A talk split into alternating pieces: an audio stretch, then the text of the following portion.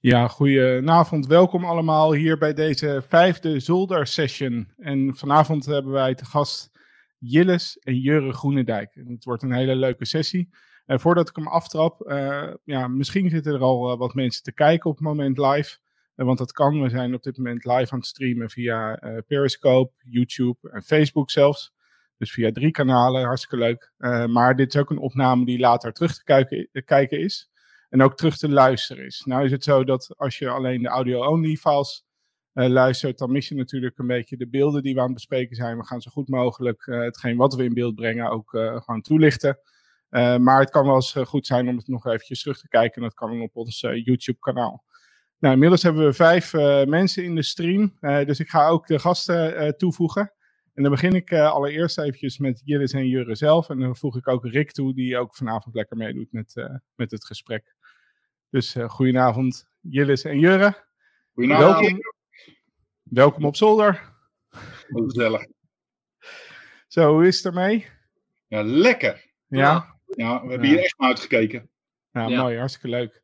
Ja, want um, om even met de, gelijk met de deur in huis te vallen, wij hadden, uh, ja, we doen bij Zolder vaker deze sessies. En de eerste keer hebben we een uh, gastsessie gedaan met, uh, met Floor Terra. Nou, die is ook nog voor de, voor, die, dat was heel leuk en uh, is ook goed bevallen.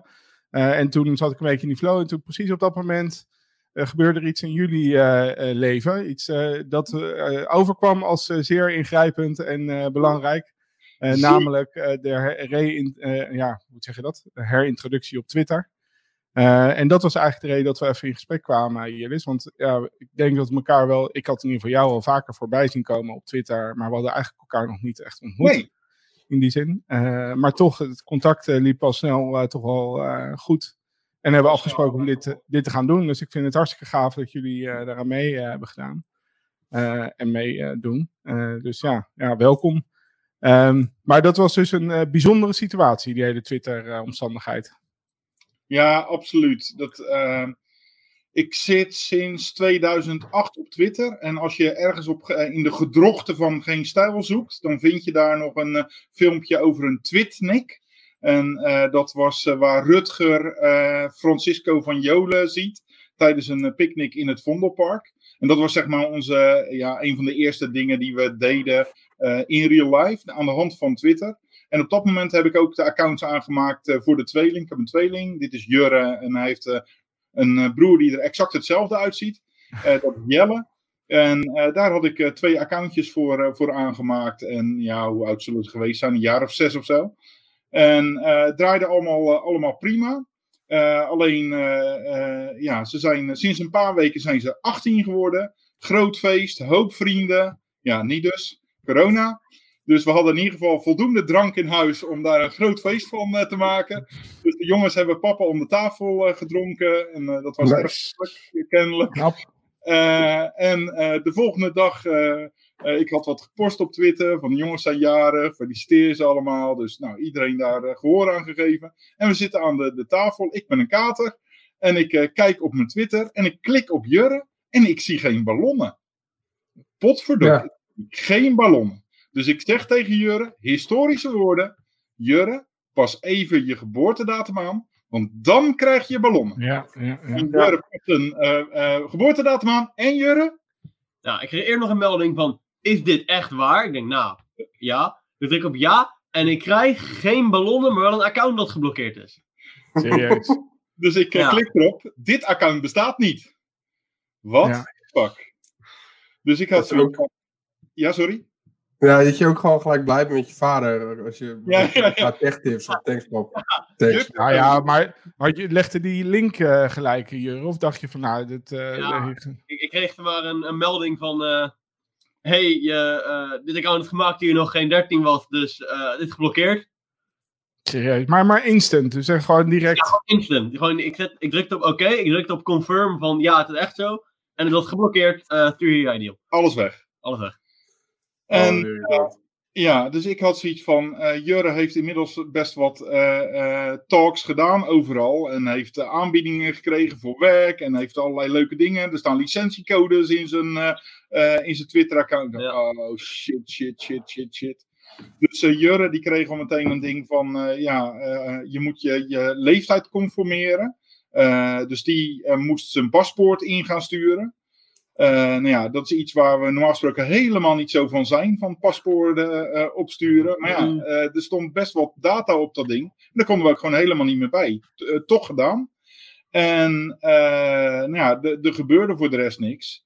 En toen eh, eh, sprak ik wat mensen over van, ja, hoe ga je hier nu verder mee? En eh, toen was het echt zo van, eh, ja, eh, bij mij heeft dat wel een half jaar geduurd. Een half jaar?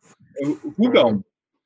Dus eh, nou, toen eh, eh, benaderde iemand me via DM en die zei van Jil, dit heeft te maken met COPPA. COPPA zorgt ervoor dat kids onder de 13 eh, eh, toestemming nodig hebben van hun ouders. Dus niet Jurre moet zijn ID opsturen, jij moet je ID opsturen, een geboorte-ID opsturen.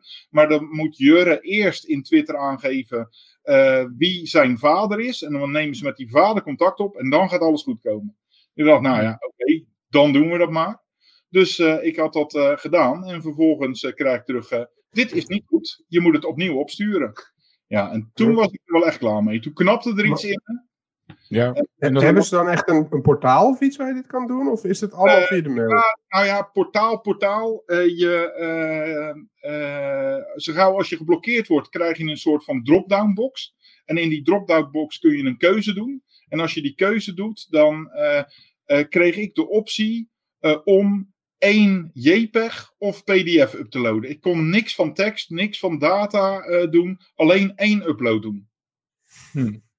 Dus ik dacht, nou, ik een heb een PDF liggen die ik wil. kan uploaden. Maar ja, dat verergt het misschien een beetje.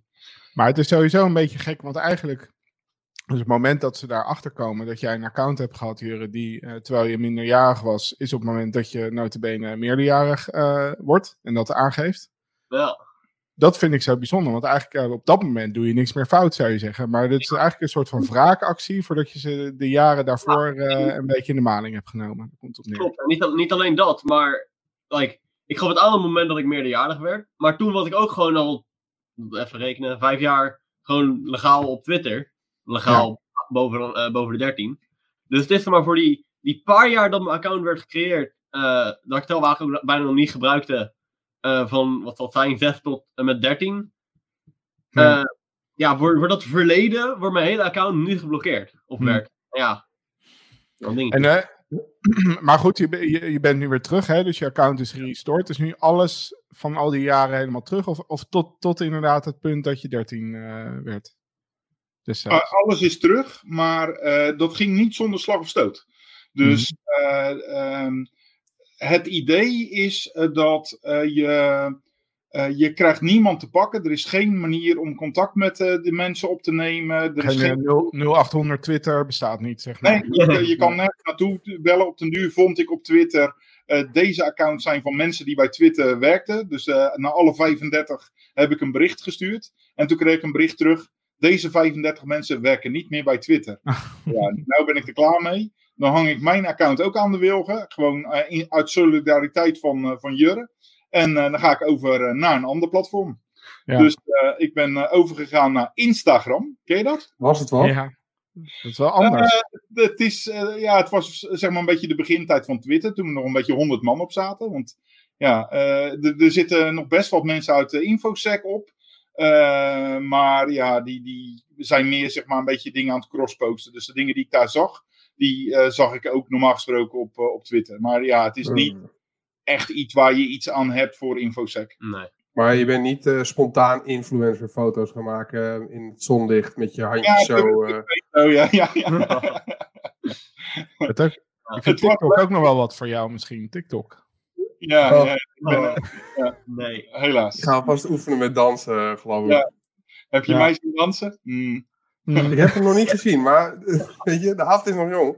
Ja, precies, precies. Oké, en, en, en is, er een, is er een soort van gouden moment geweest wat de doorbraak heeft... eh, Heb je iets, iets specifieks gedaan waardoor je toch in contact bent gekomen, wat, wat uiteindelijk de oplossing heeft niet in opgeleverd? contact genomen. Eh, het is, wat, wat is het? Twee weken geleden is het gerestoord. En op maandag kreeg ik nog een bericht, eh, we gaan alles eh, deleten.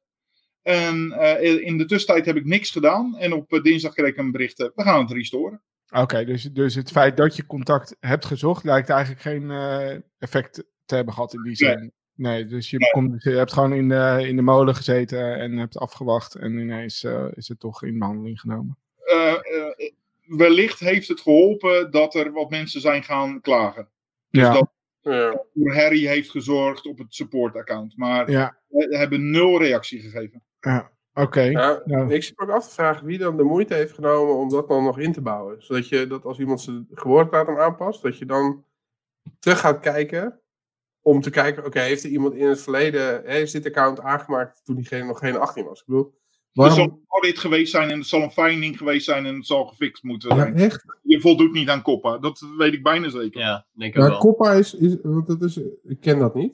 Is dat eh, kinderbescherming eh, in Amerika? Ja, een beetje tegen predators om te zorgen dat er een, eh, geen eh, eh, ja, child abuse kan ontstaan. Dat er geen minderjarigen op, de, op ja, socials zijn. Socials en shops en dat soort dingen. Dus als je een forum Oh, hebt. Mag je ook geen Facebook-account als je onder de 13 bent? Nee, nee, Nee. nee, nee. Huh?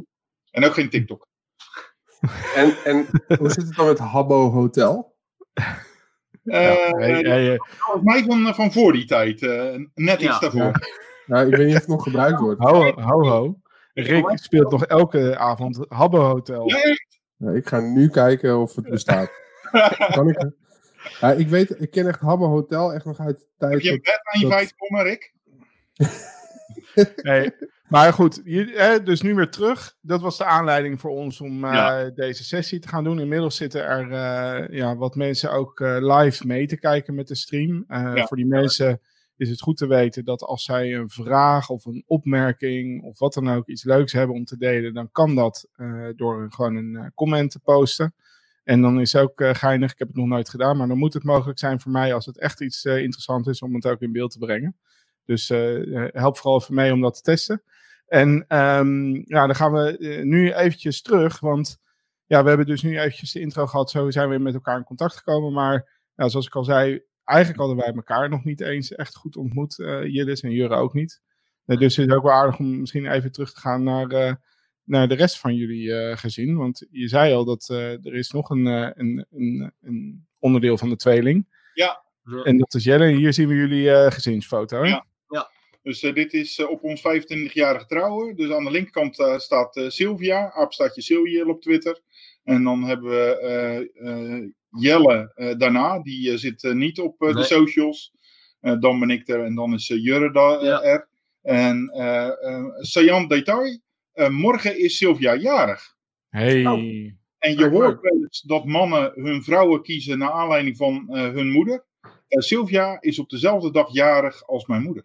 Nou, mijn moeder weet niet meer, maar eh, ja. Dat is het bewijs. Dit klopt dat is dus. bewijs. Dat is bewijs. Ja.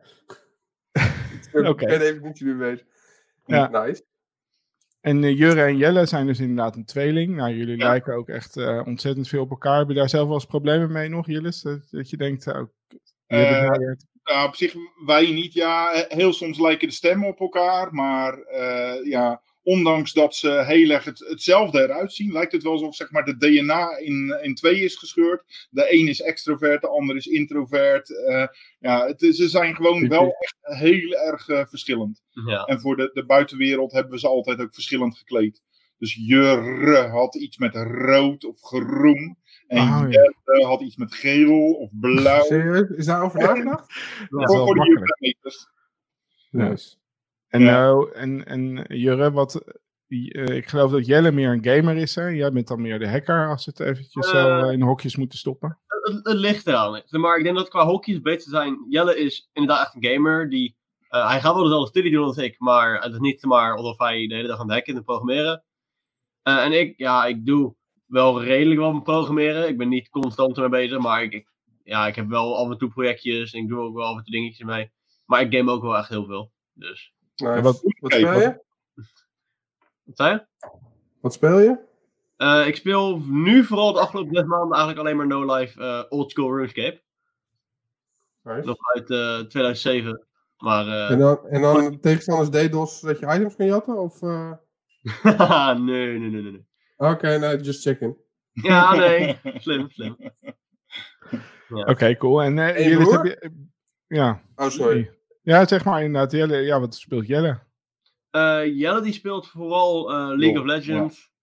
Ja. ja, en af en toe ook een beetje, een beetje verschillende modpacks van Minecraft. doe ik ook wel. En eh, Ja. ja, het verschilt heel erg. Hij, hij helpt een beetje van game naar game naar game. En ik speel heel erg veel eh RuneScape de laatste tijd. Maar Leuk. Ja, de grind never sleeps. heb je geen bot of zo? Kijk, Eh, we hebben, we hebben een eerste comment. Zo, nou, hallo. Ja, en, en hij is in beeld. Dit is de comment van Theo. Theo is onze, eh, ook een onderdeel van Zolder. En die Oh. zwaait eventjes. Dus die geeft gehoor aan de oproep om het te testen. werkt Nou, hartstikke leuk. Nee, ze moeten Dus gewoon, je moet gaan- gewoon een, ja, als je een comment plaatst op Facebook of op eh. YouTube of op Ja. Periscope, dan, dan kan, ik dat, eh, kan ik kiezen om dat in beeld te brengen. Dus als het stoms, stoms is, dan kies ik daar niet voor. En Theo Oh. heeft altijd, eh, die, die weigert altijd om zijn avatar up te loaden overal. Dus daarom heeft hij gewoon een eihoofd. Ja. Ja, dat krijg je dan. Nog een vraag van of ik daar een bot voor heb. Een leuk verhaal. Eh ja. Nou nu, en dat heet Jurielle 2. ja. Eh, dat komt omdat ik vroeger dacht dat RuneScape een heel erg klein eh, spelletje was zonder like, veel backing of zo. Gewoon een online game die je ergens kan vinden. ja.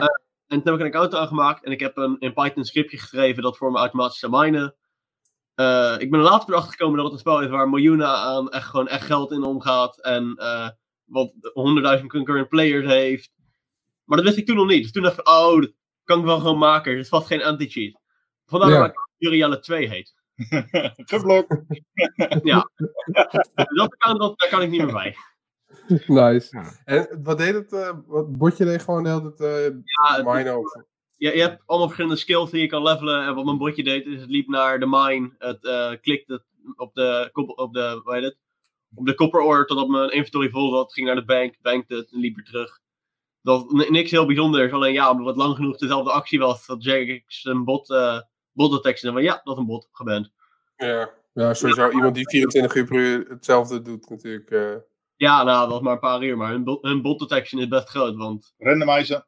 ja, ik zou het nu ook niet op dezelfde manier doen. Maar ik zou het nu überhaupt niet doen. Want het is, eh, ik wil niet nog een account verliezen. En het is best onethisch. Je hebt er ook best veel tijd in zitten inmiddels. Jo, ik, eh, ik heb voor mij ik denk meer dan 12, drie- eh, 12 à 1300 uur in zitten. In de afgelopen zes maanden. Ik kan Steam opstarten, maar ik heb geen game die ik meer dan 100 uur in heb zitten, denk ik. Eh, ik heb 2000 in Team Fortress 2, maar dat was echt uit mijn kinderjaren. 5000 in Minecraft en nu 1300 in deze, denk ik. Jaatjes. Ik heb Ja. heb gespeeld is Counter-Strike of zo. Wat zei je? Het meeste wat ik heb gespeeld is Counter-Strike en dan denk ik 150 uur max. Ik heb daar like 250 tot 400, ergens tussen die twee nummers in zitten. Alleen ik heb het like, na een tijdje ben ik ermee gestopt. Ja, maar de meeste uren worden dan ook gewoon, ja, die zitten gewoon ergens in de nacht verstopt, toch meestal. Dus dat is een soort Ja, van, nou, tellen niet mee eigenlijk. mijn ritme is eigenlijk helemaal andersom. Ik ga om 9 Oh uur ja? s'avonds slapen en ik ben om 5 uur 's ochtends wakker. Oh, Wauw, Oké, dat is knap. tijd. Ja, Nou, dat heb ik in ieder geval heel lang gedaan, tijdens corona niet meer. Maar Hmm. ik heb wel eh, heel lang, maar, dan moest ik werken om 6 uur 's ochtends voor school. En daarna had ik dan nog school. Maar dan word ik om kwart voor, eh, kwart voor vijf wakker. En dan heb ik nog een, tijd, nog een tijdje te chillen, te gamen. En dan ga ik nou om, eh, om half zes naar werk. Ben ik om zes uur daar en dan werk ik totdat ik naar school moet. ja. Wat voor werk doe je? Eh, ik vul vakken bij de Appie. Nice, heb ik ook gedaan. Nice. Ja. Doe, doe je wel genoeg collie per uur? Eh, nou, ik, ik doe eh bij meestal in karren per uur, want ik doe, eh, ik doe vlees. Ik ben meestal een vleesvuller. Ah. En, Als eh, het geen doet hij het ook niet. nee, ik, eh, ik geef mijn shift weg als het geen vlees. Maar, Ah, eh, nee. Ze betalen elkaar om shifts over te nemen, hè? ja Maar waarom dan? eh, nou, het ligt eraan. Voor, voor deze shift, want ik zou over 41 minuten op werk moeten zijn. Mhm. Voor deze shift heb ik eh, in de groep gezegd van, hé, hey, want we hebben het maar een groep met alle medewerkers. Het is geen officiële groep, want dan hoort het bij de Appie, maar het is gewoon, gewoon een vriendengroep. met Ja. alle. Maar ehm, ik heb in de groep gezegd van, hey, eh, wilt iemand mijn shift overnemen? En ja, of iemand reageert er met jou hoor, eh, kom maar door en dan zet het in het systeem. Eh, Ja. En als iemand het wil en je wil wel echt dan niet werken, dan zeg je, oké, 5 euro als je hem overneemt en dan stuurt iemand een tikkie. Serieus? En er zijn echt mensen die... dat- Dat Ja, ja, ja, ja. Ik had een tijd terug, had ik een best serieuze situatie. eh, eh, de familie van een kennis van me, daar ging het opeens heel slecht mee en ze wisten niet wat het Mhm. was. En ik wilde er voor die persoon zijn. En het was Mhm. twee uur voordat mijn werk begon. Alleen die persoon was wel echt helemaal aan het stressen. En ik wilde maar voor die persoon zijn. Dus ik had maar in mijn groep gezegd van... Hé, hey, uh, wie kan mijn shift overnemen over twee uur? Ik geef 15 euro erbij. En toen, uh, ja, toen was er iemand. Oh, wat chill. Dat is best wel slim trouwens, dit. Ja. Hey, nou, nee, even, ik, ik heb de indruk dat we nou een comment hebben binnengekregen wat een beetje een insider joke is. Dus ik weet niet uh, precies wat dit betekent, maar jullie dan misschien wel. Het, um, dat een uh, General Internet meme. It's over 9000! Ja. Heb je nooit Dragon Ball gekeken, Erik? Wat zei je? Heb je nooit Dragon Ball gekeken? Nee, nee dat, dat is inderdaad een beetje aan mij voorbij gegaan. Ik weet niet, dat was in de jaren denk ik dat ik, dat ik ook helemaal in de Counter-Strike zat. Ja, dan kan je niet ondertussen Dragon Ball uh, kijken. Dat hebben we nog geen tijd voor. Hey, Jullie, heb jij nooit gegamed eigenlijk? Ja, ja, uh, nou, ik moet zeggen dat ik niet super een gamer ben, maar wij hadden altijd op de zaak gewoon uh, lekker Unreal Tournament, de oude. Dus ja. de, de, Classic en Medal of Honor, Allied Assault en uh, ja, een, uh, nog een Medal of Honor, uh, de andere. Ja. Dus en dat was altijd na, na werktijd. Ik, ik ben er gewoon nul goed in. Maar ja, als ik niet kon winnen, gewoon granaatwerken werpen naar de grond. Dan ben ik zelf kapot, maar dan iedereen om me heen pak ik ook. Oké, okay, nou dat zegt wel wat over je karakter.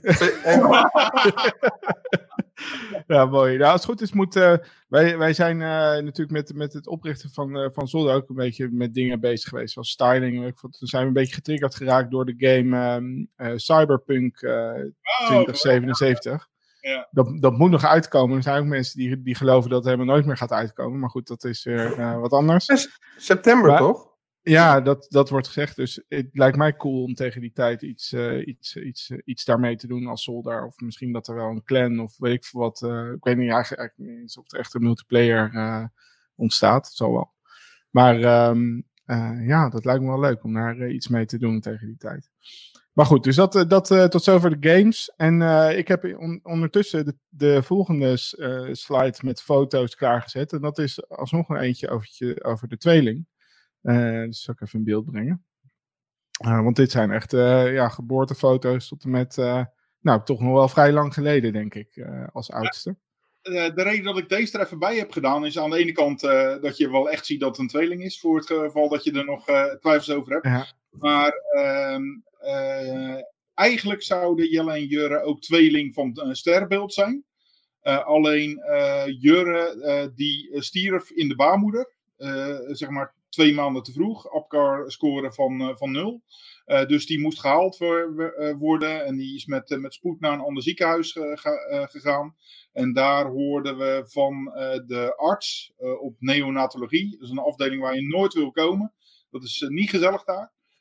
daar zei die arts van. hij heeft een hersenbloeding gehad. En als hij er nog één krijgt, dan is hij er geweest. Maar hou er maar rekening mee dat dit een hele langzame jongen zal worden.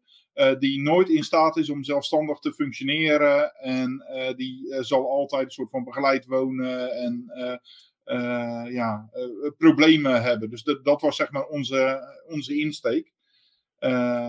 ja, dat bleek toch net even iets anders in elkaar te zitten. Gelukkig. Ja, ja, ja, ja dat is wel een heftige periode geweest dan in ieder geval gedurende ja, die... Ja.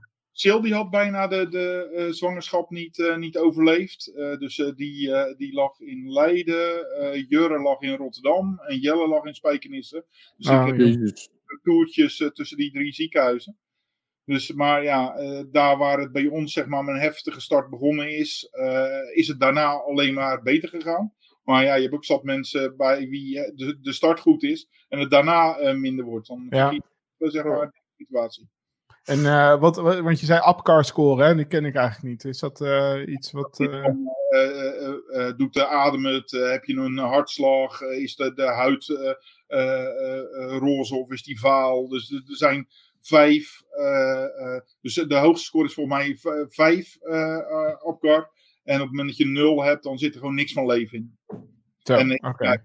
zo'n print liggen die uit zo'n. Uh, hoe heet dat, hartbewakingsmachine komt, waar dan ook ineens zo'n flatliner uh, in zit. Dus Ja. uh, je lag gelukkig al in het ziekenhuis, dat is ons geluk ook geweest.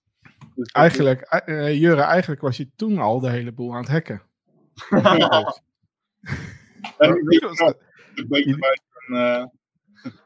Maar Iedereen is in de nou- maling aan het nemen.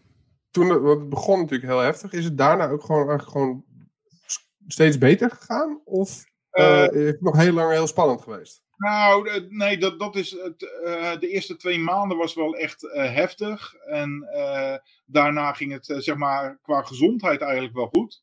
Alleen, ja, wat we da- daarna werkten, en daar komen we dadelijk denk ik ook nog wel op, is dat het ehm, eh, ja, toch gewoon heel lastig wa- was op school allemaal. Ja, dat zeker. eh, eh, ja, school niet echt eh, werkte voor hun.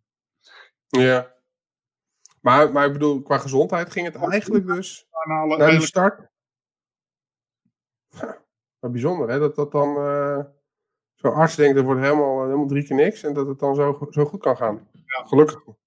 Ja, ze- zeker. Ja, je, je ziet dan, eh, omdat ze dan twee maanden eerder zijn, dat het kraakbeen nog gevormd moet worden. Dus heel veel dingen die normaal in de baarmoeder zijn, die eh, Ja. eh, dan eh, eh, daarna, eh, ja, die, die eh, eh, maak je dan eh, zeg maar zo mee. Maar ja, het was eh, twee maanden te vroeg. Maar ik ja, ik ken ook iemand bij wie dat nog verder terug is. En dan zie je inderdaad dat er dingen spelen als astma. En eh, dat dat altijd toch een beetje zorgkindjes blijven. Mhm. Ja, nou ja, toevallig eh, vrienden van ons, die, die kregen een kindje ook veel te vroeg. En die hadden ook inderdaad de oren, dat kraakbeen nog niet volgroeid was. En dat het dan goed gehouden moest worden, want anders dan groeide het ook niet goed, zeg maar. Ja, Maar een hele heftige tijd voor ze ook, weet ik Ja. nog. Ja, geloof ik. Maar goed, dus hè, tweeling. eh, tw- ik denk het hebben van een tweeling eh, op zichzelf was wel eventjes eh, dat je dacht van oké, we krijgen een kind. En toen dan hoor je van je krijgt niet één kind, maar je krijgt er twee. Dus daar heb je eventjes eh, aan moeten wennen waarschijnlijk aan dat idee. Gok ik zo. Eh, eigenlijk we- werkte dat andersom. Sylvia die had al heel sterk het gevoel van het wordt een tweeling. Oké. een kind. Eh, en heeft dat tijdig gehad. En elke keer op het moment dat we een echo eh, eh, lieten maken. eh, dus zeg maar, ja, daarvoor is een miskraam geweest. waardoor er zeg maar, wat extra controle op is. En Mhm. elke keer ben je zeg maar, bij de, de ja, wat is dat, kraam. Zo, zo iemand waar je langs gaat om te kijken wat, de- wat de stand van zaken kraamzorg. ja, zo, zo- zoiets. Die maakt dan zo'n echo en die zegt: Ja, maar zijn het er dan geen twee? Nee hoor, het is er echt maar één. En dat, dat is echt drie of vier keer voor, voorgehouden. En op, de, op een gegeven moment eh, eh, was het zo van: Hé, hey, er zit er hier nog één. Ja, Oh, echt? Ja, een, hack, een hacker. Ja. Ja. Top. En ja, toen bleek het er inderdaad, eh, inderdaad twee te zijn. Dus, Nou, eh, mooi. Nou ja, je, je, bent, je ziet er inmiddels hartstikke gezond uit, Jurre. Dus eh, het is allemaal goed gekomen, zo te zien. Ja. En, eh, ja, en, en, eh, en misschien heb je wat meegekregen wat je zo eh, op, op het hackerpad gezet heeft eh, op dat moment. Maar in ieder geval, wij hebben onze Theo, die net zo leuk naar ons zwaaide. Die is ook vader van een tweeling. Dus we, we zitten heel dichtbij dat, dat idee. En eh, nou goed, leuk, leuk om dat eens eh, zo te zien. En jullie zijn dus opgegroeid in eh Hellevoetsluis, waar je nu eh, volgens mij nog woont. Dus dit fotootje wat we zien op straat, dat is daar. Ja, dat is van Ja, ons zeg- huis. Grappig bij dit soort fotootjes dat ik altijd gelijk moet denken aan eh, het is keiglad hier. Eh, een soort van, dat gaat dan door mijn hoofd heen. Keiglad, bel, bel, bel de Wouten. Ja. Maar dat Wilde eh, ja. Jurrie die kijkt van waar hebben we het over. Weet goed, je dat die gast, eh een van die gasten is dood en die andere zit in de gevangenis. Oké, ja, dat is het mindere kant van het verhaal. Maar goed, ik wou alleen maar zeggen dat eh, fo- foto's van een straatbeeld, dat dat eh, inderdaad deze associatie eigenlijk gelijk eh, oproept. Ja. Even kijken, ja, wat hebben we dan hierna eigenlijk voor? Ik ga gewoon even door de foto's heen eh, scrollen, want hier zien we dan al wat, eh, wat oudere eh Jurre en Jelles Ja. eh, in beeld. Ja, de, wat, wat dit een beetje was eigenlijk is, ehm, ja, eh, als je kinderen krijgt, dan eh, krijg je daar een handleiding bij van hoe dat, dat eh, precies werkt met, met KIT. Dus ik Goed was, om te weten. sorry? Goed om te weten. Ja, ja, ja, pro-tip. Dus ja, ik had zoiets van, nou, mijn opa die heeft ooit voor mij een, ehm, een kistje gemaakt. En daarin eh, zat zo'n platte 4,5 volt batterij. En daar kon je dan zo'n dekseltje op doen. Had je een stopcontactje en daar konden dan weer stekkertjes in met lampjes en belletjes. En eigenlijk heeft dat mij meer geïnspireerd dan eh, wat dan ook. En eh, eigenlijk die gedachte van mijn opa. Mijn opa heet Jilles. eh, eh, eh, ik heet Jilles en eh, Jurre heet ook Jilles. Eh, Ja. Dus Jurre, Jilles, eh, Karim en eh, Jelle, Jilles, Hakim. Ehm, Eh, en aan de hand eh, daarvan eh, hebben we zeg maar een soort doos in het huis gezet met eh, de computersloopkist. Eh, dus dat was een, een, soort curvekrat waarin dan een oude computer lag. Die konden ze uit elkaar eh, trekken. eh, om ook een beetje te leren van hoe technologie in elkaar zit. Eh, dus in eerste instantie lag er een computer in, maar ja, er, er kon van alles in zitten. Ik haalde dingen met grote elko's eruit, zodat ze er niet geen oplawaai van konden krijgen. Maar in eerste instantie werd dat gesloopt met een bijl en een hamer en een schroevendraaier. En later eh, ging dat met een foldeerbuit uit elkaar. En eh, was het meer een beetje eh, ja, leren hoe dat het werkt. En Ja. af en toe, als Sil dan in paniek was in de auto van de auto, werd er niet. Dan zaten die twee wijsneuzen op de achterbank. En die hadden dan zoiets. Oh, dan doe je toch even je motorkap open. Dan kijk je wat er aan de hand is. En dan fix je het even. Ja, Dus- ja terecht. Hey, en, eh, Mooi. want eh, eh, er staat eh, bij het plaatje, heb jij gezegd, Lego Mindstorms. Ik ken Lego natuurlijk wel, alleen Mindstorms, dat ken ik nog niet. Zeg maar dit- zijn dat echt, eh, is dat meer technisch Lego-achtig eh, spul? Nee, je hebt technisch Lego. En technisch Lego, dan heb je een motor en heb je een afstandsbediening bij. En dan kun je dingen laten rijden, een, een auto. En eh, dit moet je eigenlijk een beetje vergelijken met een eh, Arduino. Dus je hebt een, eh, eh, eh, een printplaatje, daarop heb je eh, eh, drie outputs en vier inputs. Dus daar kun je een schakelaar of een, eh, hoe heet dat, een microfoontje op doen. En je kan er een motor aan vastmaken. En wat je hier op het, het linkerplaatje ziet is een sorteerrobot. Dus je stopt die vol met allemaal Lego blokjes van verschillende kleuren. En afhankelijk van de kleur beweegt hij de motor om ze op, op de een of andere manier in het bakje te doen. En er was een, een website, eh, die heet... 0937 of wat? Nee, die, die ehm, eh, Lego robots. Ik ben even, even de, de naam kwijt. Maar de, de, er is een website van een docent robotica. En eh, die heeft zeg maar een aantal makkelijk voor kinderen in elkaar te zetten robots gemaakt. En dan, dit was er één van. En die, dat ding daar rechts, eh, dat eh, was een, eh, een gitaar. En dat werkt dan met een ultrasoonsensor. En door daar een soort van schuifje voor te houden, meet hij de afstand. En aan de hand van die afstand, dus of dat dat 2 of 4 of 6 of 8 eh, centimeter is, speelt hij een riffje af. En dit was een keer van, dat, dat hadden ze zelf gemaakt. En ik had aangegeven van, als je Smoke on the Water van Deep Purple Purple, kan ja. spelen, dan krijg je 2 euro. Dus eh, en dat was eigenlijk eh, binnen een minuut gelukt. Dus eh, Ja, oké, nice. En, en, en wie, wie zit er nu te spelen op de gitaar Ja. en op dit plaatje? ja, Jelle zit hier te spelen en daarna is, is Jurre. Maar ja, het is een beetje om en om. Dus eh, Ja, precies. willen hierin hebben. En we hebben gewoon- ik heb nu gewoon een paar dingetjes gepakt, maar ja, Ja, heb natuurlijk. wel hier meegedaan. Ja. Wel echt jaloers hoor, want ik wou dit vroeger echt heel graag hebben. Die Lego Mindstorms, toen ik klein was. Ja, Maar dat was echt gillend duur. ja, dat is Ja. nog steeds. Ja, Ja, nog steeds? nog steeds. Ja. Ja. Ach, ja, jammer hè. Ja, het is goed, wel... dus- Het, is Ja, het- mega robuust ook voor kleine... Want Arduino is denk ik met kinderen nog best wel lastig. Met eh, telefoonstekkertjes werkt het. Het is eh, RJ12, dus het wordt RJ11, maar met het, eh, het clipje iets ver- verbogen of verschoven. Eh, dus eh, het maakt ook niet uit of dat je het verkeerd vast doet. Dus het kan niet kapot. Je kan ermee gooien, het kan niet kapot. En dat ja, is het voordeel eh, ervan. En is, is ehm, eh, wa- want dit was een vrij vroege foto hè, met, met, eh, met Lego. Was Lego een soort van het eerste wat je aan de jongens gaf? Als, nou, misschien niet als test, maar waarin je hebt kunnen zien dat ze ook die interesse op zich eh, wel hadden om met dat soort spullen bezig te zijn. Ja, nou ja, het, op dat moment hadden we een, een Mac in de kamer staan. En daar had je Millie's Madhouse. eh, waarin je allerlei dingen kon, eh, kon doen. En eh, er was ook iets van D'Agostini. Leer het lekker zelf. Dat was dan ook zo'n Ja. zo'n zo'n game waar je dan eh, eh, zoek de zeven gelijkpotigen. Eh, om- van, van dat soort dingen. Dus eigenlijk zat het er wel in. En had Teddy Fish, heb je dat ook nog, eh, heb je dat ook nog gespeeld? Is en eh, Dat ja, heb ik echt vaak uitgespeeld gewoon. ja, Eh, andere ook. eh Pyjama Sam. ja, ja. Ja. Dus maar al die dingen, dat zat er wel in. Maar ze hadden gewoon een enorme hunkering naar kennis.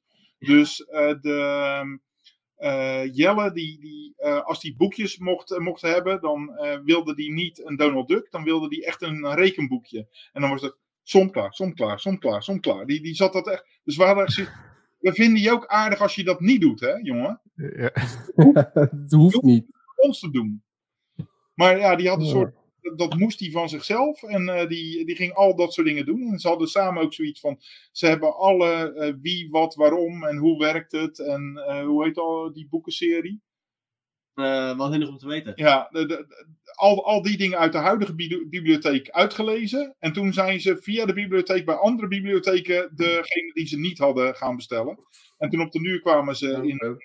We mogen nu niks meer in onze eigen leeftijdscategorie lezen. Ja. Oké, maar, de, maar dus, en hoe oud waren, hoe oud waren ze op die, eh, op die foto? Deze? Hoe, hoe oud waren ze dan ongeveer? Jurre, weet jij het nog? Ik, ik, kan, ik kan je het deuntje wel vertellen, maar... eh, Het deuntje. Nou ja, doe maar voor. Dan eh zetten we even- wij houden ons mond en dan ga jij het deuntje doen. 3, 2, 3, 1, 3, 2, 1, Nee. 3, 2. Sorry. ja, nou ja. Maar ja, Nee, ja, oké. lang geleden, laat me dat Ja. zeggen. Het, het was in ieder geval ver voordat ze eh, naar school gingen. Oké. Eh, ja, goed. Ja. Oké. Eh, dus, Maar Hoe oud ga je? Hoe oud ben je? Vier toch? ja, vier ga je naar school. Maar je zijn nu toch wel eh, al vier. Zien er groot uit. Maar goed, het kan. Maar we zijn er vroeg mee begonnen. Dat is in ieder geval eh, duidelijk met dit soort Ja, maar eh, spul. Je hebt ook zat kinderen die het gewoon niet interesseert. Niet- Ja. Niet, niet mijn verdienste of zo. Het is Nee, meer dat ze zelf die honger hadden. En dat ik zoiets had van, nou ja, ik vind dat zelf ook wel leuk om dat, eh, dat te doen. Eh, ja, ik vind dat wel... Ja, eh, ik denk wel, als, als het als een soort van algemeen advies zou willen geven, weet je, hoe, hoe maak je kinderen digitaal? Weet je, natuurlijk, hè, kinderen moeten een eigen eh, aangeboren interesse hebben daarin. Dus, maar goed, je, kan, je zou wat, wat kunnen proberen. Ja. Alleen het lijkt mij dat, dat Lego Mindstorms, dat, de, dan moet je zelf ook wel een beetje eh, je weg weten met, eh, met technologie. Wil je ze daarbij kunnen helpen, lijkt mij, of niet? Ja, op zich valt het wel mee. Dus als je kijkt naar hoe die hele IDE in elkaar zit, eh, is het echt iets eh, eh, wat ook Lego-achtig manier aan elkaar knoopt. Dus je, je hebt Lego-stukjes die je aan elkaar vormt tot een puzzeltje en daarmee programmeer je de robot. Dus je hoeft Ja. niks in C te doen of Python of wat dan ook. Dat, dat wijst zich redelijk vanzelf. En je hebt ook een aantal kant-en-klare dingen. Dus dan bouw je alleen het ding en dan download je gewoon de software. Dus eh, maar je hoeft hier niet mee te beginnen. Er zijn zat andere dingen die je kan doen. Het bouwen van een huis, dingen in verstek bouwen. Ja, dat eh, eh, is ook iets. Of, eh, maar dat is net als dat je Mines, eh, eh, hoe heet dat? Minecraft gebruikt en eh, in Redstone je eigen dingen gaat, eh, gaat bouwen. Ja. Ja. Ik heb Ja, letterlijk nog nooit Minecraft gespeeld. Wat, wat, waarom, waarom speelt een mens Minecraft? Ik heb het nog niet. Ja, Ik, sorry, ik, heb, is het. ik heb het nog nooit geprobeerd. Ja. Leg het eens uit, Jurre. Eh, ik heb er flink een uurtje in zitten. En Ja. ja, ja Minecraft echt maar een soort van doe wat je wil game. Je, je spant in en je moet hout gaan halen om steen te kunnen minen, om steeds weer een stapje verder te komen. Ehm, maar ja, je kan dus dingen gaan ontdekken in survival. Je moet proberen te overleven, tegen monsters vechten. Eh, dat is of je één kan- ding kant. Ja, dat is de ene kant. En aan de andere kant natuurlijk, je kan in, eh, in creative, dan heb je maar alle materialen oneindig veel. En dan kan je dus Mhm. eh, ehm, ja, je eigen bouwwerken in maken. Ehm, alleen ook een, een, eh, een ding wat een heel groot gedeelte van de community bezighoudt, is eh, Redstone. En dat is een soort van de elektronica in Minecraft. En daar ga ik ook zeg maar, zo ver in. Ik, eh, ik, ken, nou, ik ken hem niet, maar van YouTube weet ik dat iemand een volledig werkende CPU, werken met like ALU, registers, alles, heeft gemaakt in Minecraft. Met een eigen opdrachtset en alles. En eh, ja, het is maar, mensen maken zulke enorme dingen in ja, zo'n enorm klein gamepje. Want ik speelde het ook al echt sinds heel vroeg, wat zal zijn? Ja. Ach, Ja, Nee. Jullie hebben Engels geleerd doordat Ja. Minecraft nog geen Nederlands had. Ja, nog echt mooi hè. van de beta. En er was, nog geen, er was inderdaad nog geen Nederlands, dus ik heb toen... eh, En daardoor leer je ook zeg maar, eh, wat alle materialen zijn in het Engels. Hoe je die materialen bewerkt in het Engels. Zeg maar, al die, ze moesten nog leren schrijven en toen konden ze al Engels. ja, Ja, bizar hè. Ja. Ja, ik heb, ik heb uiteindelijk ook Engels geleerd omdat eh, alle leuke tekenfilms in het Engels waren. Wat? ja, Of, of Japans geleerd omdat dat je anime kijkt. Ja, nou ja, ik ben in Japan gegaan, maar je kan alleen als een soort idioot Japans spreken tegen ze, heb ik toch het idee. want, want alles wat in een, in, in een anime, zeg maar, qua, qua tekst voorbij komt, is altijd geschreeuwd. En ja, ik heb toch het idee dat het niet de chique manier is van praten. noedeltent gaan. Ik dacht, bakken! ja, mono. Nee. Ik Nee, moet ja. altijd aan eh, Ronald Goedemond eh, denken als ik dat hoor. Die heeft ook zo'n briljante sketch. Maar goed, kun je maar eens opzoeken. Ja. Oké. Hey, ehm, Maar eh, Ik, eh, nee, had nog een Oh. vraag. Voordat je, weet je hè, al die, die lijn vasthouden. Ik weet helemaal niet wat de lijn is. Dat is veel Ja. leuker. Ja. Ehm, nee, ehm, wat ik wou vragen. Hoe is de input van die CPU? Weet je dat toevallig? Want ik, is, het met, is het gewoon met schakelaars of zoiets? Of heeft hij echt iets dat je iets kan lezen?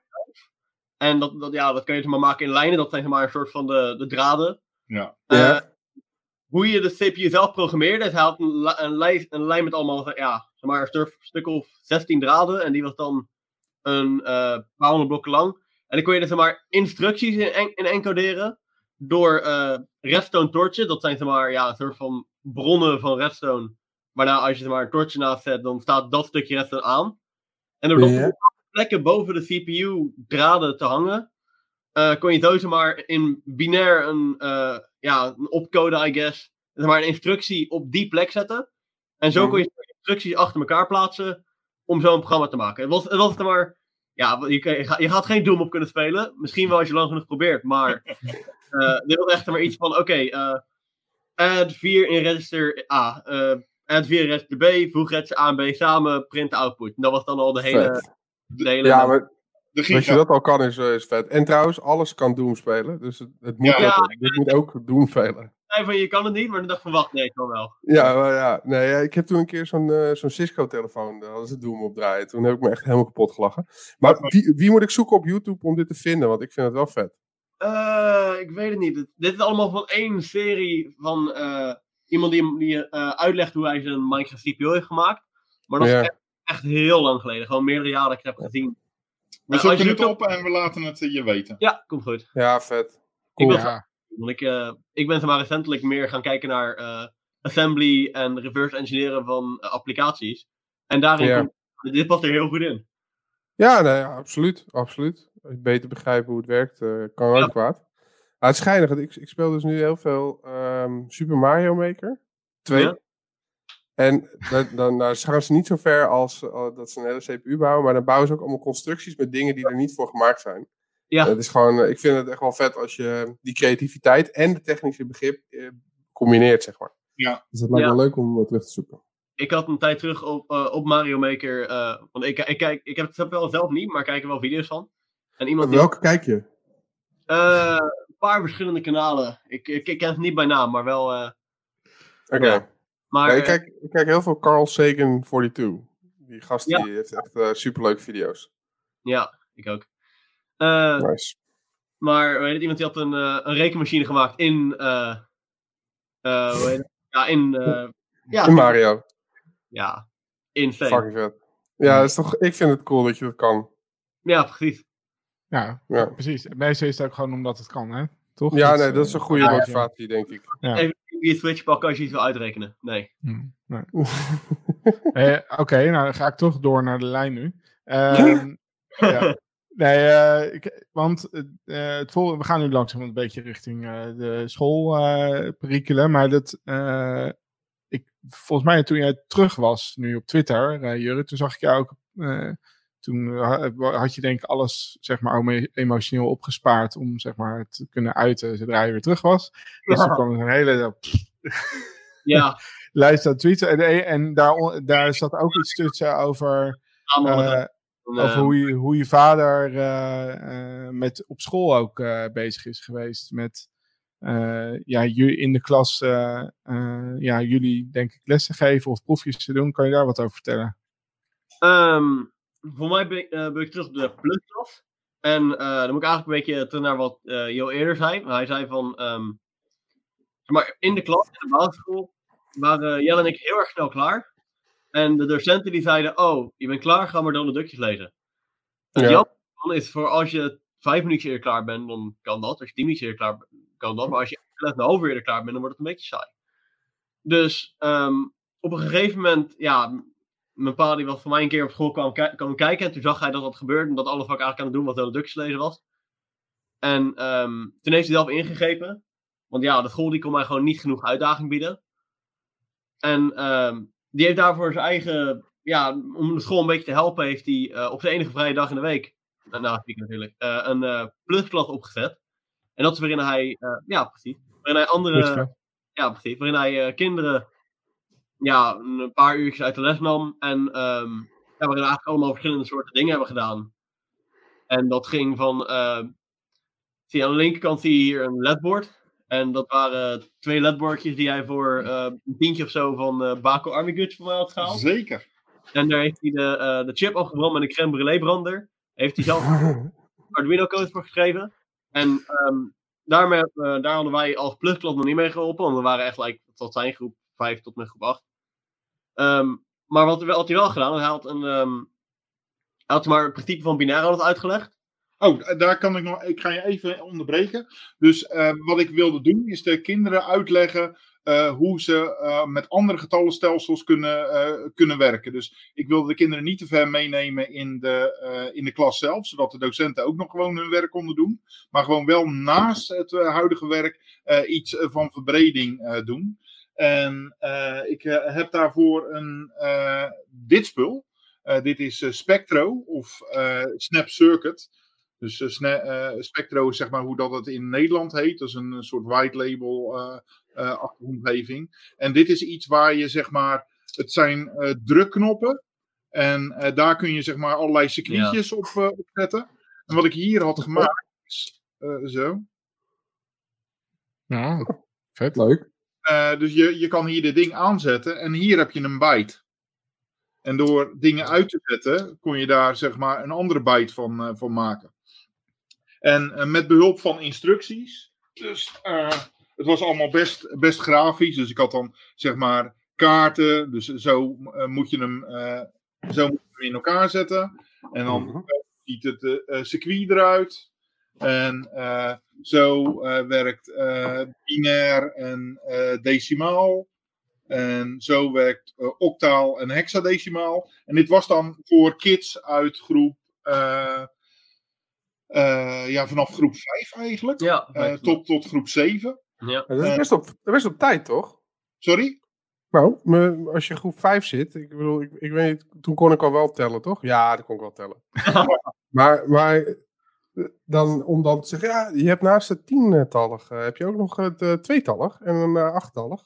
We, we maakten ook ons eigen tal- tallige stelsel. Met gewoon andere symbolen of wat, dan ook. Maar dit was echt zeg maar voor de kids die helemaal vastliepen in, in de klas. En dan of stierlijk vervelend werden omdat omdat ze verveeld werden. Of ja, ja, waar het gewoon niet zo lekker mee in de klas liep. En die kids, die eh, nam ik dan onder mijn hoede zeg maar op de woensdag. En die had ik dan verschillende groepen achter elkaar. En daar eh, bouwde ik dan de lessen eh, voor. Om die verder te inspireren. Want op dat moment gingen Jurre en Jelle al naar een soort van zondagschooltje van een moeder die een kind had. Die, ja, waar dat niet zo lekker mee ging op, op school. En die had dan zoiets van: ik wil dit eigenlijk een beetje oplossen voor andere kinderen ook. Dus eh, kom lekker bij mij thuis. En dan gaan we jazzgeschiedenis doen, of forensisch onderzoek, of eh Esperanto Met- leren. Esperanto leren, of eh klaverjassen, hoe heet Ja. dat? eh? Eh, bridge. Eh, ja, bridge. Ja, dus ik kan, nog, ik kan nog steeds bridge en een paar lijntjes Esperanto spreken. daarvan. Je, je was aan het vertellen over het ledbord. Ik viel je. Dit gaat heel lang duren. Ja, dit wordt wel lachen. Maar ehm ja. op het ledbord moesten we dan een tekening maken. eh, om van te maken van wat willen we op het ledbord hebben. Eh, maar hij had maar. ehm, het ledbord bestaat uit kleine 8 bij 8 vakjes. Ehm, en wat een bepaald gezegd, oké, van maak de tekening. Deel het op in 8 bij 8 vakjes. En maak per, zeg maar, per lijntje van 8 dingen, dat is een byte. En eh, de, eentje, de dingen die aan zijn zijn eentjes, de dingen die uit zijn zijn nulletjes. Eh, geef me de decimale waarde, ik klop het in mijn programmaatje. En zo krijg je iets op het bord getekend. Alleen, ehm dat is ook nog leuk. Ik was met een. sorry, ADD. Eh, we, waren, we waren daaraan bezig. En eh, toen had ik een. Ja, niet een vriendin, maar. Een, ja, een vriendinnetje van me. Die, die, kwam, eh, die kwam hier lang met echt gewoon. Wat was het? Vijf A3'tjes aan elkaar gelijmd. Voor, voor die hele tekening. Om het helemaal uit te tekenen. En ja, hoe oud was het toen? Geen Ja. idee, acht. Ja, zoiets. En die had Ja. maar de 1200 eh, binaire berekeningen moest je doen. En dan gaf, uh, dan gaf Jelle dat op wat huiswerk. En dan was het van, oké, en wat is het huiswerk? Nee, dit, dit is het huiswerk. Ja, maar dit is leuk. Wat is het huiswerk? ja, dat snap ik wel. Kom maar jongens. Dit, Ja, eh, dit- ja. Maar ja, en En dan, ja, dan, dan eh, gaf je maar de lijst met al die eh, getalletjes gaf je aan eh, mijn vader. En die klopte Ja. dan in. En dan kon je ook echt je eigen ding zien op het ledbord. Dus dat was Vet. allemaal, allemaal van dat soort dingetjes. Ook nog cola, mentos, fonteinen. eh, hoe een GPS werkt. We hebben een, eh, een spiraal van Fibonacci hebben we op het, eh, op het schoolplein getekend. Dus maar eerst een eh 1, 1 en dan een 2 bij 2 vierkant. Dan een 3 bij 3 vierkant. 5 bij 5, 8 bij 8. En dan zo een spiraal doorheen. Eh, Eh, ja, makey makey. Dus Ja. zeg maar, op het moment dat je kids wil inspireren, jonge kids, eh, dan is er iets dat heet makey makey. En eh, dat is eigenlijk een soort eh, toetsenbord eh, wat je kan aansturen eh, met heel weinig weerstand. Dus je kan bijvoorbeeld bananen eraan vastmaken en dan kun je een bananenpiano maken. Of je kan eh, bladeren eraan vastmaken en dan kun je daar een, een, Super Mario op, op spelen. Dus eh, ja, een, een unit en dat werkt met krokodillenbekjes kun je dat eh, vastmaken. Werkt het op geleiding of iets? Ja, werkt Ja. op opgeleiding. En je kan dan ook zeg maar aluminiumstrippen eh, eh, plaatsen. Eh, Volkswagen heeft ooit met de introductie van zijn Lupo ehm, eh, ja, een soort van sessie gedaan. We gaan niet zeggen dat onze auto zo cool is omdat die groen is. Maar we gaan mensen laten vertellen hoe ze de wereld kunnen veranderen. En eh, de, het winnende ding was van iedereen die zich netjes aan de snelheid houdt. Eh, die eh, maakt kans op de pot die gevuld wordt eh, door alle mensen die te hard rijden. Dus dan heb je aan twee kanten, je wordt bestraft en beloond. Maar daar hadden ze ook bijvoorbeeld een, een trap naast een, eh, hoe heet dat, een roltrap. En door daar op de piano treden te lopen, nam iedereen de trap in plaats van de roltrap. Of een oh ja. ekpot glassenbak. En dan zag je dat er meer afval opgehaald werd. En zeg maar allerlei groene initiatieven. En dit, dit past, ja, daar, hiermee kun je heel makkelijk dat soort dingen prototypen. Maar wat, eh, al die ideeën, die, dat, dat concrete materiaal waarmee je naar die klas bent gaan, hoe, hoe, hoe ben je zelf aan die inspiratie gekomen dat, dat dat voor die jonge kids ook A te doen valt en ook leuk is en dat het voor jou ook te doen valt om het goed voor te bereiden? Waar, waar heb je dat vandaan gehaald allemaal, joh? Best wel atypisch in dit, eh, dit vakgebied. Ik heb eh, nooit gestudeerd. Eh, mijn hoogst genoten opleiding is een LTS elektrotechniek. En eigenlijk alles wat ik weet, weet ik doordat ik dingen uit elkaar gesloopt heb, daar zelf mee omgaat. En ik ben zelf heel visueel, dus de manier waarop ik dingen uitleg, moet ook te volgen zijn voor kinderen. En als je het kinderen duidelijk uit kan leggen, kun je het ook een CEO duidelijk uitleggen. Terwijl op het moment dat je daar pagina's vol met, met data doet, is hartstikke leuk voor onderzoekers. Maar eh, ja, ik heb daar een tekort uh, wachtertje voor om dat allemaal uh, vol te houden. Ja, ja, ja het, maar goed. het kind in mij wat zorgt dat ik de kinderen snap. Je Ja. hebt zeg maar een watchdog timer die gewoon afloopt en nu is het klaar. Ja, dat. dat. Dat is lachen. Ik had eh, een collega en ik maakte altijd het geintje dat hij een watchdog timer had.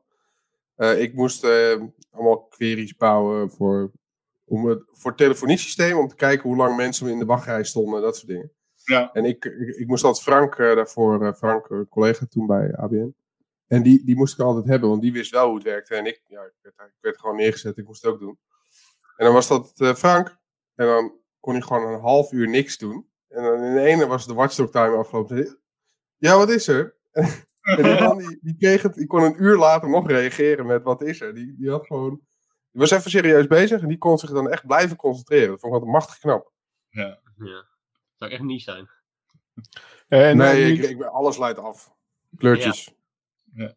Maar daar heeft niet elke, elke gemeenschap natuurlijk een Jillis in de rond te lopen die uh, eventjes op school uh, dit soort initiatieven gaat doen. Wat, wat, vind je daar ook nog wat van? Wat, wat uh, in zijn algemeenheid van het onderwijs?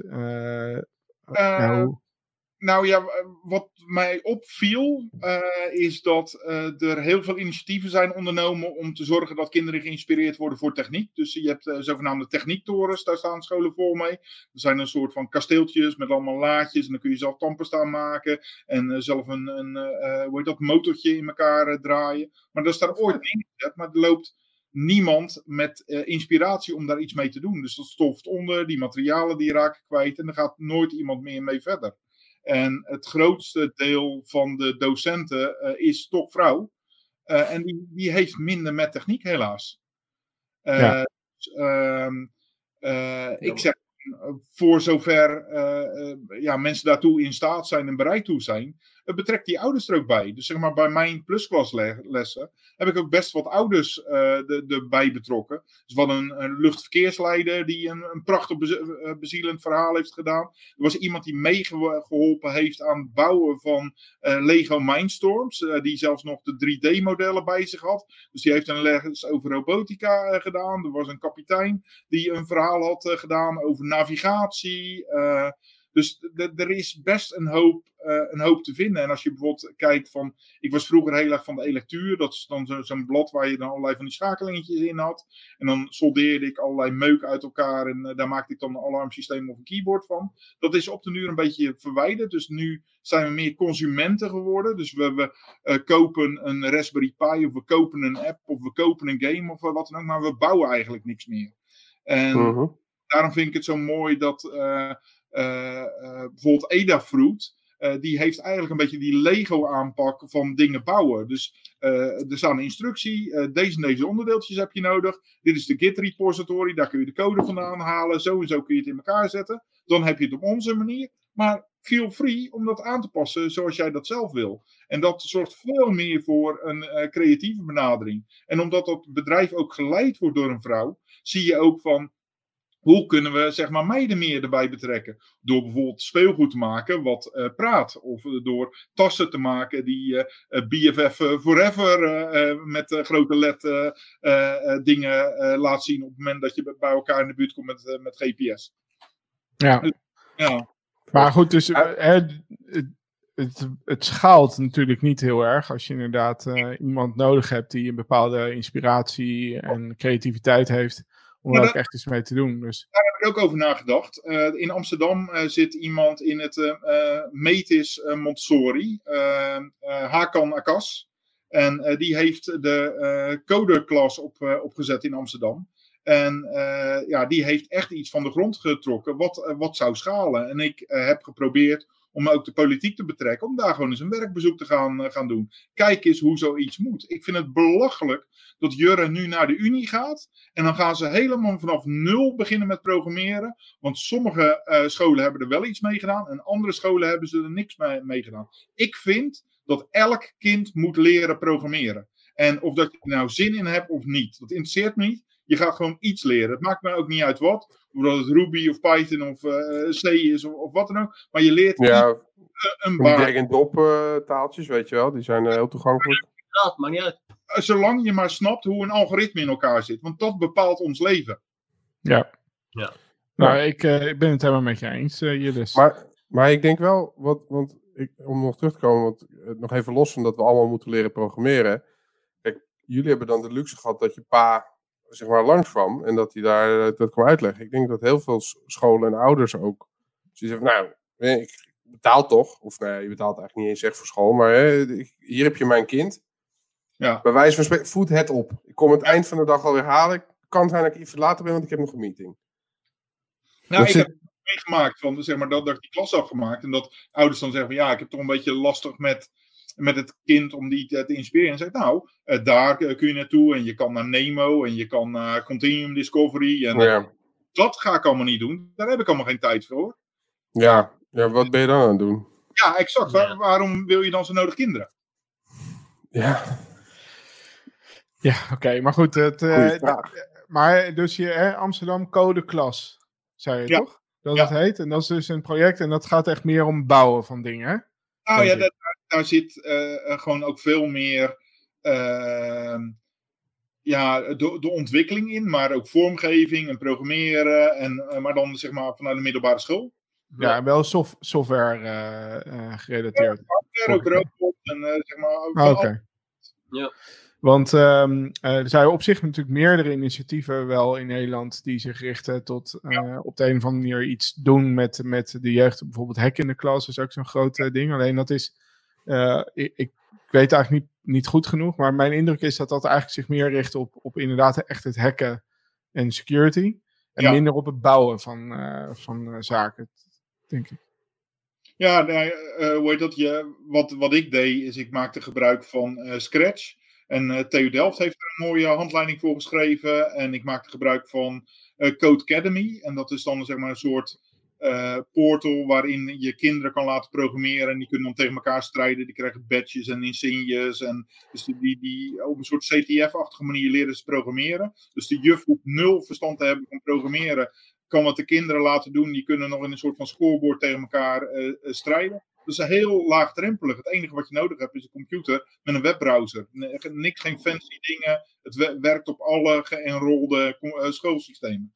Ja. Dus ja, het is allemaal niet zo moeilijk. Maar ja, er moet wel iets van een standaard in zijn. Dus als je dit ook wil schalen, dan zal er ook een soort van Malmberg uh, variant voor moeten komen. Die dat dan ineens enforced over alle scholen. Maar dan moet wel de politiek daar een mening over hebben. Ja, we dus hebben allemaal natuurlijk als ouders een beetje uh, een, een, een, kijkje in de keuken kunnen, hebben, kunnen krijgen van de afgelopen tijd van hoe het schoolmateriaal uh, eruit ziet en waar ermee gewerkt wordt. Ik moet zeggen dat op zich de lat niet heel hoog ligt als het gaat om uh, softwarematige uh, les, lesmethodes. Ja. Dus ja, daar, daar valt vast nog wel iets aan toe te voegen, zeg maar, op deze manier. Ja. In deze context. Ja, ik weet nog, tenminste, kijk, nu heb je natuurlijk dan, je hebt Arduino en Adafruit en, en Scratch en allemaal dingen. Ik weet nog dat, dat toen ik op een gegeven moment wou leren programmeren, toen hebben we een boek van de Biep gehaald, QBasic. Ja. En dan, en dan daar dingen in schrijven, maar eh, nou ja, dingen in schrijven. Overtikken en kijken of het werkte. Dat, dat heb ik pas gedaan. Je hebt Quiet Basic, dat is ja. web-enabled uh, basic. En uh, daar kun je ook de kinderen uh, dingen in leren. Van je hebt een matrixje en teken daar een vlag in. Door met een voor next lusje allerlei dingetjes in een bepaalde kleur te plotten. Of ja dat. Hier heb je een bepaald spel. Uh, bereken wat de, uh, de remisestand is door iets met arrays te doen. Nou ja, verzin het maar. Maar dat is wel een stuk lastiger als je niet technisch bent.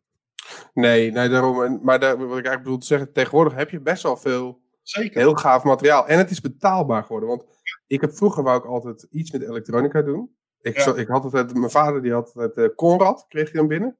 Ja. En dus ik altijd door. Ik snap, wist er niet wat het was, maar ik vond het wel heel cool uitzien. Um, maar dat was eigenlijk niet betaalbaar. Terwijl nu, als je. Stel dat je nu je eigen quadrocopter wil bouwen, is het niet eens duur. Weet je wel, het is, de, de hardware is gewoon veel betaalbaarder geworden. Ja. Dus dat is wel een mooie kans ook. Ja, ja zeker. Je moet er wel, het, het vergt wel meer begeleiding. Dus uh, zeg maar op het moment dat je uh, uh, op een klas vol kids die alle kanten uitrennen Arduino's geeft, dan zijn ze aan hmm is kapot. Ja, ja dat, klopt. Dat werkt niet. Dus echt wat ouder maar, Ik denk dat wat, wat een beetje uh, er dwars in gaat in het onderwijs, dat, dat uh, het wordt een beetje benaderd, dit hele vak, om het zeg maar dan te bestempelen. Nou, oh, inderdaad, dus als een vak. Ja. en uh, dus je wilt, de, de indruk is misschien vanuit het onderwijs van oké, okay, we hebben dus iets nieuws, dat heet code of iets dergelijks, weet je, en we moeten dat de, de kinderen van A tot Z zien bij te brengen. Wat, wat, wat is dan eigenlijk A en wat is Z, weet je wel? En uh, uh, ik denk dat, dat de mindset eigenlijk zou moeten zijn van het gaat er niet zozeer om dat je, dat je het als een vak uh, aanleert, maar meer als een vaardigheid hè, en een interessegebied en, en een soort van deurtjes helpt openen naar weet je, alles wat er is aan materiaal en kennis en ideeën en creativiteit. Zodat kinderen zelf hun weg weten te vinden. Ja, en... en dan heb je dat als basis. En dan kun je je verder specialiseren als je dat echt je professie wil maken. Dat je zegt van nou, ik wil meer talen gaan leren. Of ik wil andere dingen. Of vormgeving ja. of games of wat dan ook. Maar dat je in ieder geval de basis hebt van hoe, hoe werkt dat nou, zo'n computer en zo'n programmeertaal? En uh, moet ik op elk linkje klikken? Dus zeg maar een soort uitbreiding op mediawijsheid, zoals je dat nu al hebt. Ja. En ik heb mediawijsheid? Ja, dat uh, is uh, zeg maar dat je niet iedereen alles moet vertellen en zo. Oh. Dus ook, ja. wat ik zelf een beetje merk is, uh, ja, ik heb natuurlijk informatica gekozen op mijn school. Alleen, dat viel me nog grof tegen. Mijn informatica lessen, een gedeelte, mijn docent die heeft het maar, die mocht natuurlijk zelf in elkaar planten, want er was helemaal niks. Ja, er is niet echt een nationale richtlijn voor informatica of zo informatica is gewoon, uh, de docent bepaalt het zelf. In ieder geval voor zover ik het zelf zie. Uh-huh. Hij heeft maar een uh, online licentie gekocht voor Enigma of een, ja, zo'n systeem. En wat daar de definitie van informatica was, is, uh, is leerlingen die kregen een, een, ja, een soort van leer-PDF.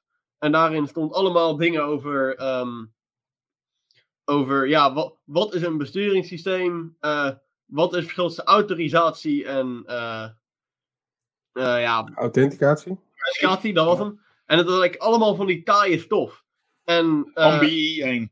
ja, en dan daarna kreeg je ook een CISP of dat niet? pdfje. Dan stuurt het docentje een lijst met 50 vragen die misschien in de toets komen. Dan kiest hij er 10 van uit. Die gooit hij op een toets en dat was, dat was de informatica les.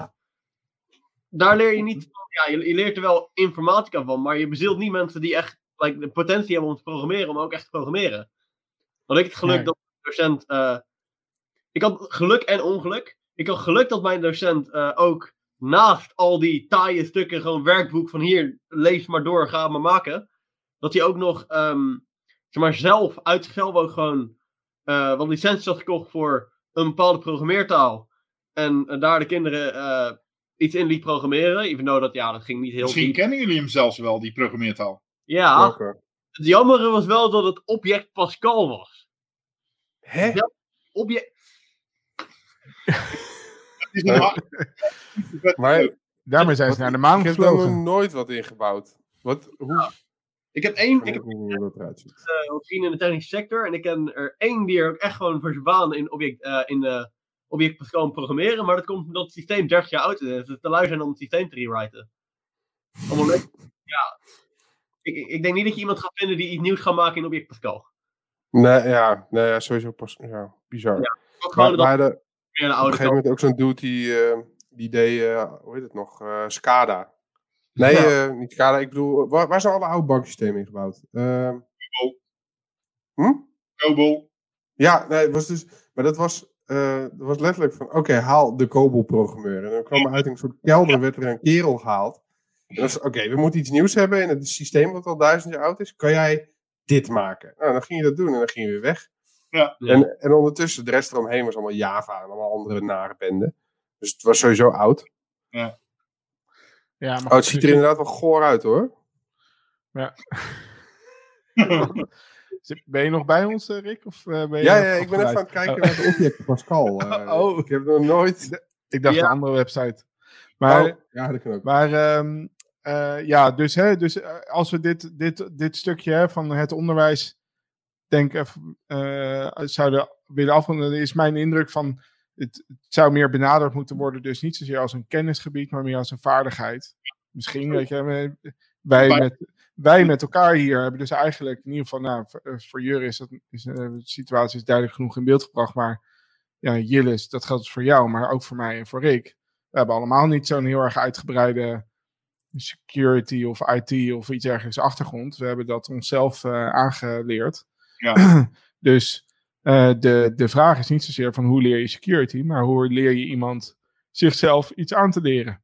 Ja, zeg maar. En, eh, dat, eh, in- en, dan, en dat kan iets gerichter inderdaad hierop zijn, omdat het eh, wel heel relevant materie is, denk ik. Ik denk misschien ook, want ik kan me voorstellen, als jij nu ehm, juf of meester bent en jij, jij geeft gewoon het Nederlands en Engels en, en wiskunde, dat het, dat het best wel, ja oké, en dan gaan we nu Python eh Ja. ook geven. Maar, Dat is ook een maar taal.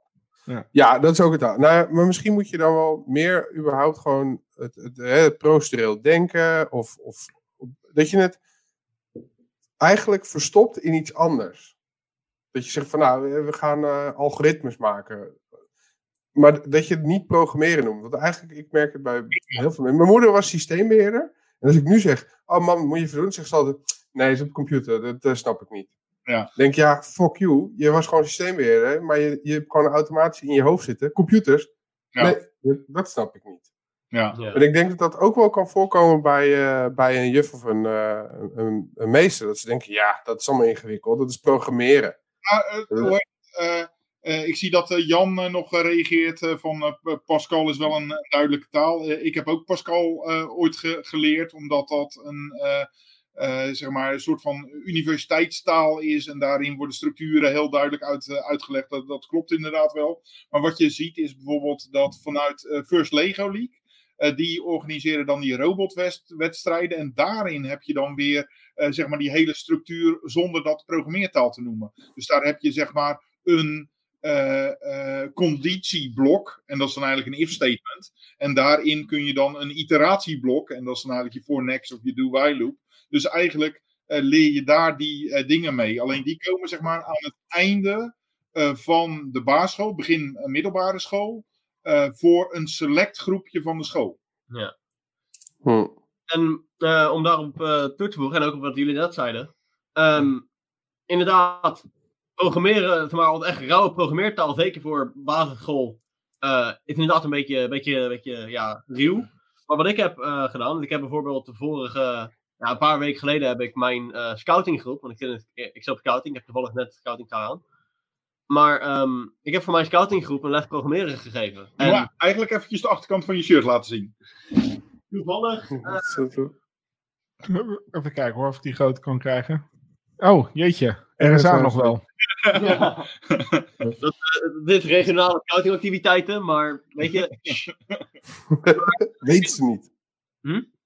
Dat weten ze niet, niet zeggen. Eh, Eh, overigens voor Jan Los, eh, de taal die hij bedoelt is EXAT. Examen assembleertaal. ehm, maar wat ik En, en jij, oh, wacht even. Jij, jij geeft antwoord nu op deze vraag. Welke taal die een beetje universeel is, zou dan gekozen moeten worden, denk ik, of niet? Drie eronder. Oh, Ja. jeetje. Ik heb het verkeerd in beeld. Waar zien jullie dit? Hoezo heb ik dit niet? Ja. Live. Ja, omdat jij dan, dan word je afgera- eh, afgeleid, eh, Rick. Dus dat eh, heb ik uitgezet bij jou. Eh, um, ik, ik lees hem even voor, want er zijn mensen die misschien alleen luisteren. Dus Jan Los die vraagt, um, ik heb Ambi gedaan, daar had je een taal die niet bestond, soort machine language. Ja. Um is ook erg lang geleden. Ja, Examen assembleertaal. EXAT. Exat, oké. En, en dus wat, wat is Exat? eh, Wat, even kijken, dus hoe zetten we Exat neer? Exat is een, eh, dus een, een ehm, Een soort ehm prototaal eh à la assembler. Maar dat is om een, te leren in iets wat. ja, je, je ziet dat in sommige recruitment stages ook wel voorbij komen. Dat je gewoon dan moet kijken in hoeverre dat jij in staat bent om te switchen naar een nieuwe omgeving. Dus eh, Ja. daar gebruik ik een soort prototype taal voor. soort assembly. Zo, ja, een soort assembly, maar dan geen bestaande assembly. Want anders hebben mensen die dat kunnen daar weer een, een voorsprong in. Ja, dankjewel. Ja. Anyway, ehm, Ja, dus ik heb een. eh, ja. Ik heb alleen maar het lijkt dat ik niet enig ben. Oh, goh. Eh, maar eh, ik heb een tijd geleden eh, aan mijn scoutinggroep eh, programmeren geleerd. Alleen ehm, in plaats van echt te zeggen van oké, jullie gaan programmeren. Want ja, ik had er ook bijvoorbeeld mensen die daar niet heel veel interesse in hadden. eh, heb ik via code.org. eh, ja, een soort van, ik weet niet of jullie het kennen, eh, Scratch.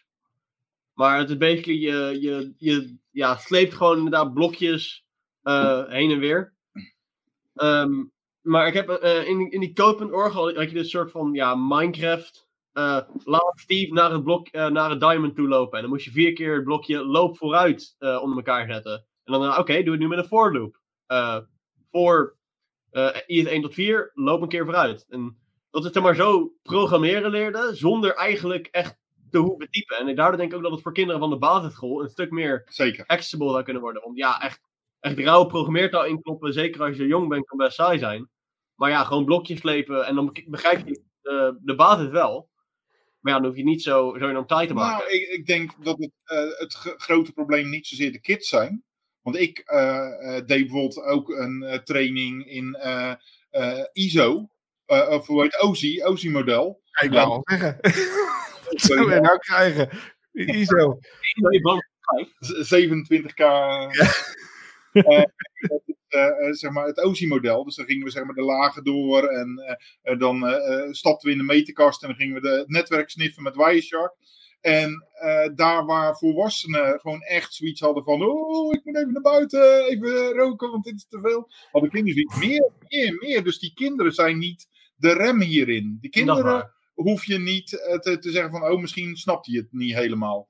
De, de meeste kinderen snappen het wel. En als de, er een het niet snapt, dan heeft de andere, die legt het hem wel even uit. Want eh, die zijn enthousiast erover. Dit is iets wat ze uitdaagt. Terwijl de docenten, die hebben juist zoiets van, ik heb geen idee wat, het allemaal, eh, wat hier allemaal aan de hand is. Ja, maar ik denk, ik, dat, is, dat is precies wat ik net ook uitleg met, met mijn, mijn moeder. Die dan, gewoon, oh, dit is een computer, dus het is moeilijk. Ja. Kijk nou, al die cijfertjes, eh, dit, is, dit is zo onbegrijpelijk. Weet je wel, want als jij nu ook, weet ik veel, als je nu naar een programma kijkt en je kijkt naar een heel programma, denk je ook, ja, geen idee wat het allemaal doet. En Ja, dan ga je op één ding focussen, het IP of eh, in het geval van een, van een TCP-dum, eh, eh, van een P-kapje. Ja. En dan ga je heel langzaam aan het begrijpen. Maar je moet gewoon accepteren dat je niet alles in één keer snapt. true. En ik denk een hele berg aannames helpt ook altijd. ja, Met, eh, met zoiets doorgronden. Ik, ja, ik heb eh, vroeger, wat, wat mij wat heel erg geholpen heeft, ik wou altijd spelletjes maken. Gewoon, ik heb, ik, toen ik eh, klein was, dacht ik, ik ga later bij een game studio werken en dan, eh, weet je wel, dan ga ik eh, nieuwe spelletjes bouwen. Nou, dat is nooit geworden, maar voor mij persoonlijk is het is een hele grote drijfveer geweest dat ik gewoon zelf een spelletje kon gaan maken. Dus je hebt een Nederlander, Mark Overmars. Dat was een docent in Utrecht aan de universiteit. En die had een game engine, Game Maker gemaakt. Ja, Ja, daar kan je ook, eh, daar, daar kon je helemaal in programmeren. Maar je kon ook gewoon met slepen alles bij elkaar klikken. En dan had ik een platformer kon je dan bouwen, weet je wel. Ja. Ja, dat, dat is zo vet. Om, om, eh, eh, maar uiteindelijk merkte ik ook, als mijn ouders dat dan zagen, ze, ja, dat is heel moeilijk. Terwijl, het zijn geen domme mensen. Ik weet zeker dat ze het wel kunnen doorgronden. Maar ze zien een computer en ze denken meteen, nee, dit is complex. ja. ja. Ik, ik wil nog even reageren op, eh, ja, die. Eh, We moeten hem even voorlezen, hè? want Arietje die vraagt eh, via eh, YouTube: vinden de geïnteresseerden het niet zelf al? Dus game service, Discord, bots, website bouwen. Of met andere woorden, moet je hier wel echt in het onderwijs iets mee per se? Ik heb, eh, ik doe eens in het jaar doe ik voorlichting voor studie voor profielkeuze op de middelbare school. En dan spreek ik best veel kinderen. Ik doe dan zeg maar cybersecurity. En dan vraag ik Ja. aan kinderen ook van. Eh, eh, ik, leg dan uit, dus ze, ze willen weten wat je verdient. Dan willen ze eigenlijk niet weten. Ze zijn meer geïnteresseerd in hoeveel vrije dagen heb je en wat, eh, wat maakt je werk leuk en minder leuk. Maar eh, daar vraag ik dan ook aan die kids van, eh, solderen jullie wel eens wat? Of eh, doe je iets met Lego? Of iets met, met eh, eh, eh, programmeren? En zeg maar, op alle kinderen die ik zie, eh, eh, eh, ja, heb ik zeg maar twee kinderen ontmoet die iets met programmeren deden. En dat zijn dan mensen die een technische richting gaan kiezen. Ja. Dus eh, eh, ja, eh, er zijn kids die dat zelf vinden, maar dat is echt maar, ja, weet ik veel wat, Ja. 2 of 3 procent die dat vinden. En ik, ik vind eigenlijk dat dat een vaardigheid zou moeten zijn. dat je dat als basis hebt. En als je je daarin spe- wil specialiseren, dat je daar ook de mogelijkheid in hebt om daar je wat verder in te verdiepen. Ja. Maar dat is denk ik ook als, je, als, als jij thuis. Ik bedoel, kijk, jij bent al hartstikke handig met elektronica. Dus jij kan ook als, eh eh, als Jurre zoiets heeft van ja, ik wil. Ik, ik wou. Ja, nou weet ik. Ik wou vroeger een afluisterapparaat maken. Dat je via FM kon meeluisteren. Ja. Ja. En mijn pa kan wel solderen, maar ja, die kon gewoon solderen, maar die, die, heeft- die, eh, daar hield het wel op. Ja, dan, weet je wel, dan kon ik wel zeggen, ik wil een afluisterapparaat maken. En dan zei die man ook van, ja, eh, eh, geen idee. Terwijl, we- weet je wel, dus dan, je hebt ook niet iemand die eventjes kan helpen. Dus als er niet iemand is die je eh, daartoe kan brengen. Kijk, mijn moeder was systeembeheerder, dus die had een computer thuis. Ja, En, da- en die wist dan hoe ze een, een programma op moest starten. Dus die kon het mij uitleggen. Maar ik denk dat als mijn moeder dat niet had gedaan, hadden wij thuis niet zo snel een computer gehad. En dan had ik dus ook waarschijnlijk veel later pas in aanraking gekomen met een computer. Ja. Ja, maar ik denk dat. Misschien dat de geïnteresseerden er zelf al komen, maar je moet ze wel die mogelijkheid bieden. ja, en ik denk ook dat zeker als je nog op die leeftijd zit en je zit van, oh, ik wil een game maken. Dan blijft het meestal ook gewoon daarbij. Dan gaan, Ja, Zeker ook als je maar gaat googlen, ik wil een game maken en je ziet, oh, Unity, oh, daarvoor moet ik heel C-sharp leren. Oh, ja. ja ik moest C C++ in de Half-Life, eh, de Source Engine toen nog. ja. Nee, Pre-Source nog. Ja, Oh. vergeet het maar. Weet je Ja. wel, Je- dat, je- dat is, Of iemand nodig die, het gewoon, die je gewoon in beleid begeleidt, a.k.a. een leraar. Code dojo's. Ja. Of, ja. Code dojo's. Ja, Code dat Dojo ken ik niet. initiatief, dat komt uit Amerika, eh, waar eh, zeg maar mensen, eh, IT-professionals, zeg maar een of andere eh, jeugdhonk eh, gebruiken. Eh, daar zetten ze een beamer neer en die geven dan les in hoe je iets kan programmeren. Dus voor kids die willen programmeren, zoek naar eh, het woord Code Dojo. En dan heb je bijeenkomsten voor kids van middelbare school. eh, die dan eh, ja, door iemand uitgelegd eh, krijgen van hoe ze kunnen programmeren. Of hoe ze kunnen hacken. Of hoe security in elkaar zit. Of eh, wat dan ook. Zeg maar een soort hack in de klas. Maar dan terugkomend eh, op eh, ja, een bepaalde plek. Dus eigenlijk je ziet het een beetje in de, de hacker-maker spaces, maar dit is wel echt heel specifiek op eh, programmeren en eh, collectief dingen doen. Oh, cool. Ja. Ik zou, ik zou eigenlijk wel een keer Unity. Daar is misschien wel een leuke mook eh, voor te vinden om, om iets met Unity te leren. Ja, van, Ja. Maas Online, Maas Online, Mook. Wat zat- was weer? Open online course of zoiets? Ma- Maas Open Online Course, ja, oké. Nee, ik, doe nu eh, van, van MIT heeft een eh raket eh, ding, eh, mook. Die doe ik samen met mijn vriendin eh, luisteren. Dat is erg leuk. Ja, dus als je eh, zeg, tiener bent, dan wil je een spelletje maken. En als je dan tien jaar ouder bent, of twintig jaar, dan wil je een raket maken. Zo, dat is ongeveer. Nou, nee, ik wil eigenlijk nog steeds weer spelletjes maken, want ik vond het gewoon heel leuk toen. Ja, oké. Cool. Hey, eh, en dan over, eh, dat is misschien wel een mooi bruggetje, want eh, ik heb eh, ook een foto van jullie ontvangen wat een soort van eh, rijdende, ja, wat is het? Arcade, zelfgebouwde arcadekast of zo eh, is. Eh, Ja, ja, het stond RPBB bij, maar dat zei, zei mij niks. Misschien ben ik dan eventjes... Raspberry? Een Raspberry Pi buttonbox. Dus dit is eigenlijk een beetje Oh. een idee dat los van zeg maar, dat ledbord, is dit eh, zeg maar de, de hobbybox eh, die ik heb gemaakt. En ik weet niet of je een beetje bekend bent met eh, van die doosjes die je kan kopen bij de Intertoys vroeger. Er zitten allemaal van die veertjes in. En dan heb je bladen, dat als je hier een draadje tussen doet, dan wordt het een piano. Doe je hem hier tussen, wordt een leugendetector. En zo kun je dat zelf maken in wat je wil. Eh, het is eigenlijk een beetje dat idee. Aan de hand van eh, zeg maar, dat, dat, dat knopjesdoosje wat mijn opa heeft gemaakt, heb ik dit gemaakt. Dus ik heb een uh, frameje gemaakt van 30 bij 30. Wat paneeltjes laten zagen bij de Gamma. En daar zit een muntmeter in. Er zit een thermische printer in. Een beeldscherm, knoppen, joystick.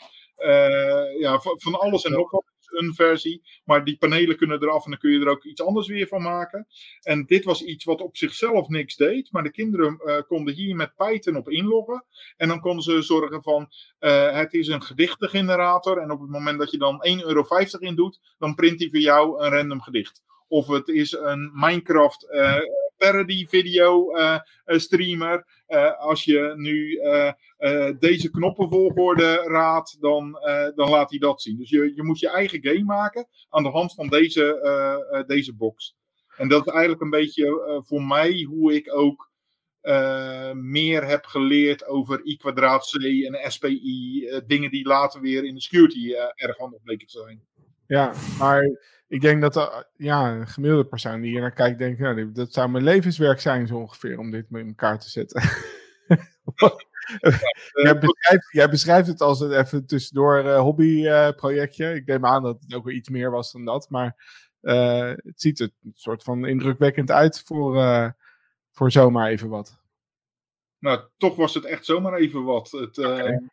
Ja, de, de, de, ne Nederland heeft een hoop coole winkels. Dus zeg maar uh, Kiwi Electronics, uh, hoe heet dat, SOS Solutions. dus er zijn heel veel winkeltjes die echt leuke DIY dingen hebben. En of dat het dan gaat over geleidende verf waarmee je circuits kan maken op je behang door uh, de dingen over te verven. Of kleine robotjes te bouwen, of dingen met Raspberry Pi, of Arduino, of je eigen uh, Alexa te bouwen. er is wel heel veel mogelijk voor niet echt veel geld. En wat, wat triggert jou over het algemeen meer? Is het dus, heb je eerst een idee om iets te, een, zeg maar een eindidee waar je, waar je naartoe wil werken? Of word je eerst getriggerd door iets, eigenlijk meer een beginidee, wat, dat, dat iets nieuws ineens mogelijk is, of een of andere nieuwe toolkit, of weet ik wat, waar je op... Uh... Nou, de, ik denk dat Jur en ik dat allebei willen hebben, is dat we op de duur een bepaald probleem uh, hebben, iets wat ons irriteert, waar we dan een oplossing voor, uh, voor ja. maken. Dus Jur die had iets met huiswerk. Je, je bot een telegram. oh. oh ja, allebei. Ja, um, ik gebruikte, ja, mijn school die had een of ander systeem waarop je je cijfers kon zien. Alleen uh, dat systeem, ja, er was toen nog geen app, nu wel. maar toen was het nog maar alleen een website. eh, waarmee je, ja, eh, heel erg slecht om op in te loggen. eh, allemaal heel erg clunky, werkt niet heel goed. Ehm, dus wat ik heb gedaan, is ik heb in Python eh, met de request eh, library eh, een dingetje geschreven dat voor mij inlogde. eh, en om de, ja, was het om het uurtje een, eh, een request stuurde naar de, eh, naar de cijferlijstpagina. Eh, keek of dat die pagina anders was dan de vorige keer. En zo ja, screepte hij daar eh carefully maar, het, het nieuwe cijfer eruit. Door het vergelijken met de oude cijfers. En dan stuurden wij daarna via Telegram. Ik weet niet of jullie dat weten, een soort van andere WhatsApp, maar dan beter. Ehm stuurde Vind het echt beter? Ik vind het beter. Echt? Oké, nou ja, oké. Ehm, maar ja, Ik ga even een drink halen, maar prima hoor. Cool. maar eh, hoe heet het? Dacht ik. En dan stuurde hij me dan eh, daar, via daar een appje van: hey, eh, je hebt een nieuw cijfer, dit is het. En ja, we hadden nog geen, eh, nog geen app daarvoor toen. Eh, dus ik was dan wel zeg maar bij far de eerste die het wist. Of dat er maar nieuw, nieuw huiswerk online werd gezet of zo. Maar ja, het meestal, ik zie een probleem. En, eh, of iets dat ik zeg maar handmatig moet doen, dat ik wil automatiseren. En dan pak ik een, eh, ja, dan pak ik Python erbij, want dat is gewoon mijn go-to taal. En dan ga Ja. ik lekker coden. Ja. En kon je je cijfers ook aanpassen? in, Doe geen uitspraken over, zeg je dan. in, Zo. Inspector wel, maar op server-side niet, nee. Oh ja, oké. Ja. Ja, ik, leuk dat je zegt, ik heb ook een school gehackt. Nog een side dingetje. Ehm, Nou ja, side dingetje, daarmee ben je helemaal in de krant gekomen en zo toen, toch? heb ik, heb ik flink wat... eh, Serieus? Toevallig wel. Ja. Ja, ehm, ik kan het verhaal wel even vertellen voor de mensen thuis. Ik weet niet of mij hebben er tijd voor. Dus. Ja hoor. Gewoon doen. Eh, Ik verwilde me ook best snel bij, eh, op school. Zeker in de wiskundelessen, daar was ik snel klaar. En toen heeft mijn wiskundedocent gezegd, hey, eh, ik heb een klasje na school. Ehm, daar kan je leren programmeren. Nou, ik kwam daar aan en ik kon helaas nog programmeren. Dus ik heb toen eh, gevraagd van, hey, er staat een computer daar in de hoek. Eh, mag ik daar Ubuntu op zetten? En dat vonden ze goed. Eh, Ik pak ook wat te drinken. ja, Zie, Eh, dit werkt. ja, we zijn er anderhalf Ik, uur ik bezig. ken het verhaal. Hij was erbij. Ehm, maar we hebben, eh, weet ik heb die docent gevraagd van, hey, mag ik daar Ubuntu op zetten? Eh, die docent zei ja, dus ik heb daar ja, Ubuntu op gezet, een beetje mee rond, eh rondgekut. En ik heb gekeken van, eh, oké, cool. Oh, dit is vast een netwerk. Eh, toen ben ik naar mijn eh, kernteamleider gegaan. En ik heb gevraagd, hey, is het goed als ik jullie hack? En eh, die keek eerst heel verbaasd. Maar vreemd genoeg vond hij het goed. Dus hij heeft eerst natuurlijk wel overleg gehad met andere, andere mensen, bestuur, alles. En we hebben wat afspraken gemaakt, responsible disclosure dingetjes. Van hé, hey, ehm, als ik iets vind, ik meld het eerst aan jullie, ik vertel het aan iemand anders. Ik gebruik, ik gebruik het niet om de school te impacten, ik gebruik het sowieso niet. Eh, en nadat we al die afspraken hebben gemaakt, heb ik, ehm, ben ik dus op die computer eh, een beetje kijken wat ik kon vinden. En daar heb ik eh, best wat dingetjes gevonden. Van camera's die we aangesloten op een netwerk tot andere projectjes zoals kluis, de kluisjes die we konden, de kluispasjes konden we kopiëren. En ja, een paar andere dingetjes. Nice. Oh, wat tof. Ja, maar Ik heb- ik- ik, heb- ik heb af, ik heb die, eh, wat, eh, volgens mij was het de, de rector van de school die op een gegeven moment ook ergens op items die ik voorbij heb zien komen op, eh, op filmpjes, dacht ik. Of was het, of was het jouw eh, leraar? Dat was diezelfde kernteamleider waar ik het net over had. Ja, En dat- ja. Mijn leraar, dat was, ik, eh, Ja, die is Ja. nooit in beeld die geweest. is nooit in beeld geweest. Maar eh, dat maar de persoon waar, naar wie ik toe ging van, hé, hey, eh, mag dit? En Ja. in dat, dat filmpje waar, eh, wat je bedoelde, dat is die van eh, Deloitte, had die van mij gemaakt. En dat Ja. was een soort mini-documentaire. Ehm, daarin wordt gezegd dat ik, eh, ik naar binnen rende van, hé, hey, ik heb gehackt. Maar eh, dat is niet helemaal zo. Eh, dat was, toen, was toen best wat jaren geleden, dus ik begrijp wel dat hij dat, eh, dat zo herinnerde. Maar was er maar, ik ging eerst naar hem toe van, hé, hey, mag ik dit en dit doen? Eh, en toen pas ben ik gaan rondkijken.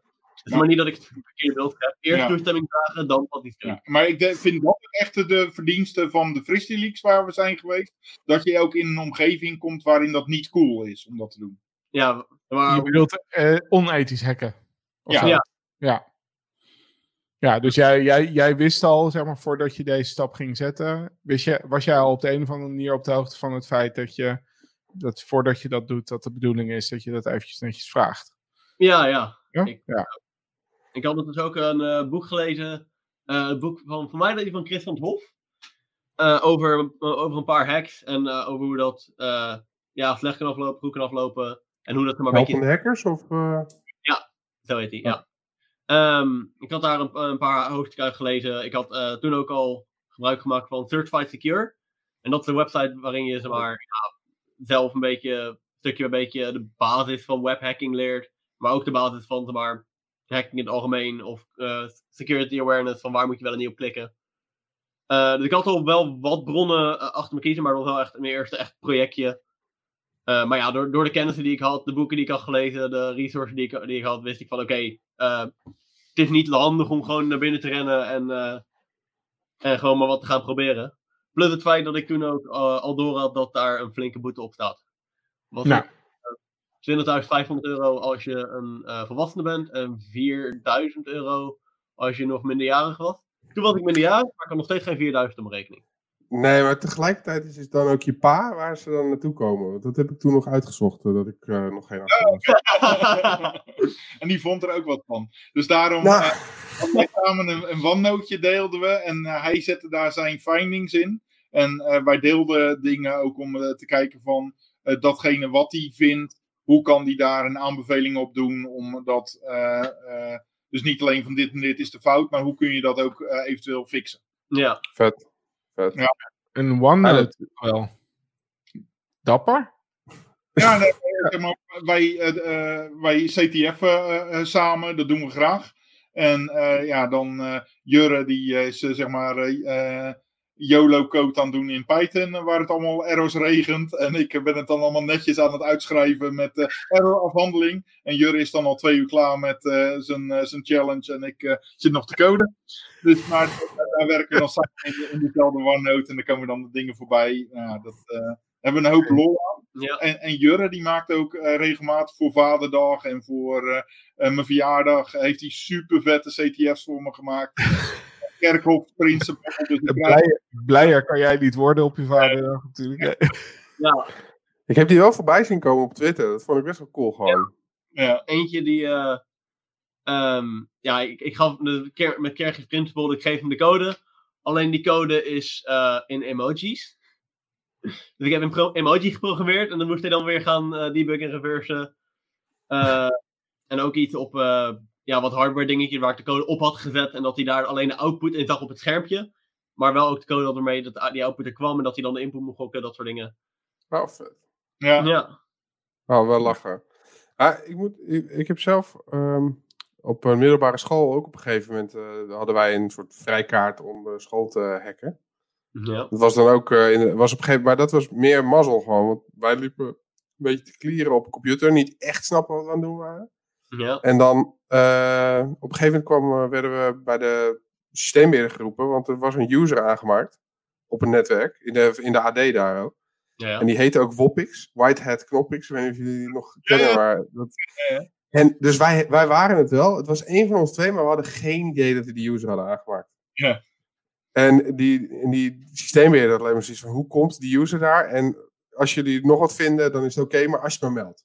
Dus Ja. dat was, was echt een lucky deal gewoon, want dat had natuurlijk ook lelijk af kunnen lopen. Terwijl we eigenlijk geen kwaad in de zin hadden en het ook niet snapten. Maar toen had ik ook nog niet zo door dat er zoiets was als eh, responsible disclosure en netjes van tevoren een afspraak maken, had ik ook niet helemaal ja. doorgrond.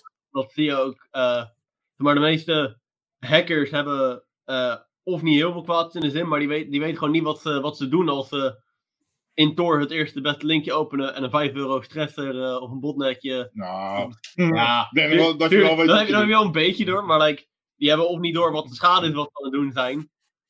Eh, maar ja, als je, als je zoiets doet, het- natuurlijk ben je dan niet, niet per se heel tech-heavy. Kan natuurlijk wel, maar om, om een, eh, een dingetje online te kopen voor 5 euro eh, en daarmee een oplat te leggen, ja, dat heeft niet heel veel technische kennis nodig, maar je doet wel gewoon heel erg veel schade. Ja. Ja, Ik vind- vind wel, Ja. Het OM heeft nu een programma eh, waarin ze hackride, waarin ze eh, kids toch een beetje op het, op het goede pad weer willen zetten. Dus zeg maar bij je eerste vergrijp, krijg je wel straf. Want je moet wel weten dat het, dat fout is gegaan. Maar je moet dan, zeg maar, onder begeleiding van IT-professionals. ja, word je eigenlijk een beetje tot inkeer gebracht. Om eigenlijk te zorgen dat eh, de, de kennis niet verloren gaat. En niet iemand meteen een strafballad krijgt. En daardoor niet meer aan de gang eh, kan. Eh, ja, ik denk wel dat dat een, een goede is om Ja. te- zorgen dat diegenen die het ja, niet helemaal evil doen, toch bewaard blijven en wellicht daar tot inkeer komen en andere dingen doen. En ik, ik zit zelf ook in, eh, in dat, eh, dat programma en ik moet zeggen dat eh, de, de kids die ik langs heb eh, gehad, eh, ja, de- daar vind ik echt dat daar iets in veranderd is en dat die ook op een andere manier erin staan. En ook gewoon eh, ja, een ander pad kiezen daarin. En, en hoeveel van die, want ik, ik heb me altijd afgevraagd hoe technisch die mensen zijn. Of dat het gewoon, weet je wel, of hebben ze een stressor gekocht of hebben ze ook echt nog een beetje skill? Ja, dat, dat, dat verschilt. Dus eh, eh, sommigen die eh, hebben behoorlijk wat, wat kennis en ja, kunnen van alles, bouwen van alles. En die zijn echt, ja, eh, echt juweeltjes op dat vlak. Maar sommigen die doen dingen zonder eigenlijk goed te snappen wat ze aan het doen zijn en krijgen daar een douw voor. Ja, een Dus Ja, eh, nou ja, ja. Dus de- dat, dat verschilt een beetje. Er is niet zeg maar een stroom van je krijgt de een of de ander. Dat verschilt echt per geval.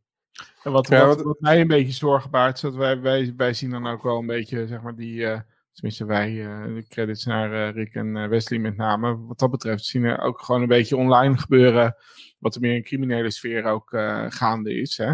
Ja. En, en eh, hoe die eh, gasten eh, daarmee met elkaar in contact staan, dat geeft wel de indruk dat, dat het soort van eh, het drempeltje steeds lager wordt, of lijkt te worden, van, weet je wel, als je op een gegeven moment in staat bent om een stressor in te huren, weet je wel, dan kom je al heel snel eigenlijk ook wel in contact met, met, eh, met één stapje vervelender voor, eh, voor zeg maar de community of voor de gemeenschap.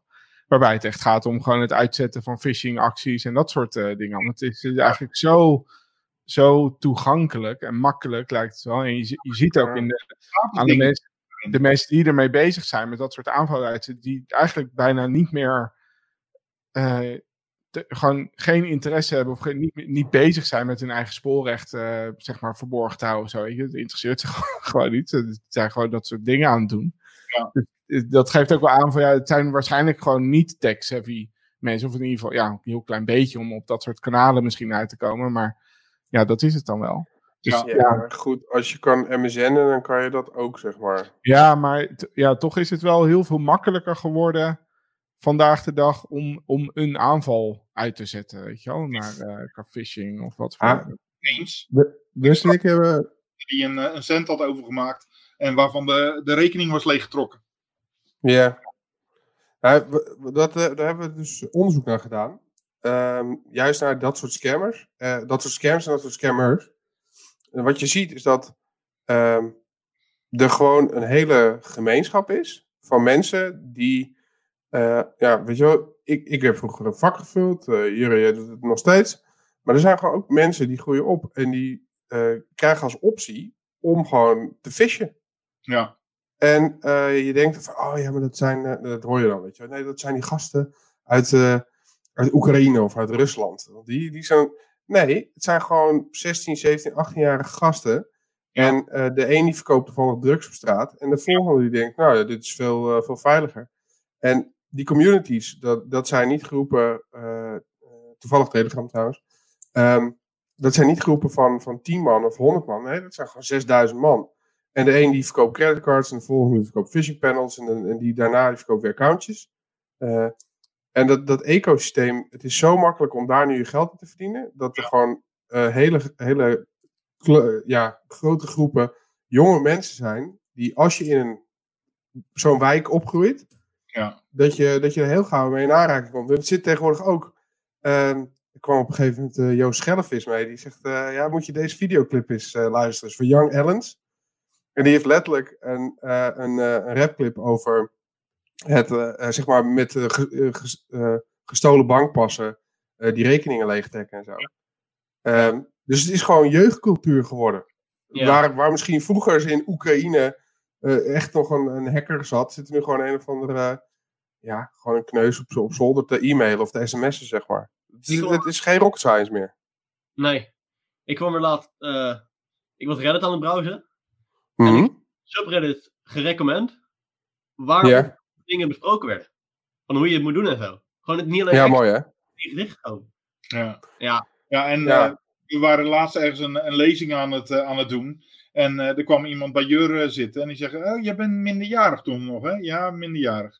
Ja, nou heb ik een eh, casino. En eh, dat, eh, ja. Ja. daar moet iets met beveiliging eh, voor gedaan worden. En je wil je wat geld verdienen. Ja. Dus ik had zoiets even op afstand kijken hoe dat hij daar zelf mee om, eh, omgaat. Ja, kwart van de Maar- app. Ja. Ja. Ja, maar Yes. zo is het wel fout gegaan ook bij eh, eh, die gasten in eh, Antwerpen. die, de haven van Antwerpen was toch gehackt? Er zaten Raspberry Pi's in de stekkerdoos en zo. Ja. Ja. Ehm, dat is uiteindelijk een security bedrijfje geweest die dat gedaan hebben. Ehm, die, eh, maar dat, die hebben dus een investering aangenomen van een of andere drugscrimineel uit Amsterdam. En die heeft ze gewoon bedreigd. Eh, ja, dat, dat is dan opeens heel heftig, maar je kan, het kan veel, veel makkelijker. Ik bedoel, dat verhaal van, eh van Hutchins, Malwaretech van de week. Dat je ook ziet. Weet je wel, je zit in een community. Je denkt, oh, ik doe ook mee met deze community. En oh, een beetje een paar euro verdienen. Ja. Ik heb vroeger ook wel dat, ik, dat, dat mensen zeiden, ja, wil je anders eh eh, creditcard eh gegevens? Want dan kan je met die creditcard kan je dan dingen kopen. Toen dacht ik ook, vet. Kan ik dan gewoon een Playstation kopen?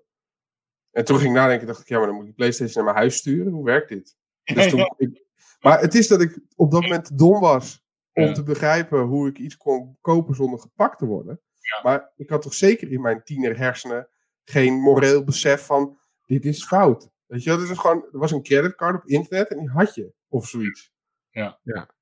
Dus, Ja. dus ik kan me ook voorstellen dat als je zo jong bent, dat je denkt van ja, oh, oké, let's go. Ja. Kopen. Als je er nog nooit voor gewaarschuwd bent, zeg maar. Ja. Dus daarom is voorlichting ook eh, belangrijk.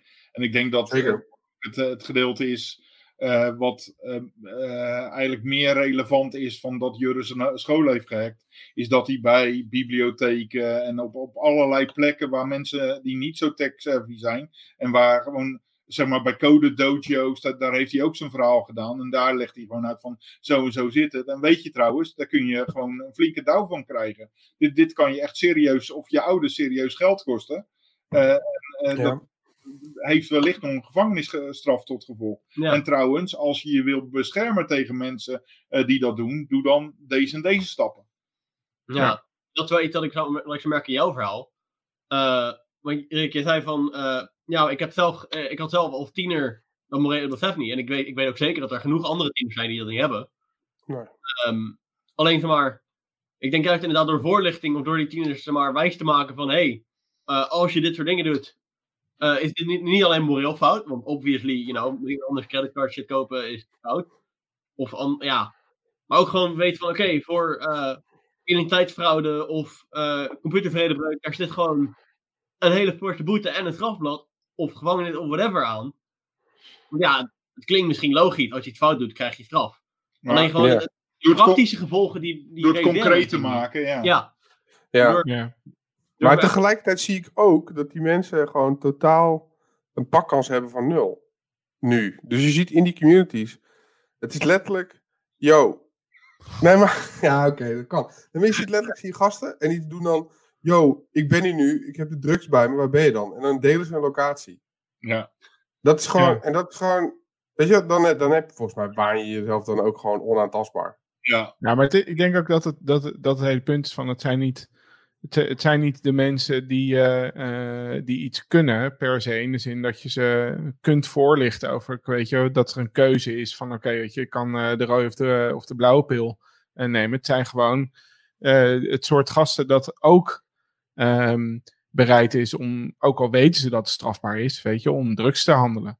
Of om dingen op straat, weet je. Een beetje dat soort types die ja, nu ook ineens de gelegenheid krijgen met een paar simpele instructies. Weet je wel, van ja, installeer Telegram en ga hier in dit kanaal. En dan, eh, nou, dan, dan volgt de rest vanzelf wel. Dat, dat- ja, en, en, en die, ja, weet je, En daar, de- daar kan je wel voorlichting aan geven, maar dit is meer algemene voorlichting of zo. Waar waarschijnlijk ook wel een heel groot gedeelte van dit soort gasten gewoon, ja, dus Bij zijn. Ja. ja, ja, of, die, of die, ja, die, die, die weten het misschien wel dat het strafbaar is. Ik denk, ja, maar het is wel geld verdienen hier zo. Maar goed, Ja, prima. nou, en toch denk, toch denk ik wel, wat, eh wat Jurre zegt wel klopt hoor. Want ik had gewoon, er was niemand die aan mij had uitgelegd van dit, dit kan niet of zo. En, en natuurlijk weet je wel wat bepaalde dingen wel niet kunnen. Maar als ik toen de technische kennis die je nu bij elkaar weet, eh, zeg maar. Het is maar goed dat er tegenwoordig zoveel voorlichting is en zoveel aandacht voor is. Want als ik de technische middelen toen had gehad, die je nu hebt om, om te leren over security en hacken. Kijk, toen was ik gelukkig te dom om, het, om er echt, echt wat mee te doen. Maar ik had niet het morele... Weet je, als ik iets kon hacken, dan ging ik het hacken. Ja. Ja. En waarom doe je dat? Ja, omdat het kan. Moest je kijken. Lachen. Wist ik veel dat het niet kon. Ja. Dus ja, Ja. natuurlijk weet ik wel dat het niet kan. Maar hè, Ja, je weet dat het niet kan, maar praktisch gezien, wat ga je stoppen? Maar dat, dat ja, en ik heb vier proxies. Hoezo gaat iemand mij pakken? precies. Ja, en ook over dat principe van eh, dat ze onaantastbaar zijn. Eh, dat subreddit dat ik werd aangeraden, daar had ik, had ik ook een post gezien. Dat ik denk van, wat?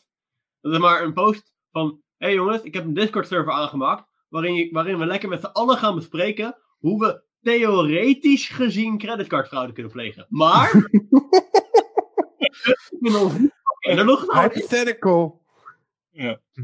Net zoals eh, ransomware, ransomware voor educatieve doeleinden. Ja, ja, ja, die eh, hidden tier. Nou, daar hebben we met z'n allen een hoop plezier van eh, inmiddels. eh, Ja. die educatieve ransomware. Hey, even op een vrolijker noot. Eh, Dan kom je op dit plaatje. Ja, dat is zeg maar Lioncat. Ehm ja, het, is toch eigenlijk allemaal een beetje die. ehm, eh, ja, net als die Cola Mentos fontein is dit ook een, een bepaald dingetje. Dit was dan met scouting eh, samen. Dit is een, een, eh, een bezemsteel. En daar zitten eh, 150 LED's aan de zijkant. Er zit een klein Arduinootje onderin. En als je dan met een spiegelreflexcamera op een statief zet. En je zet de sluiter voor eh 8 seconden open. En je loopt dan met die stok door het beeld. En je gaat er dan vervolgens achter staan. Dan is dit het effect wat je, wat je hebt. Oh, ja. Light painting. Light painting. Superleuk. Dat is echt een dingetje. Eh, Ja. eh, Google het maar eens. Wat ook. Ja, ik eh, heb het wel voorbij zien komen. Ik had eigenlijk nooit echt begrepen. Ja, Ja. is eh, zeg maar in plaats van dat je photoshopt. Eh, eh, eh, maak je gebruik van ja, de, de, de eigenschappen van de camera. Door hem langer open te houden, belicht je hem gewoon in verschillende stappen. Dus wat je bijvoorbeeld ook kan doen, is de, de flitsen voor je neus houden, flitsen. Dan loop je een paar stappen verderop en dan flits je opnieuw. En dan zie je jezelf twintig keer op die foto terug. Of Ja. je pakt een zaklamp en je, je schijnt daarmee. eh. Dus ik heb bijvoorbeeld ook een, een foto dat we met Nerf-pistolen staan. En daar hebben we dan, zeg maar, wat, wat is dat blauwe geweer eh, waar je die Ja. ballen mee kan schieten? eh, Eh, Raygun of zo. eh, eh, spelen we daarin na door een iPhone te pakken. Die zet je op een eh, blauw eh, eh, lampje. En dan teken je daar zeg maar de straal mee die uit dat pistool komt. Cool. Dus- Ja, maar analoog Photoshop. in. Oh. Ja. Lachen. Hé, Ja. en- maar in deze afbeelding, hè, want ben je nou die stok, hoe zorg je dat je zelf uit beeld blijft? Dat je niet als één grote waas en jilles nog eh, erbij hebt. Die ledjes die hebben de voorrang. Dus dat, die jilles die zie je dan niet. Die jilles Ja, is donker. eh, je doet het eh, in het donker. Ja. En eigenlijk de camera die ziet alleen maar het licht dat hij op zijn lens krijgt. Ja. En zeg maar, eh, wat, wat er is gebeurd, eerst was het helemaal donker daar. Eh, Mhm. Daarna heeft hij met die, eh, met die stok, en die gaf dan zeg maar streep voor streep die Nyan Cat, eh, is hij er maar door het beeld gelopen. Daarna is hij erachter gaan staan. En toen hebben ze hem en het fort belicht. En Ja. voor die stap had je alleen maar de Nyan Cat. Ja. En daarna Oeh. daar, hem en het fort. Dus Ja. maar meerdere Dus- stappen gemaakt. Ik ben nog geflitst daarna. Oh, wat vet zeg. Ja, wel leuk. Ja, wel cool.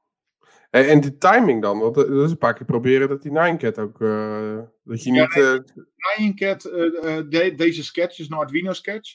eh, die laat altijd de, eh, de regenboog zien. En als je op de knop drukt, dan tekent hij de kat en stopt hij. Dus dan kun je een ah, regenboog maken. en je Eh, weet een beetje hoe, hoe snel je die moet bewegen, dat die kat niet zo lang wordt of zo. een smalle of een hele uitgerekte. En dat is een kwestie van hoe snel je er doorheen Ja, loopt. dat Dus is wel een paar keer proberen. Want nu, nu staat de 9-cat in een beetje goede aspect ratio. Maar je hebt ook een paar keer dat je veel snel loopt. Dat je maar zo'n 9-cat hebt. Omdat je Ja. juist te lang geloopt. Dat je zo'n 9-catje hebt. Ja, Wat vet. Oh, leuk zeg. Dit is Ja. wel leuk, hè? want Die, het is een eh, voor ons heel bekende meme. Althans, ik, ik ken hem eigenlijk alleen maar. Ik weet eigenlijk helemaal niet waar het vandaan komt. Waar komt deze kat vandaan? Wie kent het verhaal hierachter? Het komt van een oude website. Nyan.cat. En eh, daarin had je deze kat. En eh, die speelde een... eh gelijke... nee, nee, nee, nee. Ja, ja, ja, ja, ja, ja. Ja, ik hoor het ook gewoon als ik het zie. ja, precies, precies. Maar, maar die speelde dat de hele tijd af en dan kon je zeg maar, eh, ja, dan kon je, eh, ja, je luisterde het gewoon op de achtergrond en het was bokken irritant. Maar- En dan kon je een tweet sturen van, hé, hey, ik heb nu al 12 uur lang naar Nyan Cat geluisterd. Ja. Maar ja, irritant was. Af en toe zijn er van die leuke websites, hè, wat dat betreft. Ja. Dat is gewoon Ik- echt, eh, Ik heb letterlijk, eh, toen, eh, toen nog bij, uh, bij Deerbytes, deed ik dan eh, of Ninecat of eh Tibetaans keel zingen. En dan 10 uur YouTube video. En dan zei ik, jongens, jullie moeten even, volgens mij gaat het niet goed. Het team, jullie zijn gestrest, ik ga jullie helpen. En dan zet ik dus 10 uur lang Tibetaans keel zingen of Nyan Kat op. En mensen Ja, ja, vonden het heel irritant en ik vond het dan wel heel leuk. We hadden ook Deerbytes t-shirts met memes erop. Ja, Met Ur- Durbert. Ja, dat is heel grappig. ik vond het heel leuk. Ja, de durf hebt. Oh, Oh, hebben jullie mijn tas al gezien? Nooit. nee. Ik Jawel, trouwens wel. Dus die met de LED-ding erop, toch? Oh, ja, maar die wil ik nog wel een keer zien. Dat is eh, Juicy. Oh, ik- Heel goed. verkeerde knop. Verkeerde knop. ja. Zo. Mm. Nou, nu komt het hoor. Wat eh, jij zei van Rick. Eh, ja. Ik heb ook nog, eh, ik heb zelf een websiteje gebouwd. eh, toen, toen ik nog aan rond, was voor de eerste keer met HTML. Lang geleden. Mhm. En ehm, ik had daar een, een eh, soort voorkant gemaakt. En daar was zeg maar een My Little Pony eh, achtergrond met op de voorgrond Don't forget to lock your PC. Dus altijd als mensen de PC unlocked raken, dan eh, zet ik die, zet ik die website in de... Oh, wat vet. Die helemaal ponies over je scherm heen lopen en zo. Serieus. Ik zag net badges voorbij komen. Hmm. Ik wil deze tas ook hier, Les. Hoe kom ik hier aan? AliExpress, 40 euro is die. Serieus? Oké, dan kom ik nog wel even voorbij op de lijn. Oh. Ja. Wat cool. En je hebt ook die, die cybersticker, hè? Die heb je ook hierop Ja, zitten. Maar is het niet een... Is het een sticker of een badge? Nee, kijk, dit is een, eh, eh, deze kant. Ja. Oh. Kijk hem. Eh, Maak eh Git Merch, maakt die of niet? eh, ja, eh, ik wil cyber.nl. Ja. ja, ja, ja. Een, eh, een regenboogvlag erachter. Eh, maar het was eigenlijk de bedoeling. ja, Ja, nou, gaat de ka- nou gaat de kast open hoor. Ja, ja, ja. Eh, Jurre, kun je hem even... Cyber. Oh jeetje. Een drie meter cybervlag. maar het lukt me niet meer om die nog op tijd op te hangen. Nice. Maar die, die heb je ook via Get Merch ge- gefixt, Ja, of niet? Nou, sterker nog, eh, deze shirtjes. eh Ja. I void warranties for a living. Die komen ook van eh eh, GetMerch. Nou, Oké. Eh, ik Nou, heb toevallig ook. mijn Defcon shirt aan, maar Erik heeft ons zolder shirt eh, aan. En die komen ook van Get Merch. Cool, cool. Ja, ik moet- zeggen, het is tot nu toe wel heel relaxed eh, eh, Ja. samenwerken met die gasten. Maar we zijn niet gesponsord. Nee. Nee, maar eh, Get Merch, maar als je- werkt goed. Mag het wel, Maar- hè? Sponsoren mag, Get Merch. Kom de Ja, ja. Ja. Oké. Hey, ehm, en, eh, en, en het volgende, eh, daar had je bijgeschreven poken. Ja, Poken. Nou, dat mag je Eh, ook weer uit gaan leggen dan, Jillis. Wat is poken? eh, ik heb ehm, iets een beetje last met eh, eh, impulsiviteit. En eh, er was een eh, collega die eh, zoiets had van... ik heb nu toch iets leuks. Dat is een soort van elektronisch visitekaartje. Het zijn twee soort van USB-stickjes met Bluetooth. Dat hou je tegen elkaar. Dan wissel je een ID uit. En dan vervolgens wordt je vriendjes op MSN en op Hives en op Habbo Hotel en al dat soort dingen. En eh, wil je die niet hebben? Ik zeg, nou, ik kan me niet voorstellen dat als je net een miljoenen deal hebt gesloten, dat je dan je eh, bijtje tegen je eh, kikker aan gaat zitten wrijven om dan vervolgens je visitekaartje uit te wisselen. Dus hij zei, ja, maar dit is ook wireless, hè? En dus ook met, je kan het ook uit elkaar halen. Ik dacht, ah, ja, je hebt me. Zo'n zo'n ding gekocht, maar ik wilde er één halen, maar dat kwam uit, ja, uit Zwitserland. Dus ik moest dat per doos inhalen. Dus ik, ik, ik had zeg maar zo'n doos gekocht. En ik drukte op mijn PayPal van bestel. En toen dacht ik ineens, oh wacht even. Dit geld was bedoeld voor de APK van de auto van mijn vrouw. Super handig. Dus wat ik uh, gedaan heb is een webpagina gemaakt met een mail toe. En wie helpt me hier van deze meuk af? Klik hier. En dat was uh, plinkploem, plinkploem, plinkploem. En elke keer kreeg ik allemaal mailtjes binnen van mensen die het ook wilden. En aan het eind van de dag had ik drie van die dozen al verkocht, terwijl ik er één had gekocht. Oh. En toen oh shit, dan moet ik dat ook gaan opsturen. Maar als ik het opstuur, dan. En het komt niet aan. Wiens schuld is dat dan? Moet ik dat dan aangetekend gaan versturen? Maar het zijn dingetjes van een eurotje of 15, 16. Ja, daar ga je niet 7 euro aan verzendkosten aan, aan vastmaken. Dus ik heb daar. Ehm, ik dacht, die prinsen die hebben ooit een keer zo'n uh, OV-courierdienst uh, bedacht. Van ik uh, ga gewoon met de trein allemaal dingen wegbrengen. Ik heb een leaseauto, dus ik breng dat wel even rond. En de eerste keer dat ik dat rondbracht was tijdens een Twitter strandwandeling. En toen was daar Slijterijmeisje, die maakte een, een videootje van me en die plaatste dat op Marketing Facts. En eigenlijk vanaf dat moment is dat ontploft. Want het was toen komkommertijd. Er was allemaal geen corona en oorlog en allerlei dingen. Dus uh, dit was een of andere feel-good uh, gadget. Die in de slimme werken 2.0 tijd was. Een web 2.0, dat was nou helemaal hip. Dus alle ministeries. WordCloud. Ja, WordCloud. De, alle ministeries moesten, moesten met elkaar gaan, gaan knuffelen. En daar hadden ze dan een, een gadget voor, voor nodig. Dus uh, dit is enorm ontploft. En uh, ja, eigenlijk binnen no time, ik geloof dat in een maand hadden we alle nieuwszenders gehad. En ik was overal, uh, overal geweest.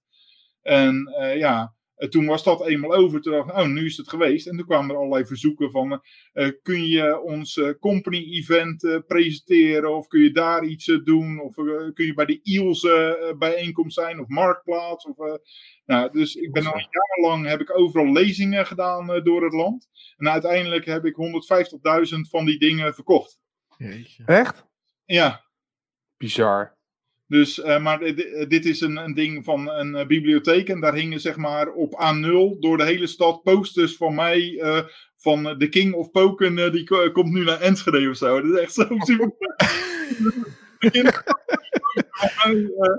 bij het drama. Ja, het was echt ja, het was zo'n bizarre tijd. Dat we gingen dan zeg maar met, de, met Sil en de kids gingen we in de auto naar een of ander vakantiepark. Dan dropte ik Sil en de kids zeg maar bij dat vakantiepark. Dan ging ik eerst een lezing doen. Dan kwam ik terug, uh, even bubbelen. Volgende dag de volgende lezing. Dan de volgende dag de volgende lezing. En dan weer terug naar mijn werk. Want ik deed ook gewoon mijn werk er nog bij. Maar ja, ik, echt, het ontplofte gewoon helemaal. Ja, wat cool joh. ja, zo, zo zie je maar, opportunisme is gewoon een zegen. Ja. ja. Ik, ik was zelf, uh, ik was toen nog redelijk jong, zoals je daar kon zien. Alleen, uh, toen hadden we, we hadden een van de nieuwszenders, maar een van de RTL-zenders die kon filmen. En die kwamen binnen met een hele cameraploeg. En wij zeiden, hè? Ja, maar die van die had meer man, hoor. Hij is nee, ja. Ja, maar, mooi man. Het was een, een, een gave uh, tijd. ja, uh, alleen daarna kwam eigenlijk een beetje die, die, eigenlijk die, die plusklas kwam hierna. Maar hier heb ik wel wat geld mee opgebouwd om ook wat van die gadgets te kopen. Om als ondersteuning voor die plusklas. En ook zeg maar wat, wat gadgets, zeg maar de, de, de volgende plaatje wat je net erop had staan. Dus dan zeg maar ook weer wat gadgets die ik zeg maar van die inkomsten heb gekocht. Om ook wat meer security dingen te gaan onderzoeken. Van, uh, van kaartlezers en hoe werkt dat nou? En hoe werk je uh, ja, allerlei dingen met, met, met chipjes en hoe kun je dingen uitlezen. En zo ben ik eigenlijk een beetje ja, wat, wat dieper de security ingegaan. Dus eigenlijk een beetje met funding uit die tijd nog. Ja, want uh, ja, het zit hier allemaal super geordend. Hè? waarom, waarom zit het zo geordend in bakken? Ben je continu dit overal mee naartoe aan het slepen? Of geweest in ieder geval? Is dat? Mijn werk is het zo. eh, eh, ik werk, eh, werk bij Deloitte en daar, daar doe ik eigenlijk vier dingen. Dus ik doe blue teaming. Ehm, eh, dus zeg maar het be- beheer van een blue platform. Dus een SIEM-oplossing. Ik doe ehm, eh, voorlichting, dus zeg maar security awareness. Ehm, ik doe hardware hacking, dus eh, eh, klanten die eh, brengen ons hun hardware en dat gaat dan zeg maar over het algemeen over apparaten die veel bij consumenten staan, die dan op de markt gezet worden, waar dan van gekeken moet worden van in hoeverre ja, zit dat degelijk in elkaar, kun je daar dingen uitlezen, dus die, die onderzoeken waar doen we aanbevelingen over. Ja, en de laatste is dan sinds een jaartje bouwen gadgets voor het Red Team. Dus eh, dan, eh, ja, je noemde net een Raspberry Pi in een stopcontact. eh, ja, dat, dat is een opzichtige, maar dat kan ook veel geniepiger allemaal. Dus het is zomaar een beetje een soort eh, de cue van eh, James Bond. Allerlei ja, gekke gadgets bouwen waarmee Oh, je offensive spul kan, eh, kan doen. We, we, Ik zie- eh, ja. Ik zie ook die NFC-lezers is ook wel gewoon allerlei voor pro- proberen soort van aan te haken op wireless. eh Ja, ja, dus, dus. Klonen van, van toegangspasjes in. Er, er zit een- in een van die dingen zit bijvoorbeeld een ding. eh, als je een, een Wii hebt, dan heb je daar van die. eh, hoe heet dat? Ja, van die. Nunchucks of zoiets? Sorry? Nunchucks? Nee, nee, nee. Van, van die poppetjes die je dan op zo'n NFC-omgeving kan doen. Waarmee je dan uit. Amiibo. Amiibo's. En eh, er was dus een bedrijf die had dus een Amiibo disk gemaakt. En daar kon je 200 Amiibo's op zetten door ze elke keer door te klikken. Maar dat is gewoon UID. Dus eh, zeg maar, eh, dit is uh, Jurre's broodrommeltje. En dat is dan eh 200 Jurre's broodrommeltjes in een stikje wat er gewoon uitziet als een muntje wat je in je zak hebt. Dus ja, het is ook zeg maar een beetje op creatieve manier naar dingen, eh, naar dingen kijken. Dus en eh, ja, voor mij is dat ook zeg maar een beetje een soort van eh, ja, escape room. Je, je hebt een bepaalde de, eh, tijd eh, of een bepaald budget wat er tegenover staat. En dan moet je zo creatief mogelijk eh, mee, eh, mee omgaan. Dus je hebt een bepaald vastwerkprogramma waar, wat je doorgaat, waarin je bepaalde stappen doorloopt. En voor de rest is het gewoon vol, eh, vol YOLO erop. Dus eh, Ja. eh, bouw je eigen gadgets om eh, dingen te brute of haal dingen eraf of eh, eh, maak een glitching attack of eh, wat dan ook. Dus eh, Zie ik, ook dingen, zie ik ook dingen voor de sigarettenaansteker eh ertussen zitten Nee, niet? Eh, Nee, zit- dat maar, ja, zou dat ook eh, kunnen, ja, zou wel eh, geinig zijn. Eén iemand eh, die daar echt eh, eh, super in is, is eh, underscore MG op Twitter. Dus eh, die heeft Mhm. een nieuwe Oh My God eh, cable eh, gemaakt, die eh, Hack 5 nu, eh, nu heeft. Eh, en eh, ja, dat. eh, Ja, dat is een nep, nep laadkabel, toch? Met, met eh, in de USB-connector de... eerder. Dus het is zeg maar niet de, de Mitnick kabel eh, die eh, zeg Hmm. maar een soort ducky in de kabel is. Maar de- deze die kan ook eh, remote eh, eh, eh, kapot gemaakt worden of remote te- teruggezet worden naar een normale kabel. En er zitten allerlei functionaliteit in. Dat, dat gaat wel echt een heel stuk verder. Dus ook een stuk trouwens. Ja, die Echt Mitnick-kabel was toen toch nog een hele rel. Ja, want die was Fiat. Ja, die, want die had hij van MG gehad, toch? Samen met eh Mitnick en die U. Ja, dus eh, Ja, van wil, je me helpen? En eh, toen eh, zijn ze samen gaan praten. En toen is hij vervolgens zelf ermee eh, mee verder gegaan. ja, samen met een, een of andere red teamer volgens mij. Ja. Ja, dus eh, dat, eh, toen ontstonden ook een beetje de stickers Put Kevin Back. Ja. ja. Ik vond die sticker best wel leuk trouwens. Ja, ja, ja. ja. Ja, maar goed, hij heeft daar geen punten mee gemaakt, eh, denk ik. Hij heeft er geen vrienden mee gemaakt om eh, hoe hij het toen heeft opgepakt. ja. Ik weet niet of dat je nog wel eens op zijn website bent eh, gaan kijken, maar eh, de marquee komt er nog op voor hoor.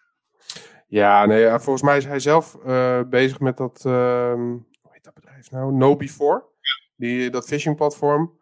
En, en heel veel geld harken waarschijnlijk op een of andere manier. En voor de rest boeit hem allemaal niet zoveel meer. Joh. Ik denk ook dat die hele rel zal hem ook niet zo... Het zal, hij zal ook wel gedacht, het zal me mijn reet roesten. Ik heb hier mooi aan verdiend. Doei. Ja. Ja, en hij heeft gewoon zijn, zijn credits eh, van de keer dat hij gepakt is. En eh, eh, doet nu, eh, ja, Voor telefoneren. ja, Ja. de, Ja, hij- hij heeft wel dat boek. Ik weet niet of je dat gelezen hebt.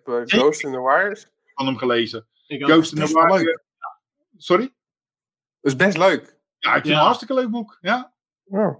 Ik vond dat best wel eh, tof om te lezen toen. Ja, goed. Ja, zeker voor mij, want ik, ik wilde helemaal niet in die tijd. Ik heb, ik heb uh, Ghost in the Wire voor mij gelezen. Ja, Ghost in the Wire en, uh, The eh, Art of the Intrusion. Art of, uh, ja, en Ja. ja. Ja. ja, ik, had, ik had natuurlijk geen idee hoe het allemaal werkte vroeger. Maar dat is zeg maar een beetje onze tijd, eh, Rick, eh, qua telefonie en eh, gekkigheid, ISDN eh, eh, doorverbinden. Nee, ik had, dat, dat was ik nog te jong toen. Oh, oké. Dus, dus eh, ehm, ik wist dat ISDN bestond. Ja. En er waren ook wel vriendjes van mij die hadden dan ISDN. Dus die hadden sneller internet. En die konden in het internet terwijl hun ouders aan het bellen waren. Ja. En ik eh, vroeg dan thuis, mogen we dat ook? En dat vonden ze dan te duur. Dus dat, Ja. ik was toen echt nog... eh, eh, Ja, ik, zeg maar- ik had eh Casema Ja. thuis. Dat wou ik En- zo graag. Hè. Ja, maar dat was echt heel kut voor, eh, voor je Counter-Strike. Dus het totale lek en eh ik wat. Dus ik had dan, als ik wilde eh, echt een war eh, ging spelen, dan had ik een eh ISDN-verbinding zelf geregeld. Dus van de mijn ouders heel gek, maar ik had, betaalde het dan zelf. En toen had ik op een gegeven moment had ik een modem in mijn computer die kon twee ISDN-verbindingen hebben. Dus ook gewoon een dubbele ISDN-verbinding als ik ging, ging gamen. Hoe betaalde je dat dan? Ja, pizza rondbrengen of zo, geloof ik. Ik denk dat het in die tijd ongeveer was dat ik dat geld. ja, ik deed gewoon dat.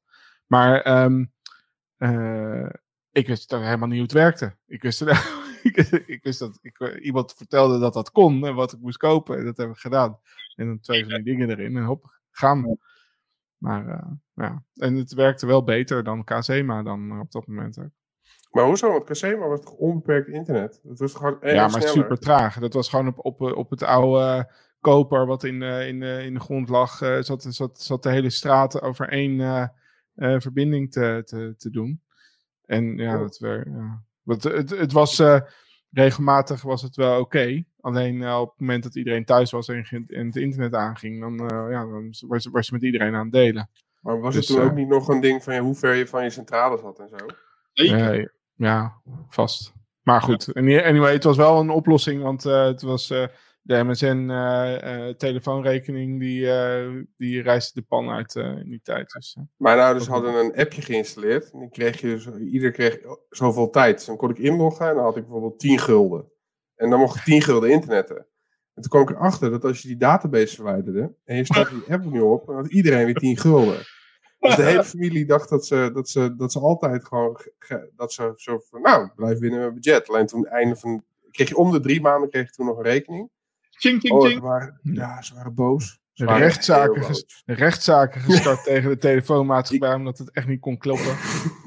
nou, nee hoor, dan hadden we wel heel snel door dat ik het was. Oh. Maar, maar dat was toen wel van, ja, maar hoe- ja, toen heb ik ze uitgelegd hoe dat, eh, hoe dat ging. En toen was het ook wel oké. En ik geloof dat we daarna ook eh, vaste internet eh, kregen. Ja. ja, precies. Dat was de eigenlijk betere maatregel. Hey, en, ehm, eh, eh, maar ik heb inmiddels weer een beeld eh, voor me dat Jurre weer eh, bij de Lego eh, terugbeland is. Dus het cirkeltje is weer rond. We zijn gewoon weer aan het Lego inmiddels. door het hele Pokémon-verhaal eh, eh, heb ik ook wat, eh, wat volgers gekregen op, eh, op Twitter daardoor. Want het idee was, het is een visitekaartje, dus je werd vrienden. Dus je werd ook automatisch vrienden met mij op Twitter. Dus zeg maar de volgers die ik nu op Twitter heb, dat zijn mensen met wie ik dat fysieke eh visitekaartje, een groot deel daarvan is de mensen met wie ik dat fysieke eh visitekaartje heb eh, gedaan. En omdat ik toch al bezig was met school en met kinderen inspireren, was ik op de duur in Eindhoven. bij de, de universiteit, er was kinderuniversiteit voor, voor de jongens. Dus die konden dan zeg maar daar een college meemaken over van alles en nog wat. En eh, ja, toen eh, sprak ik daar eh, de directeur van Stichting Techniek Promotie. En toen zei hij, oh, ik zag dat je op Twitter reclame voor ons aan het maken was. Hartstikke leuk en hartstikke bedankt. Ja, ja, ik gun zeg maar, mensen die kinderen bezielen om technische dingen te doen. ja, die dragen een warm hart bij. En ja, zo is eigenlijk een beetje de relatie ontstaan. En eigenlijk sinds die tijd zijn eh, Jurre en ik, in instantie eh, Jelle, Jurre en ik, maar eigenlijk daarna eh, al snel alleen maar Jurre en ik, want Jelle vond niet zo tof, eh, verslag gaan doen. Dus elke keer als er eh, die wedstrijden zijn voor die kinderen van eind uh, baarschool, begin middelbare school. Dan gaan Jurre en ik naar ja, een bepaalde plek waar dan die, die tournament is. En daar doen we dan op social media verslag over wat er allemaal speelt. Ja, want dit is, oh, dit is een toernooi, een Lego-toernooi. Ja, dat is ook een finale. Maar hoe werkt een Lego-toernooi? Dus het idee is dat het een, voor een deel is het een soort opdracht die je moet doen. Dus uh, je, uh, je, hebt een, onder, uh, een, een, onderwerp van hoe kunnen we zorgen dat de kwaliteit van scholen verbetert. Nou, dat, dat kun je bijvoorbeeld doen door de lessen aan te passen. Of uh, nou, we hebben als, uh, als probleem in onze school dat het een monumentaal pand is. Dus daar mogen we geen banken in plaatsen. Maar we kunnen daar bijvoorbeeld wel een systeem in maken waarin je krukjes hebt en waarmee je op die manier kan zitten. Dus ja, aan de ene kant moet je een soort van probleem gaan oplossen à la WO-manier. en in tweede instantie heb je een soort van mat. Uh, die in een uh, bak moet komen. Dan heb je een robot die moet uh, aan een begin staan. Daarna moet je hem loslaten. Dus je kan hem niet afstandbestuurbaar maken. Maar die moet helemaal geprogrammeerd zijn om zelfstandig te kunnen rijden. En die moet dan een bepaald parcours door. Waarbij die lijnen kan volgen. Of op kleur kan kijken. Of gewoon heel dom. Twee seconden naar voren. Dan naar links. Dan twee seconden naar voren. Dat moet je zelf verder uitmaken. En uh -huh moet je zoveel mogelijk punten scoren. En eigenlijk die twee dingen samen bepaalt hoe hoog je gaat. Dus het is niet zeg maar robot wars dat je dingen gaat afslachten. Uh, je, je bent wel met z'n tweeën aan een tafel bezig, maar eigenlijk speel je voor je eigen score. Dus het is niet zo. Ja. Ja, en die robot bouw je die dan zeg maar van tevoren? Of is het ja, gewoon je benen op de dag en die moet, hij moet een taak doen? Nee, nee. Je, die robot die, uh, die uh, bouw je op school. En over het algemeen is het zo dat er dan meerdere teams binnen een school zijn die daaraan meedoen. En dan de beste daarvan die uh, ver, vertegenwoordigt de school, of misschien meerdere van, van de scholen, afhankelijk van hoeveel budget ze daarvoor hebben.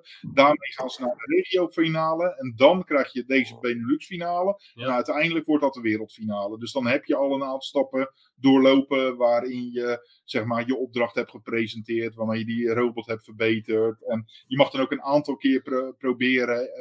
dus uh, als je een robot lijntjes laat doen, dan heb je daar lichtsensoren in. Dat luistert heel nauw. Dus als die belichting anders is, ja, dan werkt dat niet meer goed. Dus die tafels die zijn ook voor een bepaalde manier gemaakt. Die moeten deze afstand en deze kleur hebben. En daar is een TL-bak. En dat schijnt echt uh, recht van boven. Om ook te zorgen dat je die situatie zo gelijk mogelijk krijgt als in de finale.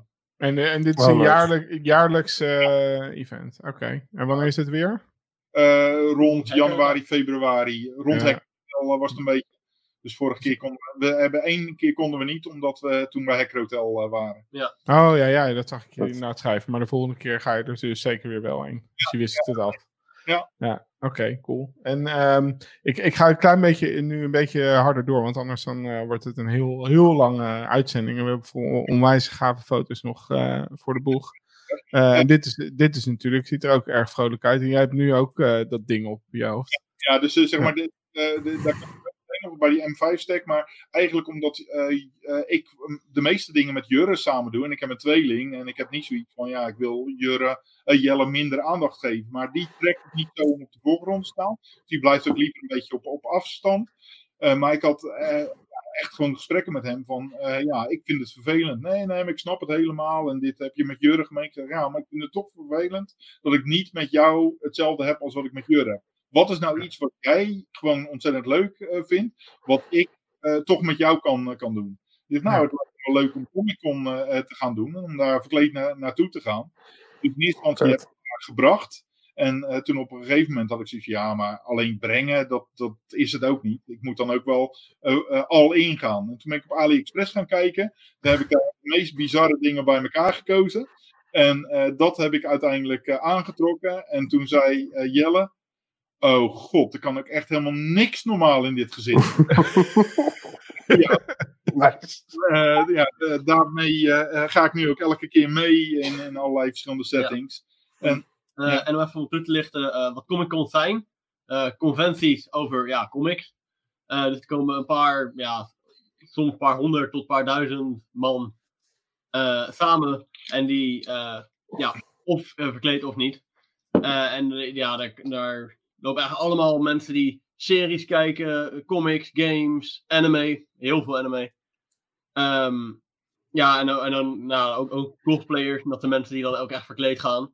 Dit in de rechterbovenhoek zie je een foto van eh Jo en mij. En ik ben aan de rechterkant verkleed als eh, Ban uit eh The Seven Deadly Sins, een eh, anime. Hoe is die? Eh, Is die leuk? ja, wel een aanrader. Niet zo Ja? goed als. Gurren Lagann, maar eh, ja, ik, het, is, het is wel een goeie. Oké, Eh, ja, ik ga eens kijken. Ook nog tijd lopen trainen om, zodat ik goed in het bandpak kan Oh man, wat een wasrek heeft die gast. Dat is echt dat is zo vervelend om daar dan naast te lopen. Serieus? Ja, en wat doe je dan? Ik heb eh, vier maanden lang heb ik om de dag eh, maar thuis lopen trainen. Crunches. Crunches, push-ups, sit-ups, al die dingen. Maar in het geniep, hè? Want ik wist er niks van. Totdat we naar Koenkom gingen. En dan liep hij met een ontbloot bovenlijn. En dan, fuck man, hoe dan? Serieus.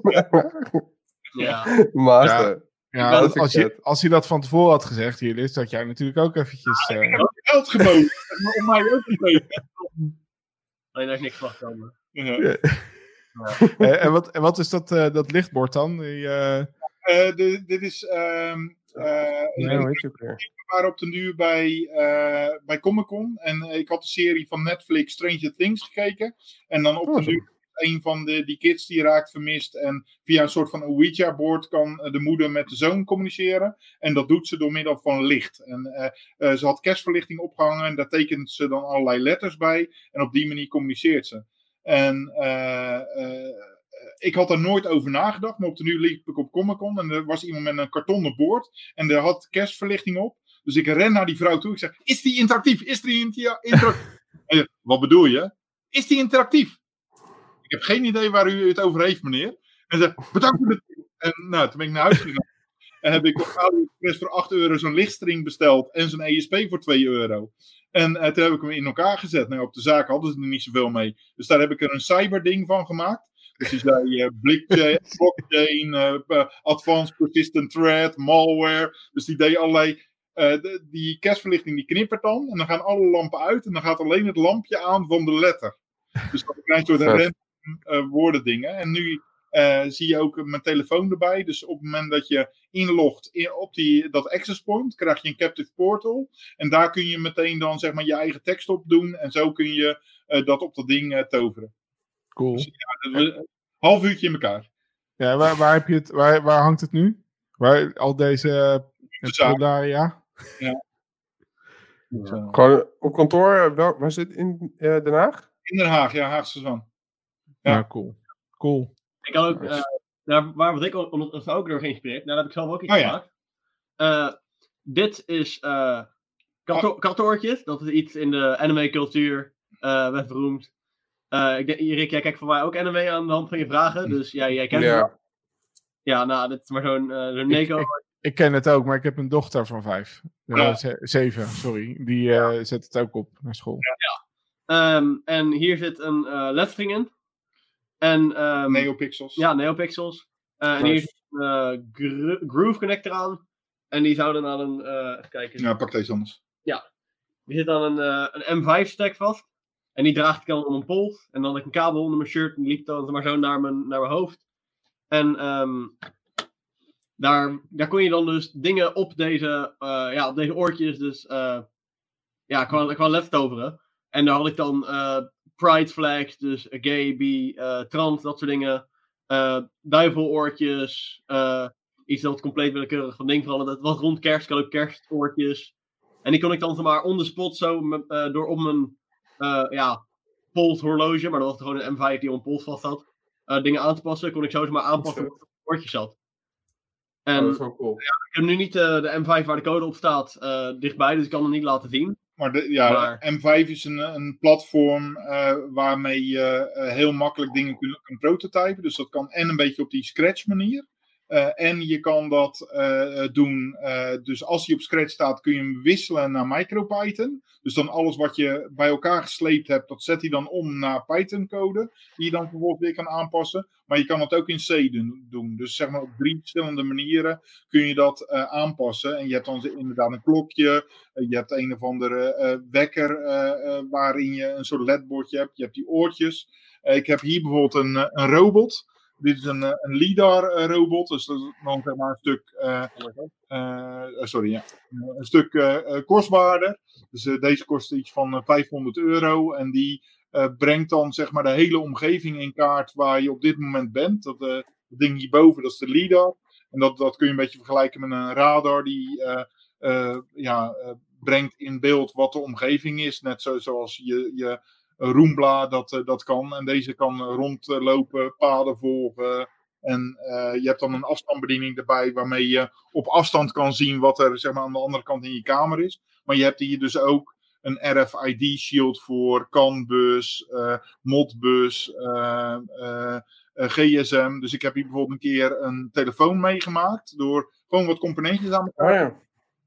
En ik dacht, nou, dus misschien niet zo handig om dat met mijn eigen telefoonnummer op YouTube eh, te zetten. Dus ik had dat met uh, zeg maar twee burnerkaarten kaarten gedaan. En uh, dat filmpje stond er nog geen minuut op. En ik word al gebeld op dat nummer. met een nummer 31 337 1337 1337. Iets van in Amersfoort. Nice. Dus iemand had een, een VoIP-nummer daar geritseld.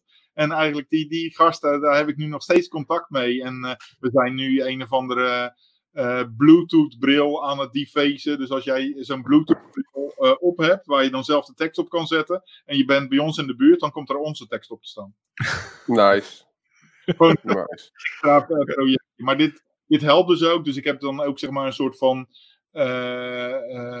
ja, gadget gemaakt waar iemand heel snel zeg maar, een pasje op kan, kan klonen. Uh, MyFair. Cool. Maar hoezo, hoe kwam je bij M5-stick terecht überhaupt? Uh, nou, als je kijkt naar de, de, de badges, de badgecultuur, uh, bij SHA, uh, zeg maar die, die badge, dat is allemaal een beetje op dat ecosysteem gemaakt van die ESP32. Dat, dat bord wat je zag met die, met die ledjes erop, dat is ESP8266. En mhm.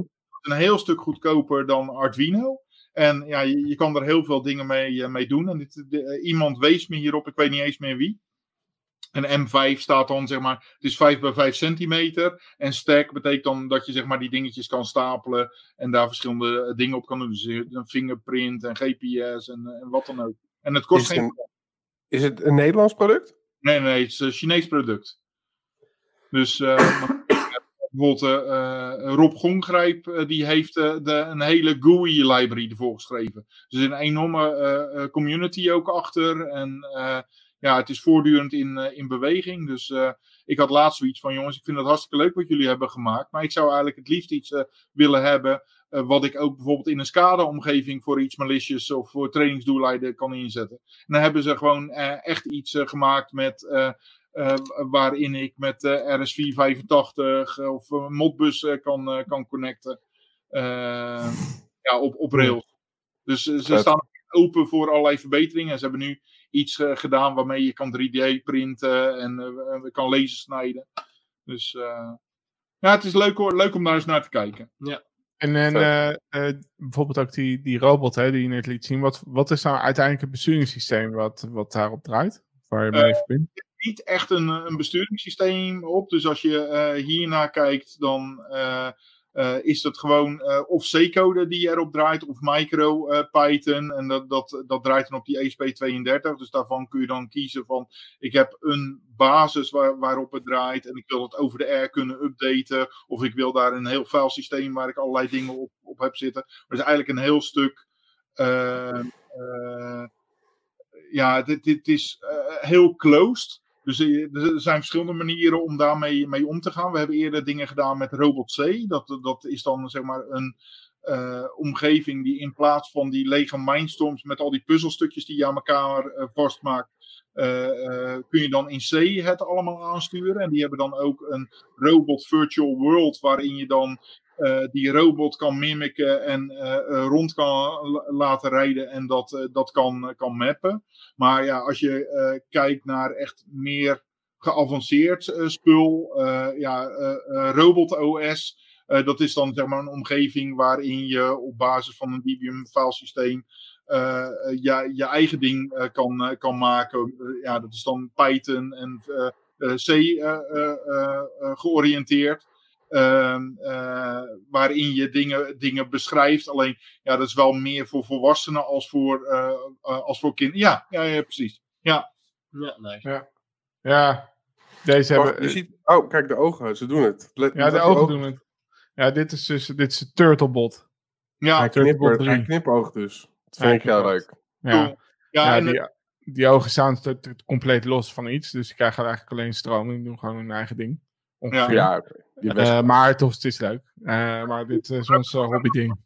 of eh, eh, allerlei dingen op, op uitbreiden. Ja, ja. Ja. ja, dit draait inderdaad op eh, ROS. Dus dit is een soort van ook een, eh, een ehm, hoe zeg je dat? Een eh, educatief eh, project, dit, wat ze hebben gebouwd, een robot is.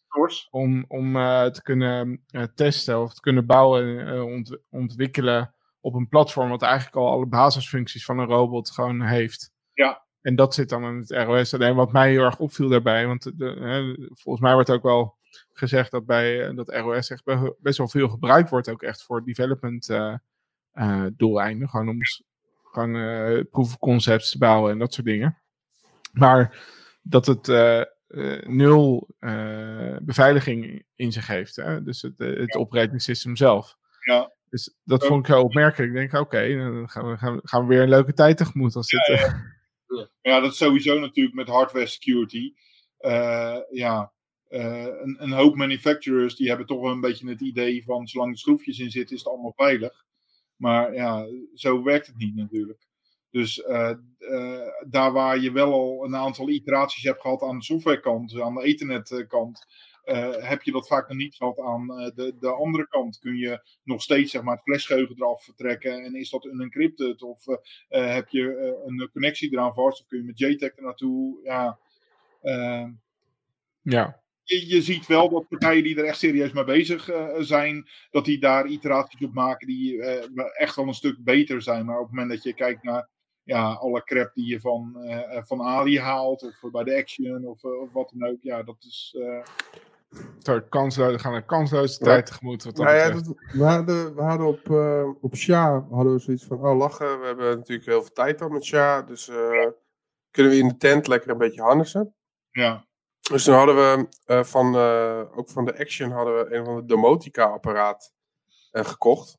Ja, Waarmee, dus we dachten, hè, dan kunnen we, dat- ja, dan heb je iets leuks om kapot te maken. En toen bleek dat dat, eh, dat ding was zo dom. Dat draaide helemaal, dat was eh, gewoon echt een, een programmaatje ingebrand op, zeg maar, op, op of een Atmel. ja, En wij hadden zoiets van, oké, nou, er zijn allemaal open poortjes en dingetjes. En toen bleek dat het hele stomme ding was gewoon letterlijk één, één AVR en toen was het klaar. Ja. Dus toen, nou, toen waren we ook snel klaar. Want nou, daar hadden we eigenlijk niet zo goed een idee bij wat we ermee moesten doen. ja maar dat, dat, dat is het ook gewoon. Sommige dingen zijn gewoon eh, te, eh, te simpel daarin. Ja, te dom om te hacken. Ja, is maar- niet leuk meer. Nou ja, nee, ja, je, je kon het niet, je kon hem anders flashen, dat was het. ja. Er, er was niet echt iets wat ik ermee kon Nee. op dat moment. Nee, wat dat betreft kun je dan beter naar de kringloop gaan en dan eh, kijken wat eh, daar nog met een eh, touw eh vast zit. Ja, nou, ja, gel- er was gelukkig op Sjaag voldoende te doen. eh. Ja. Auto's en zo dingen. Hm? Auto's en dingen. Ja, ja ik, eh, dat, je had nog dat, dat eh, LED-bord eh, bij de bar. Ja, ja, ja, Ja. precies. Pixelvloed. Ja, Ja, dat was lachen. En ik heb uiteindelijk heb ik nog de, hoe heet het, eh, je had toch die, die de, de portapotties waren toch, eh er waren de switchkasten ook. Ja, ja, zeker. de ja, dus die heb ik, die heb ik nog pikken. Dus die, eh, eh, dat, was, dat was ook leuk. Dat mocht, mocht uiteindelijk van de jongen die de sleutel kwam brengen. Oké, Ik zei, als je zo terug bent, mag het? Hij zei, ja, is goed hoor. Oké, cool. ja. Dus dat- je kon toch nog een beetje hobbyen, gelukkig. Ja, en, eh, en we hadden natuurlijk Luc die met die badge ook bezig is geweest, toch? Ja, Luc die had die ransomware geschreven voor die badge. Oh, lachen. Nice. Ja, ja. Ik kom Ja. naar tent 4. Ja. Ja, ja, dat was best wel lachen, want ehm, hij had het zo gebouwd dat het, eh, ja, gewoon het opstarten en dan was het van, joh, hè, eh, haha, kom maar te brengen. En toen had het badge team had zoiets van, ja, maar je kan die ook persistent maken. Dus Luc zei, ja, dat, dat kan, maar dat heb ik niet gedaan, want dat vond ik niet leuk. Nee, nee, nee, nee, dit gaan we persistent maken. Dus heeft het badge team heeft die code aan staan passen, zodat je echt, echt naar hun toe moest om je badge te laten fixen. Dat was superleuk. Maar er- er stond zeg maar ook de, de- een sticker op een van die dozen met de instructie voor de flasher. En eh, die is op de duur ook gevonden. En daar hebben andere mensen weer eh, misbruik van gemaakt. Ja, ja want de, de, de PC zelf was ook uh, gebackdoord op een gegeven moment. Ja. Klopt. Hè? het moet niet te lang duren, zo'n eh, zo'n eh, zo'n event. Ja, ja daarom, daarom heb je bijvoorbeeld op Defcon, eh, daar heeft, eh, hoe heet die, eh, de Dark Tangent heeft er ook wel over verteld, dat hij zoveel evenementen organiseert, omdat als er te veel hackers bij elkaar zijn die zich vervelen, dat Ja. het dan heel vervelend wordt. Dat Ja. er gewoon gebeuren de nare dingen. Dus dat was letterlijk eh, Nice. zijn motivatie. Hou ze bezig, hou ze van de straat. Ja, inderdaad. Hey, en ehm, eh, eh, jullie zo, de, next is eventjes heel iets anders, denk ik. Althans, nu Ja. hebben, we- gaan we het over de radio hebben. Eh, want hoe, je, je woont dus eh, meer, zeg maar, hier in uh, Hellevoetsluis. Sluis. Ja. En dan zit je bij Aalsmeer op de radio. Ja, maar hoe dit eh, werkt dat? voor uit die begintijd van, eh, van Twitter. En daar heb ik eh, Anne-Maria leren kennen, aapstaatje puur op, op Twitter. En die had ook die picknick, de Twitnik, toen georganiseerd. En eigenlijk hebben we zeg maar langs die, die hele periode contact gehouden. En af en toe, als er een, een gast ziek was, dan, dan belden ze mij op, want ik had al een verhaal of zo. En op den duur is dat zeg maar eigenlijk een beetje overgelopen in wil je niet een vaste columnist worden. Dus eh, nu elke drie weken dan eh, eh, doe ik daar een, een column. Een beetje, eh, hoe heet die, lieve Marianne-stijl eh, eh, zit je een beetje in elkaar. Dus Ja. eh, Leuk. over het algemeen een beetje de dingen die ik meemaak in mijn leven. En dan de dingen die technisch zijn, die probeer ik toch een beetje op een eh eh, basisschool eh, manier uit te leggen. Ja. ja, en je hebt inderdaad eh, een van de laatste die ik eh, van teruggeluisterd. Die ging ook over die situatie met Twitter. Hè, van, eh, en toen eh, hoorde ik dat jullie eh, in, in ieder geval ook heel creatief zijn met cocktails eh, maken op verjaardagen. Ja. In cola, onthoud hem. Safari en cola. Ik vind Safari Jus lekkerder, maar jij ligt meer Ja, Safari ja, Cola, ja, alles. Ja, Safari Jus dronk ik ook op jouw leeftijd inderdaad, dat soort troep. Maar zo lang geleden. Dat zou ik ik nu niet zo Safari snel meer doen, denk ik. Nee. nee maar ik weet nog wel dat, dat ik op een gegeven moment alleen zoete drankjes inderdaad lustte. Ja, Pisang Ambon. Oh, gadver, dat heb ik nooit lekker gevonden. Dat vond ik echt, dat dat- echt vieze bende. Bestaat het nog eigenlijk? Pisang Ambon. Ja. Oké. Nice. Van die meuk van bloemen bestaat allemaal nog. Ja. Ja. Kijk. Oké. Nou, en dan nu En, eh, Goldstrike en strorum en dan weet je zeker dat je gaat kotsen. En, en, en je hebt eh, Goldstrike, dat was inderdaad dat zijn met die, met die gouden vlokjes erin. Dat is Ja. een soort van, eh, ja, oké. Ja, gegarandeerd nekken. 100%.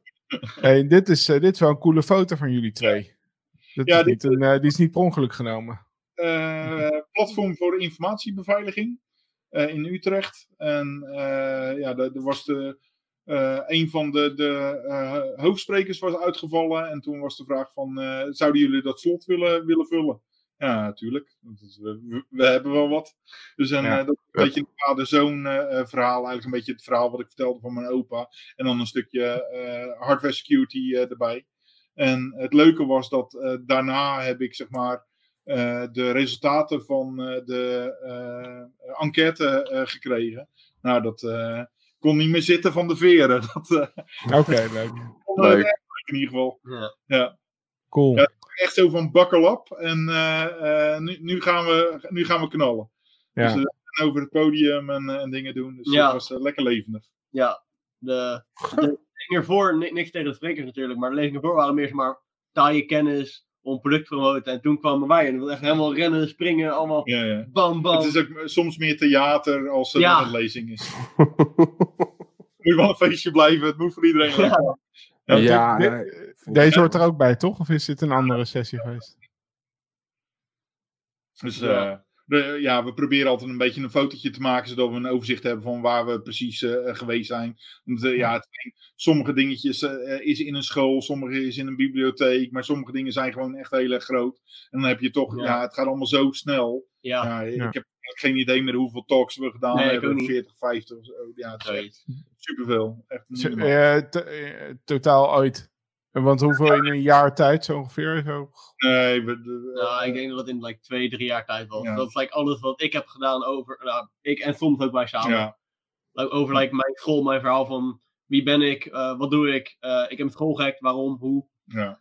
En ehm, ja, dat, dat verhaaltje een beetje. En ja, ik heb bij een paar grote dingen gedaan. eh Sjaap, daar hadden we het net over, daar heb ik ook, ook een lezing gegeven. Ja. Maar ja, ook heel erg veel van die kleine dingetjes, bibliotheekjes, schooltjes. Ja. Ja. Ja, en eh, soms komen er leuke dingen. eh, eh, eh, laatst mochten we met, met Jafsek eh, mocht hij een verhaaltje vertellen van ik heb mijn school eh, eh, gehackt. En dan uiteindelijk kreeg hij een baan aangeboden. Eigenlijk een beetje vanuit, eh, eh, hoe heet die organisatie ook weer? ECP? ECP, ja. Zeg maar de postbus 51 van Cyber. Dus, Oké. Ja, eh, eh, laatst was je eh, ambassadeur media wijsheid voor. Voor de week van Mediawijsheid. ja, dus, dat, dat wa- en dat was gewoon echt een, een rol meespelen in een adventure voor kids. Met een script. Ding voor NPO. Dus het, het grappige is van ja. Eh, als je jong bent, dan heeft het nog wel een aaibaarheid. En dan weten ze je ook te vinden. En als je dat een, eh, een beetje leuk kan vertellen en ze hebben er niet te veel werk aan. Ja, dan, dan rol je zeg maar van, de, van het ene interview in het, eh, in het andere.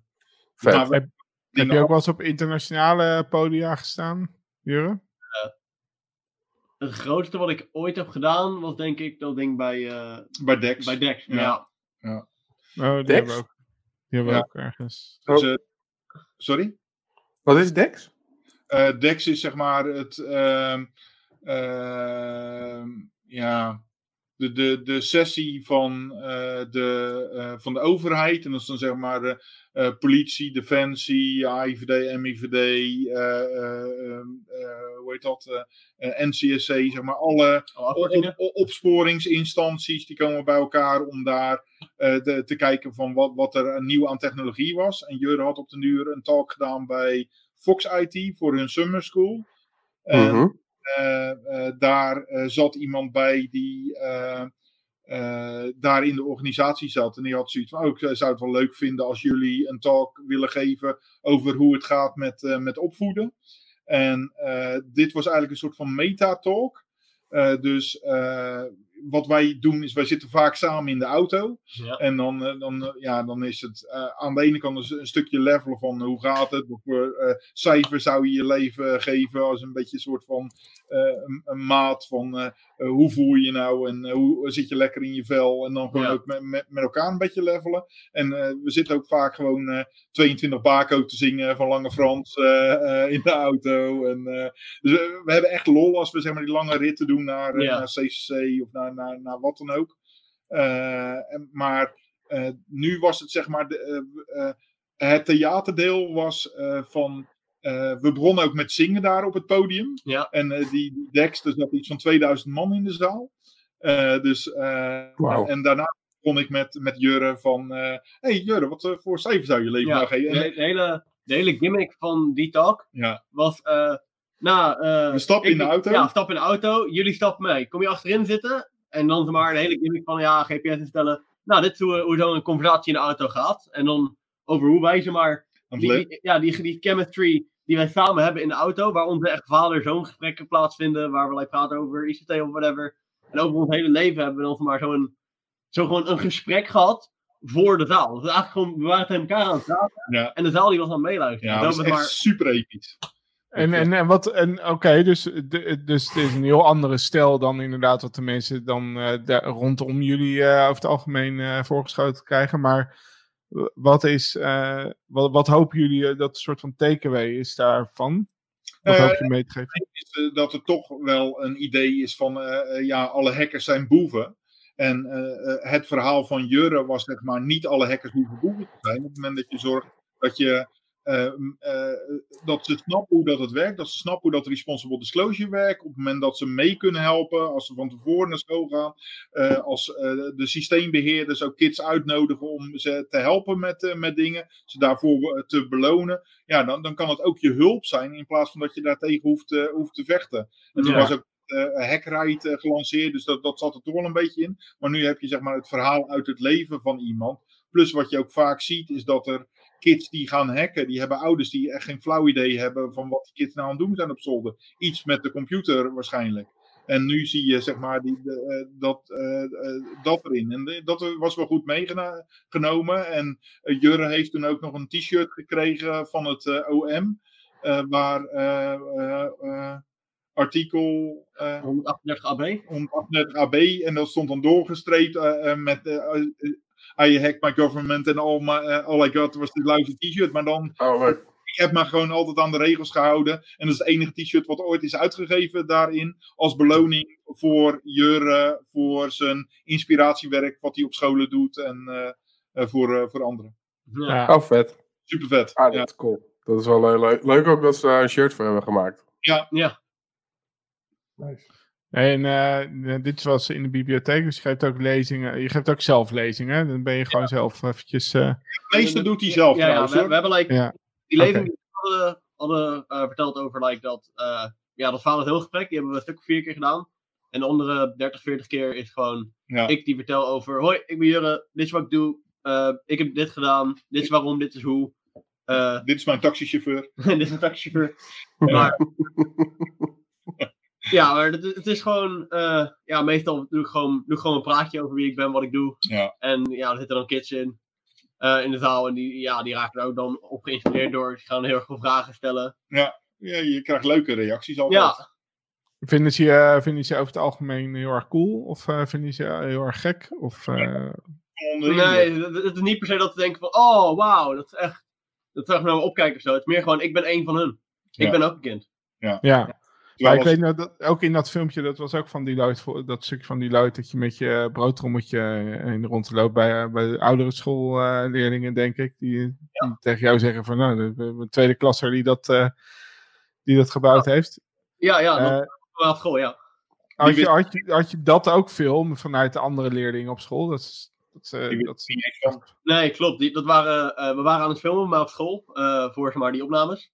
En toen, eh, toen, zag, toen hadden zeg maar, een groepje jongeren, of nou ja, jongeren, andere medestudenten uit, like, wat was het, vierde, vijfde of zo. En die, die zaten zeg maar, eh, naar ons kijken terwijl we aan het filmen waren, want we waren aan het filmen in een van de tussenuren. Eh, en toen, kwamen ze, toen liep, die liep het filmcrew naar hun toe van, hey, mogen we jullie even interviewen over wat hier gebeurt? Ja, hoor. En alleen die hadden het nooit van mij gehoord, want ik had er maar heel erg goed met mijn school afgesproken van, hey, dit en dit, ik mag niet vertellen, ik ga niet over pron- pronken. En ik ben ook relatief humble, dus niet veel mensen op school wisten ervan. En het was ook niet, niet echt een groot ding of zo op school. Eh, dus dit was ook de eerste keer dat hun erover hoorden. En die waren ook wel echt een beetje verbaasd als je dat kon, ook kon zien in de video. Maar ja, op, op lezingen heb ik dat effect wat minder. Op lezingen is het echt van, eh, hoi, ik ben Jurre, dit is mijn verhaal. Eh, ik ben gewoon een kind net zoals jullie.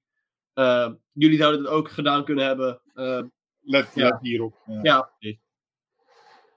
Ja, oké, maar goed, dus de, dus de, ehm, de, de, de rest van de leerlingen op, gewoon op je school, die hebben niet, zijn niet continu ermee bezig geweest van, hé, hey, er loopt hier een soort van mega-hacker rond die Nee. eh, de hele school aan het ownen is. De enige mensen die ervan wisten, wisten ervan door de YouTube-advertentie van... Ja, En toen had, ik, toen had ik dat drie jaar gedaan. ja, ja, precies. Oké. En dan krijg je berichtjes op Instagram. eh hey, kun je mijn vrienden in eh, Facebook hacken? Ja, Ja, maar oké, dus dan word dan, ja, maar dan kun- be- zien ze je dan, denk je, dan vraag ik me gewoon af, weet je, zien ze je dan eh, echt als een soort van coole kid die iets kan wat eh, een soort van bovennatuurlijk is eh, voor hun gevoel, of eh De, weirdo? die eh, de, de beamer aan kan zetten, eh, terwijl de docent het niet kan. ja, eh, Ja, dat ligt precies. heel erg aan. Want like, eh, ik krijg dat soort appjes eh, van heel erg veel verschillende soorten mensen. De mensen die één keer mijn YouTube dingen hebben gezien, die denken van, oh, die ga ik even appen over dingen. En eh, die dan, dan ik- ben ik echt zo'n heel erg distant figuur dat ooit iets heeft gehackt en op, eh, op YouTube is geweest. Eh, maar echt, like, mijn vrienden, ik, ik ben nog steeds gewoon Jurre. Ik ben Ja. Jurre. Ik weet nu dat ik iets heb gedaan met computers. Ja. Dus, dus Ja. ja, Ja. opeens onaantastbaar ben. Dat is juist het leuke, Ja. want ik ben nog steeds gewoon Jurre. Ja. Ik ben nog steeds gewoon mezelf, ik ben nog steeds een van hun. En ik heb toevallig iets gedaan met computer. Ja. En, Ja. Het was leuk, lachen. eh, ja, next. precies. Ik- Ja. Ja. ja, dat is niet, niet echt een groot ding. Sommige mensen waren meer impressed dat ik een Rubik's Cube kan oplossen in een halve minuut dan dat ik... eh, Moet ik ook Ja. heel eerlijk zijn dat ik dat ook indrukwekkend vind. Ja, ik, vind, ik, wil ik zou dat ook heel graag willen kunnen. ik weet- ja. Ik weet Wij hadden die ik dingen, wij kunnen. hadden- Ja, ik Ja. heb hier niet één liggen, maar wij hadden ze ook als giveaway eh, vroeger altijd. En dan eh, waren de meeste, Rubik's Cubus. de meeste de, de meeste salescollega's die wisten eh, vooral hoe je die blokjes eruit kon halen en dan gewoon anders kon eh, Ja. terugplaatsen. Zo. Nou, Ja. goed. ja, Jo- pakt net een die... En hij is kapot. Ja, en hij is kapot. Ik kan het alleen maar door Oh ja. elkaar halen. Kijk, de dearbeidsvariant. Ja. Oh, nice. Ja. Ja. Ja, dat dingen met zo'n custom ding, die zijn wel moeilijker om te, om te solven. Oh, verkeerde knop weer. Zie je? Ja. Het zeggen, zo. Ja, oké. Doe maar even dan. 1, 2. naar- Drie, Eh, één. Even iets hoger. eh, dat kan niet.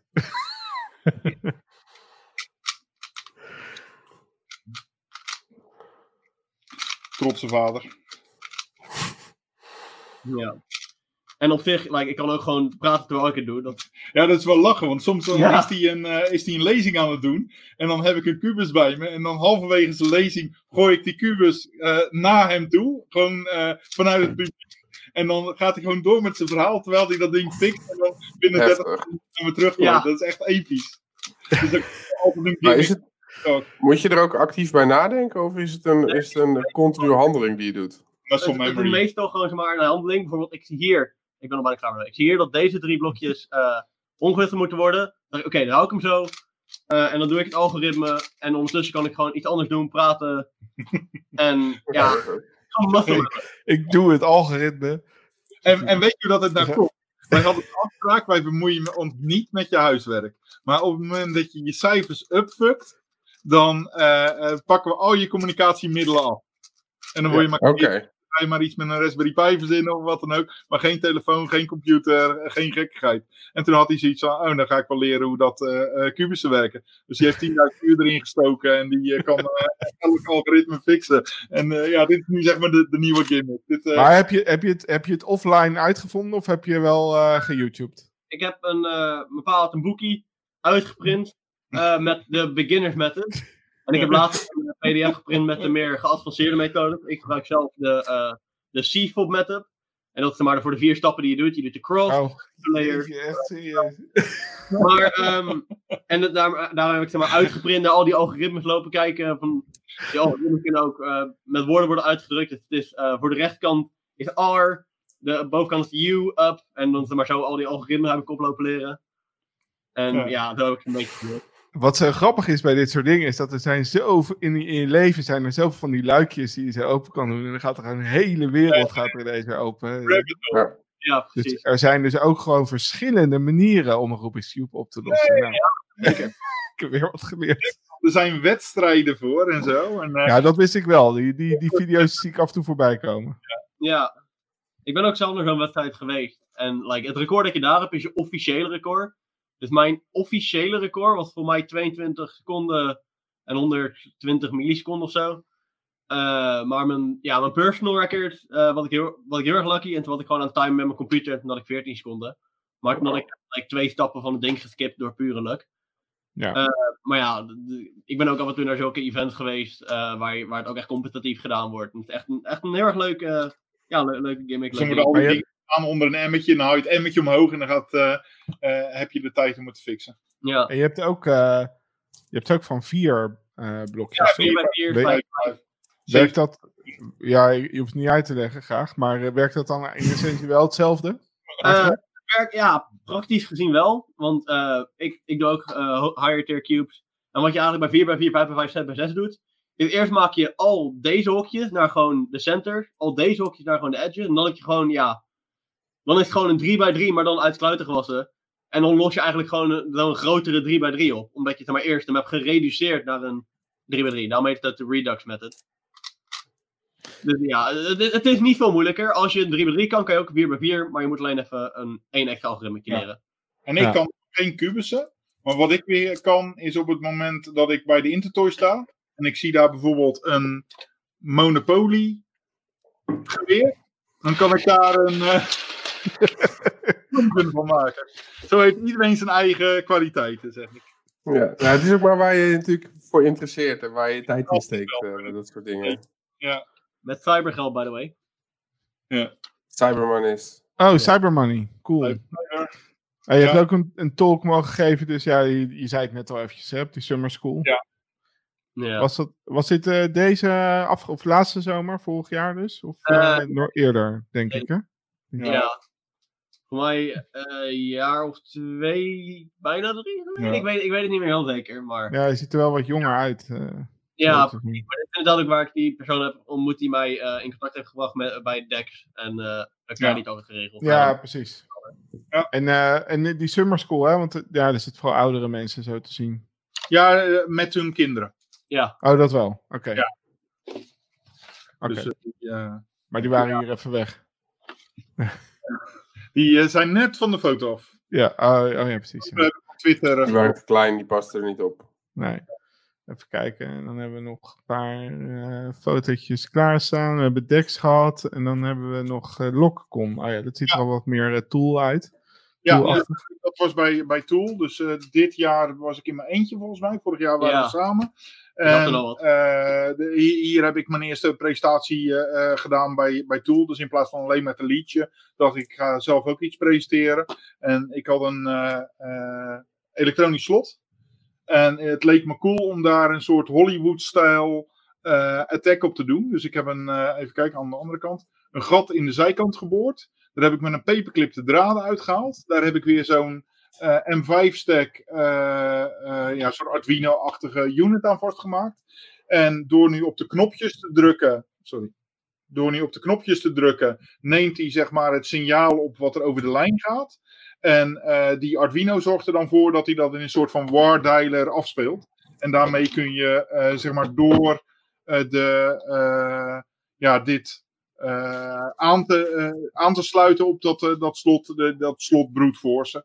Dus en, eh, hoe dat ik dat heb gedaan in, in stappen. Maar er waren veel ja, eh coolere eh, talks over hoe je een kluisslot openmaakt met eh tomatenketchup. Eh, ja, verschillende in de vorm van schaakstukken in een lok. Ja, en, ja. eh, ja. Het is altijd erg, erg mooi. Ja. Dat, eh, Waar, is, maar- waar, is, waar is deze tool-conferentie? Eh, in Baarlo is dat altijd. Ligt naast de Venlo zo'n kasteel. eh, Ah, oké. je- Geinig. Ja, want eh, volgens mij had Rick, je had het er ook wel eens over, toch? Dat dat een leuk eh, is. Nou, ja, sowieso is het een leuke club eh, om, eh, om naar Ja. te kijken. Maar wij hadden op een gegeven moment ook eh, zo'n smart eh, slot. En die Ja. had een eh, ledje voorop. En dat ledje gaf aan of, hij, of je, wat je, wat je zeg maar, intoetst of dat wel klopte. Ja, dat zie je hier ook. Dus, ja, en toen hebben we dat ledje eruit gepopt. Ja, En dan kon je precies bij het draadje van de. ehm eh, even denken, dan kon je precies bij het draadje. oh niet van de. eh, dus niet van, de, van het eh, toetsenbordje, maar van, de- gewoon van de mo- motor om hem open te gooien. Oh, Ja. is Dus gewoon- bij 5 volt opgooien, dan ging je gewoon open. ja, dat is ook een bekende. Of je kan een ronde magneet met verschillende polen in de magneet eromheen draaien. Er zijn heel veel van, van dat soort eh, trucjes die je kan, Ja. kan doen. Dus dit- dit- en waarom noemde je het een Hollywood-stijl hack? Nou ja, omdat je vaak ziet in eh, van die Hollywood sterk dat er iemand met een kastje aankomt en dat maken ze vast en dan uh, piep, piep, piep, piep, en dan zie je ja, al ja. die codes eh, eh, geraden worden. En dan denk je wel, in de praktijk werkt dat nooit, maar ja, ik ken Werkt toch? Ja. Werkt toch wel. Ja. nee, maar er waren toch op zich ook een paar eh, van die, van die eh, veelgebruikte hotelsloten. Ja, dat Werkt is misschien anders. Met die ding. pasjes. aansluiting aan de onderkant of een default code. Of eh, eh, de pasjes die eh, ietsjes op elkaar lijken. Dus da- da- daar zijn ook best wat. Oh ja, eh, dat wa- was ook toen met die, er was een rel over die, eh, die hotelkluisjes. Die allemaal eigenlijk gewoon een eh, vaste, eh, vast- vaste pincode hebben voor Ja. eigenlijk de beheerders of voor de schoonmakers. Maar ja, dat, dat zie je ook, zeg maar, de, de, de European Cyber Olympics, daar zat het in eh, als eh, eh, traject ook, dat je eerst een kluisslot van een hotel moest openmaken. En dan moest je dan, eh, zeg maar, googlen naar de default code en daar vandaan, eh, daar zat dan weer een telefoon in. En zo kun je dan weer verder naar alle volgende stappen. cool. ja. Maar datzelfde Ja. heb je ook met tv's die op een hotelstand staan en zo. eh. ja. Google is je vriend. Zie je, Ja. Met van de gebruiksaanwijzing kan je gewoon bij Ja. zoveel shit. Ja. Niet normaal. Ik heb dat toen, eh, we waren op een gegeven moment eh, in Vegas voor DEFCON. Ja. En ik vond achter mijn bed, Ja. achter, ja, zeg maar, er stond een, een router. Ja, Maar die, die zat, dus ik, maar toen ben ik, toen ben ik naar West gelopen, de West hotelkamer. Dus ik aangeklopt.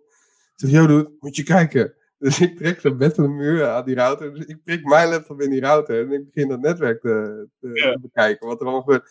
Hij zei, ben je nou gewoon hierheen gekomen om op mijn router te gaan ik zei, ja, dan krijg ik gezeik op mijn kamer. Het komt vast goed hier aan. ik weet het niet. Ik heb mijn pas aan Rick gegeven. Ja, ja. Ja. Ah, dat is echt mooi. Ja. Mr. Nielen. Mr. Nelen, ja. Mooi? Oké, oké, nou, en toen hadden we de Hacker Hotel. Hè? Dat is een van de laatste conferenties die nog eh, door heeft kunnen gaan eh, in Nederland, geloof ik. Super Ja. episch. Ja. Epische badge. Eh, heel mooi, eh, mooi gegeven. Alleen eh, toen die naar de, in China gemaakt werd, en dat was tijdens Chinees nieuwjaar. Ze hebben zelfs nog door zitten klussen, te- terwijl het eigenlijk al op zijn gat lag. Is er een foutje gemaakt met de anode en de kathode van bepaalde componentjes. Dus alle diodes, MOSFETs en ledjes, die zaten niet goed. En eh, ja, toen moest er eigenlijk nog een beetje snel een eh, fix voor gemaakt worden. En ik zit niet in het badge team en ik ben ook geen onderdeel van eh, de jongens die zich met de badge bezighouden. Maar ik had wel zoiets van ja, ik soldeer wel eens. Ik weet niet of dat ik hier goed genoeg voor ben om dat, dat te doen. Maar ik wil met alles helpen. Desnoods kom ik zeg maar koffie geven of wat dan ook. Ik vind het cool dat jullie zo'n badge maken. Laten we dat gewoon doen. En toen hadden ze zoiets van nou, probeer het gewoon eens. Kijken of dat het lukt. En toen hebben we uiteindelijk iets van eh, 350 badges eh gerewired, andere draden aangelegd. En op de dag zelf hadden we gewoon een werkende badge. Dus ja, eh, tof. super, super vet ook. Overnight fix, zo ongeveer. Ja, ja, ja. Ja, ja, wel in een paar stappen. Maar eh, ja, ik vond het heel, heel gaaf om eraan mee te mogen doen. En Want Hacker Hotel, hoeveel, hoeveel man was er dit jaar, weet u dat? Ja, 350 dan. Ja. Ja. Ja, 450. Oh, ja, precies, ja. en zo. eh, maar eh, ja, dan wordt gewoon een hotel afgehuurd. En eh, daarin eh, zitten dan zijn lezingen, eh, eh, workshops. eh, ja, van alles en nog wat. Dus, Ja. eh, Maar Ja, volgens mij is, het- is het iets van het derde of vierde jaar of zo dat het nu eh, wordt gaan. Het is toch wel een succesvol eh, ja, ja, eh, zeker. dingetje. Ik vind het eh, behoorlijk vergelijkbaar met, met CCC. Ja. Ja. Ja, Van- cool. Vet, vet ja, evenement, lekker hotel. Ja. Eh, ja, oké. Dan hebben jullie ook dan presentaties gegeven, hè? Dit was die eh, van, eh, van het eerste jaar dat we niet op eh, Oh ja, Lego. eh. eh, bij, eh, hoe heet dat? Eh, de Lego League konden zijn. Oh ja, ja. En dan zeg maar het, het jaar daarna in eh, eh, 2020 eh, hebben we de, eh, de hardware hacking workshop die we eigenlijk hebben gebouwd voor ehm eh, Camptown eh, eh, daar gedaan. Ja, en dat, dat, dat is eigenlijk ook eigenlijk supergoed, eh supergoed bevallen. Dus eh, aan de ene kant om daar de, de, de dingen te, eh, eh, eh, te geven. Eh, en aan de andere kant ook om eh, daar weer nieuwe dingen te, te, te leren. Dus eh, Ja. van van beide dingen was een leuk event. Voor Jurre was het helemaal was en Valentijnsdag en eh, zijn, eh, Oh ja. was ook mee. eh, dus eh, ja, en een 11 maanden anniversary met ons. zeker, zeker. Ja, Wauw, het kwam allemaal bij elkaar zeg. allemaal bij elkaar. En, Alle belangrijke dingen. ja, en Maar- eh, ik, mijn vriendin, ja, Elle, die, eh, die was toen mee. Ja. Eh, en die had toen recentelijk nog de switch gemaakt van een, eh, een kunststudie naar eh, software development. Oh, Dus Oké, geïnspireerd. nee, maar weet je, die, die vindt het wel echt, eh, echt heel erg in, de, in deze sector. En eh, ja, dat, dat was echt haar eerste grote Ja. event eh, waar ze heen was gegaan. Dat vond ik echt super tof daar. Dus die wilde meteen en naar ETA 0 en naar CCC. En, eh, maar ja, op de een of andere manier worden er allerlei dingen afgeblazen Ja. hier en daar. Ja, Ja, ik weet ook nog niet wat er aan de hand is. Nee. Ja, gek. Ik zal het googelen. Ja. Wat, buiten jou, wat heeft haar doen besluiten om zo'n switch te maken? Van, van het, eh, zeg maar het ene eind van het spectrum naar het andere ongeveer. eh zo had ze maar, ja, een beetje, eh, ja, en als je meeluistert, no fan. Een be- beetje last midden de keuze gemaakt van, eh, van haar eh, studiekeuze. En toen ging ze eh media vormgeving doen. En dat is dan maar logo's maken voor bedrijven en zo. En dat vond ze echt niet leuk. Eh, en toen heb ik een tijd terug, eh, heb ik haar Co-Academy aangeraden. En daar heeft ze Python in geleerd. En dat vond ze zo leuk. Dus, en ze had het zo, ja, niet naar de zin naar de huidige opleiding. Dat ze dacht van, ja, ik ga gewoon wisselen. Ik ga dit gewoon doen voor mijn baan. Ja, Vet. Toen is ze na de eerste periode nog, ehm, nog overgestapt. Heeft ze een enorme inhaalslag moeten maken. En zoals het er nu naar uitziet, gaat het gewoon lekker over naar het tweede jaar van software en media development. cool. Software, Ja. me- wat is dat dan voor een... eh, Oh. Ja, Ze nog mee. vriendin, het was überhaupt Nice. eerste eh, evenement. ja, eh, eerste event van hacking. Of, eh, Dus- alles En meteen de allerbeste ook. Ja, Ja, legendarisch. Nou ja, eh, welkom in de scene, eh, zou ik zo zeggen. We hebben meer eh, dames nodig. Dus eh, Ja. spread the word, zou ik zo zeggen, dat het hier leuk is. ja. Ja, eh. En, en wa- want we, even kijken, je hebt, je hebt, hier heb je over je broodtrommelhek verteld, denk ik, al een plaatje te zien, of niet? Ja, dit, eh, nou, dit was dan maar het. ehm, dit was het al over onze. eh, ja, gewoon de hardworking workshop. En daar had eh Jana die hielp er ook in mee. Dus er waren wat dingen aan het flashen tussen de talks door. Eh, en dit was dan maar het eerste gedeelte van de workshop. Dus wat, wat we deden was. eh, de workshop werd gelanceerd. Hoi, dit ben ik. Dit heb ik gedaan. Jurre, hekken, dingen. En Jana die kwam ook nog even naar voren. Hoi, ik ben. Ik, Dus eh, ik niet echt de diepte in, meer, meer Nee, gewoon van- even, even gewoon een half minuut praten over wie je bent en zo. Nou, dit, dit dit. Eh, en toen begon echt pas de workshop. Dus dit is maar meer een van de voorslides. En daarna begonnen we echt aan de in-depth stuff van de, van de workshop. Ja, ja. Niet, niet echt like, een lezing of zo. Maar dit, dit eh, kwam even langs. Dit is toevallig de, de library waarover jullie het foto hebben. Dus, Ja, cool. Ik wou, eh, ik wou toen ook nog eh, komen. Die workshop was toen geloof ik 11 uur 's ochtends of zo, 10 uur 's Ja, ja. ochtends. We hebben elkaar s'avonds nog eh, gesproken. Ja, ja, daarna is het, dat weet ik is- niet meer. werd het heel gezellig. Nou ja, nee, ik weet het zeker nog. Want ik heb Jillis nog gesproken toen hij het, op, het eh, opbouwen was. Ah, ja. Maar het werd daarna echt eh, veel te gezellig. Dus eh, ik geloof dat ik er om 6 uur in ging. Ja. Dus eh, het is me niet gelukt. Het is best wel stom, want het is tot nu toe elke keer als er zo, zo 's ochtends iets is, dan eh, verge- ja, maak ik het niet meer mee. Het is gewoon te vroeg. ja. Ja, ja, eigenlijk moet gewoon alles na twee uur pas beginnen. Zo is het, een beetje CCC-stijl. Ehm, eh, dit is dan zeg maar een van de, of een paar slides van, eh, van de training zelf. Dus wat, wat je hier ziet, is zeg maar de, de manier waarop ik dingen aanpak, is ook. eh, kun je hem iets groter zetten? Nee, ja, denk ik het wel. Even kijken, mijn muis is hier. Kijk Ja. Eh, dus wa- wat je ziet is, bijvoorbeeld als je kijkt naar, de, naar die chips, eh, kun je daar een heel eh, geratel doen over allerlei verschillende eh, chips. Maar hoe ik het aanpak is van, je hebt rechthoekige chips en die, de ene heeft pinnen aan de korte kant en de andere heeft pinnen aan de lange kant.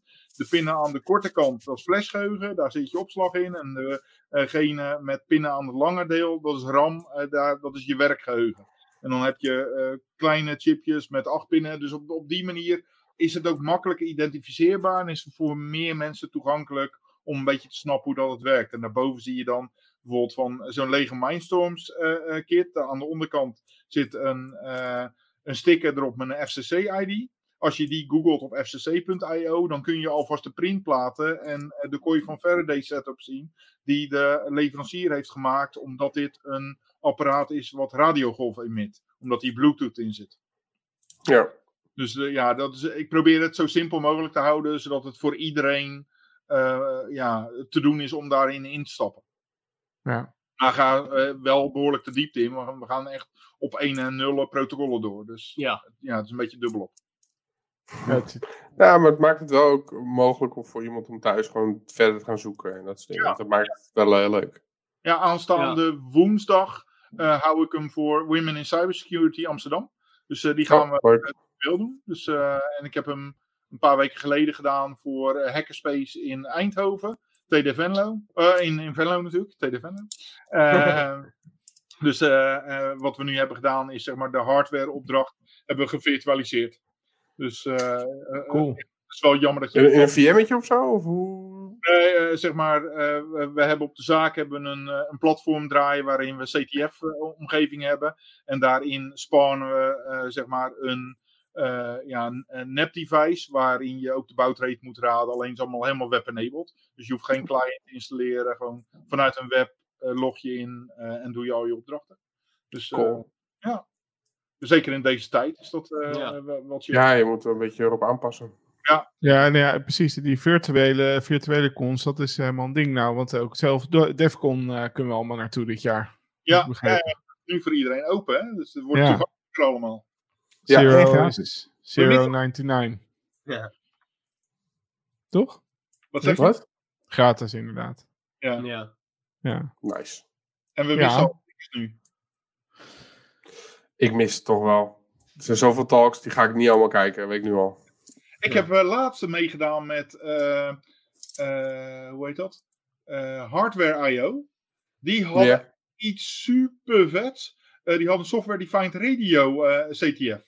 Dus eh, capture the signal in plaats van capture the flag. En Oh, dat vet. eh, begon zeg maar met een VM die zij hadden draaien.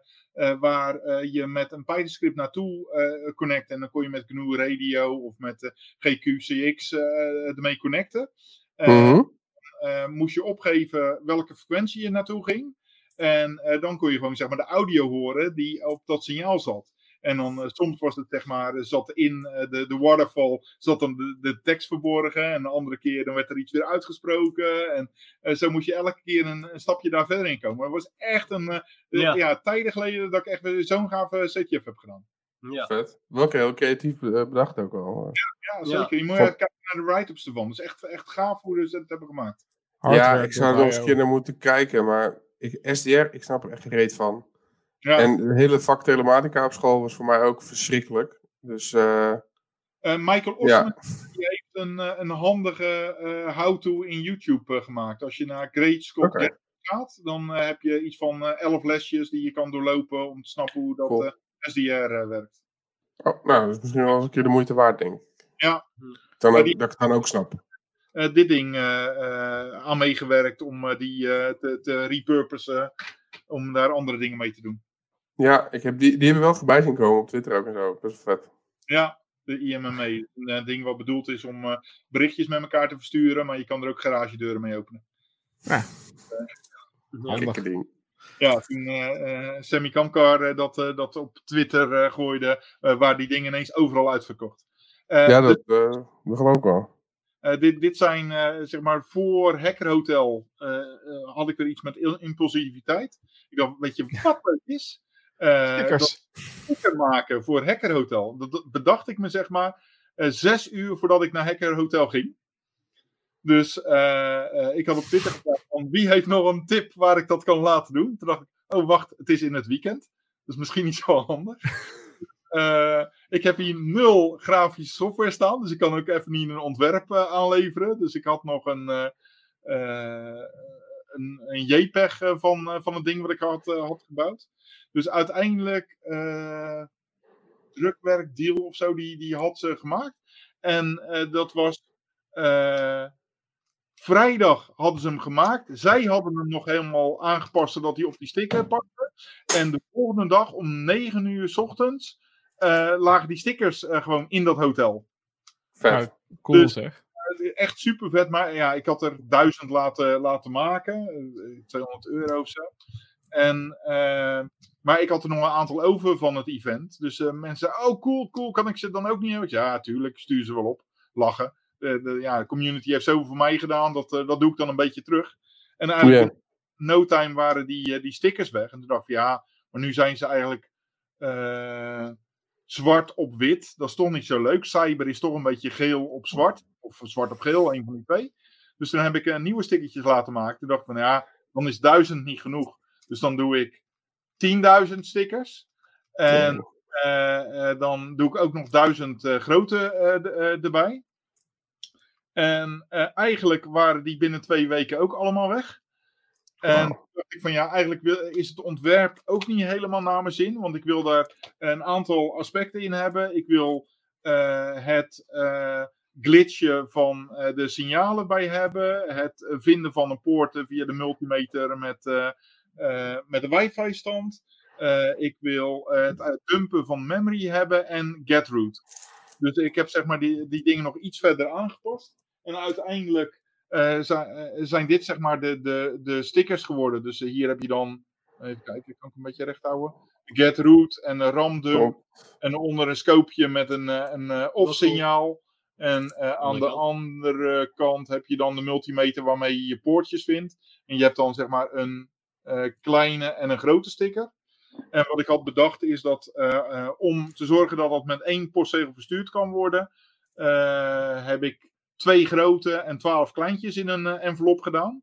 En in eerste instantie, als je naar, naar dat, dat dingetje kijkt, dan zie je op de achterkant een. eh, eh, ja, in, in die zak zie je op de achterkant ook zo'n sticker zitten. Die Mhm. envelop niet goed dicht zitten. Dus ik dacht, nou, hek erop, stikje erop, klaar. En toen zei Mhm. iemand tegen mij van, eigenlijk, als je die sticker openmaakt, dan voert je al de warranty. Dacht, Ja. is cool. Weet je wat ik doe? Ik koop Nog meer stickers. Dus ik heb zeg maar een officiële genummerde warranty void sticker aan de achterkant. Ik heb echt roze eh, eh, dingetjes eh, gemaakt. En nu dat nieuwe ontwerp, daar heb ik er nu weer iets van eh 12.000 van, van binnen. Alleen sommige mensen hadden zoiets van: ik heb iVoid warranties for a living. Ehm, maar Ah, ja, met de hobby. ik, ik doe ze voor de hobby. Dus Ja. er moest een andere variant komen met iVoid warranties. Dus ik heb nu twee modellen. Dus je kan nu kiezen de ene of de andere, of allebei.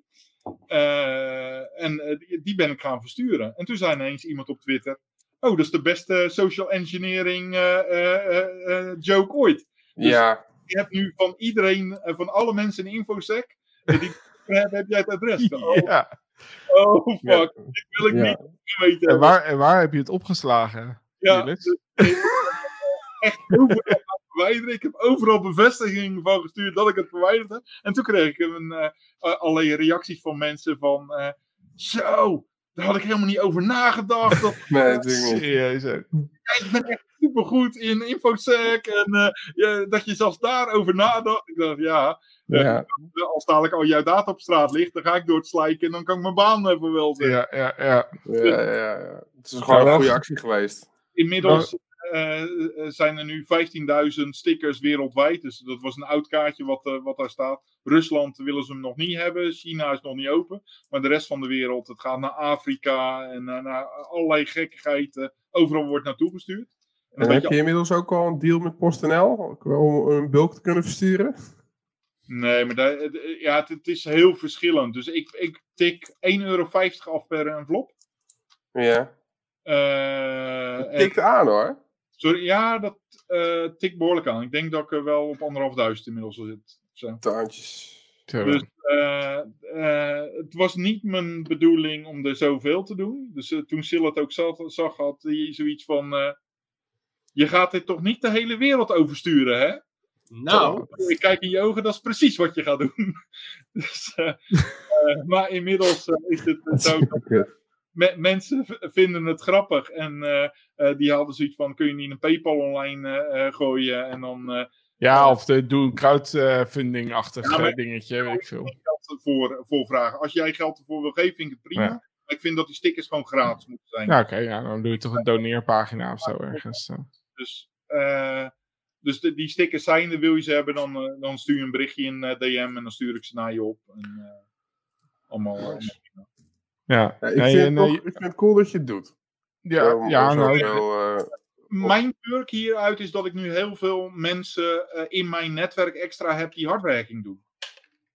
oh, ja, dat is natuurlijk ook eh, Zo- leuk om die mensen te ontmoeten. zo exact. kan je ook alles aan jezelf gewoon eh, verantwoorden.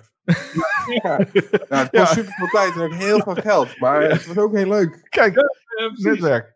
Precies, ja. Hey, maar Jure, hoe zie jij dat nou? Want je, je- heb jij wel eens de indruk dat je vader zeg maar, eh, zeg maar vijf banen in één eh, dag probeert te, proppen? Ongeveer? eh, hij is wel druk. Ja. En het huis is ook wel tering geweest. Dat ook. Maar ja, ik, het is niet alsof ik er like, iets slecht aan ondervind of zo. Ik vind het wel leuk om te zien. Ik ga ook Ja. een beetje mee in zijn avonturen. Ja, precies. Zit hij van, hé hey, Jurre, leren als je even al deze 150 brieven naar de brievenbus brengt. Nou. Ja, snel verdiend. Oh, dat Ja. is nog, gelukkig nog wel de verhouding. Oké. Ja, ja Ja, oké, super. ik heb er like, ja, ik vind het wel leuk om te zien. Ja. En ja, hij is ook echt, je kan echt merken, hij heeft een hele grote passie voor dit soort dingen. Om gewoon andere mensen blij te maken, maar ook gewoon voor, voor dingen hacken uit elkaar halen. En ja, ik vind het gewoon leuk om te zien. Ja, nou tof. Hey, eh, we zitten inmiddels ruim over eh, de drie uur heen. Ja, Dus eh, we hebben lekker eh, vol zitten, zitten lullen. ja, Dat is eh, hard gegaan dit. Is dit. ja. Ja.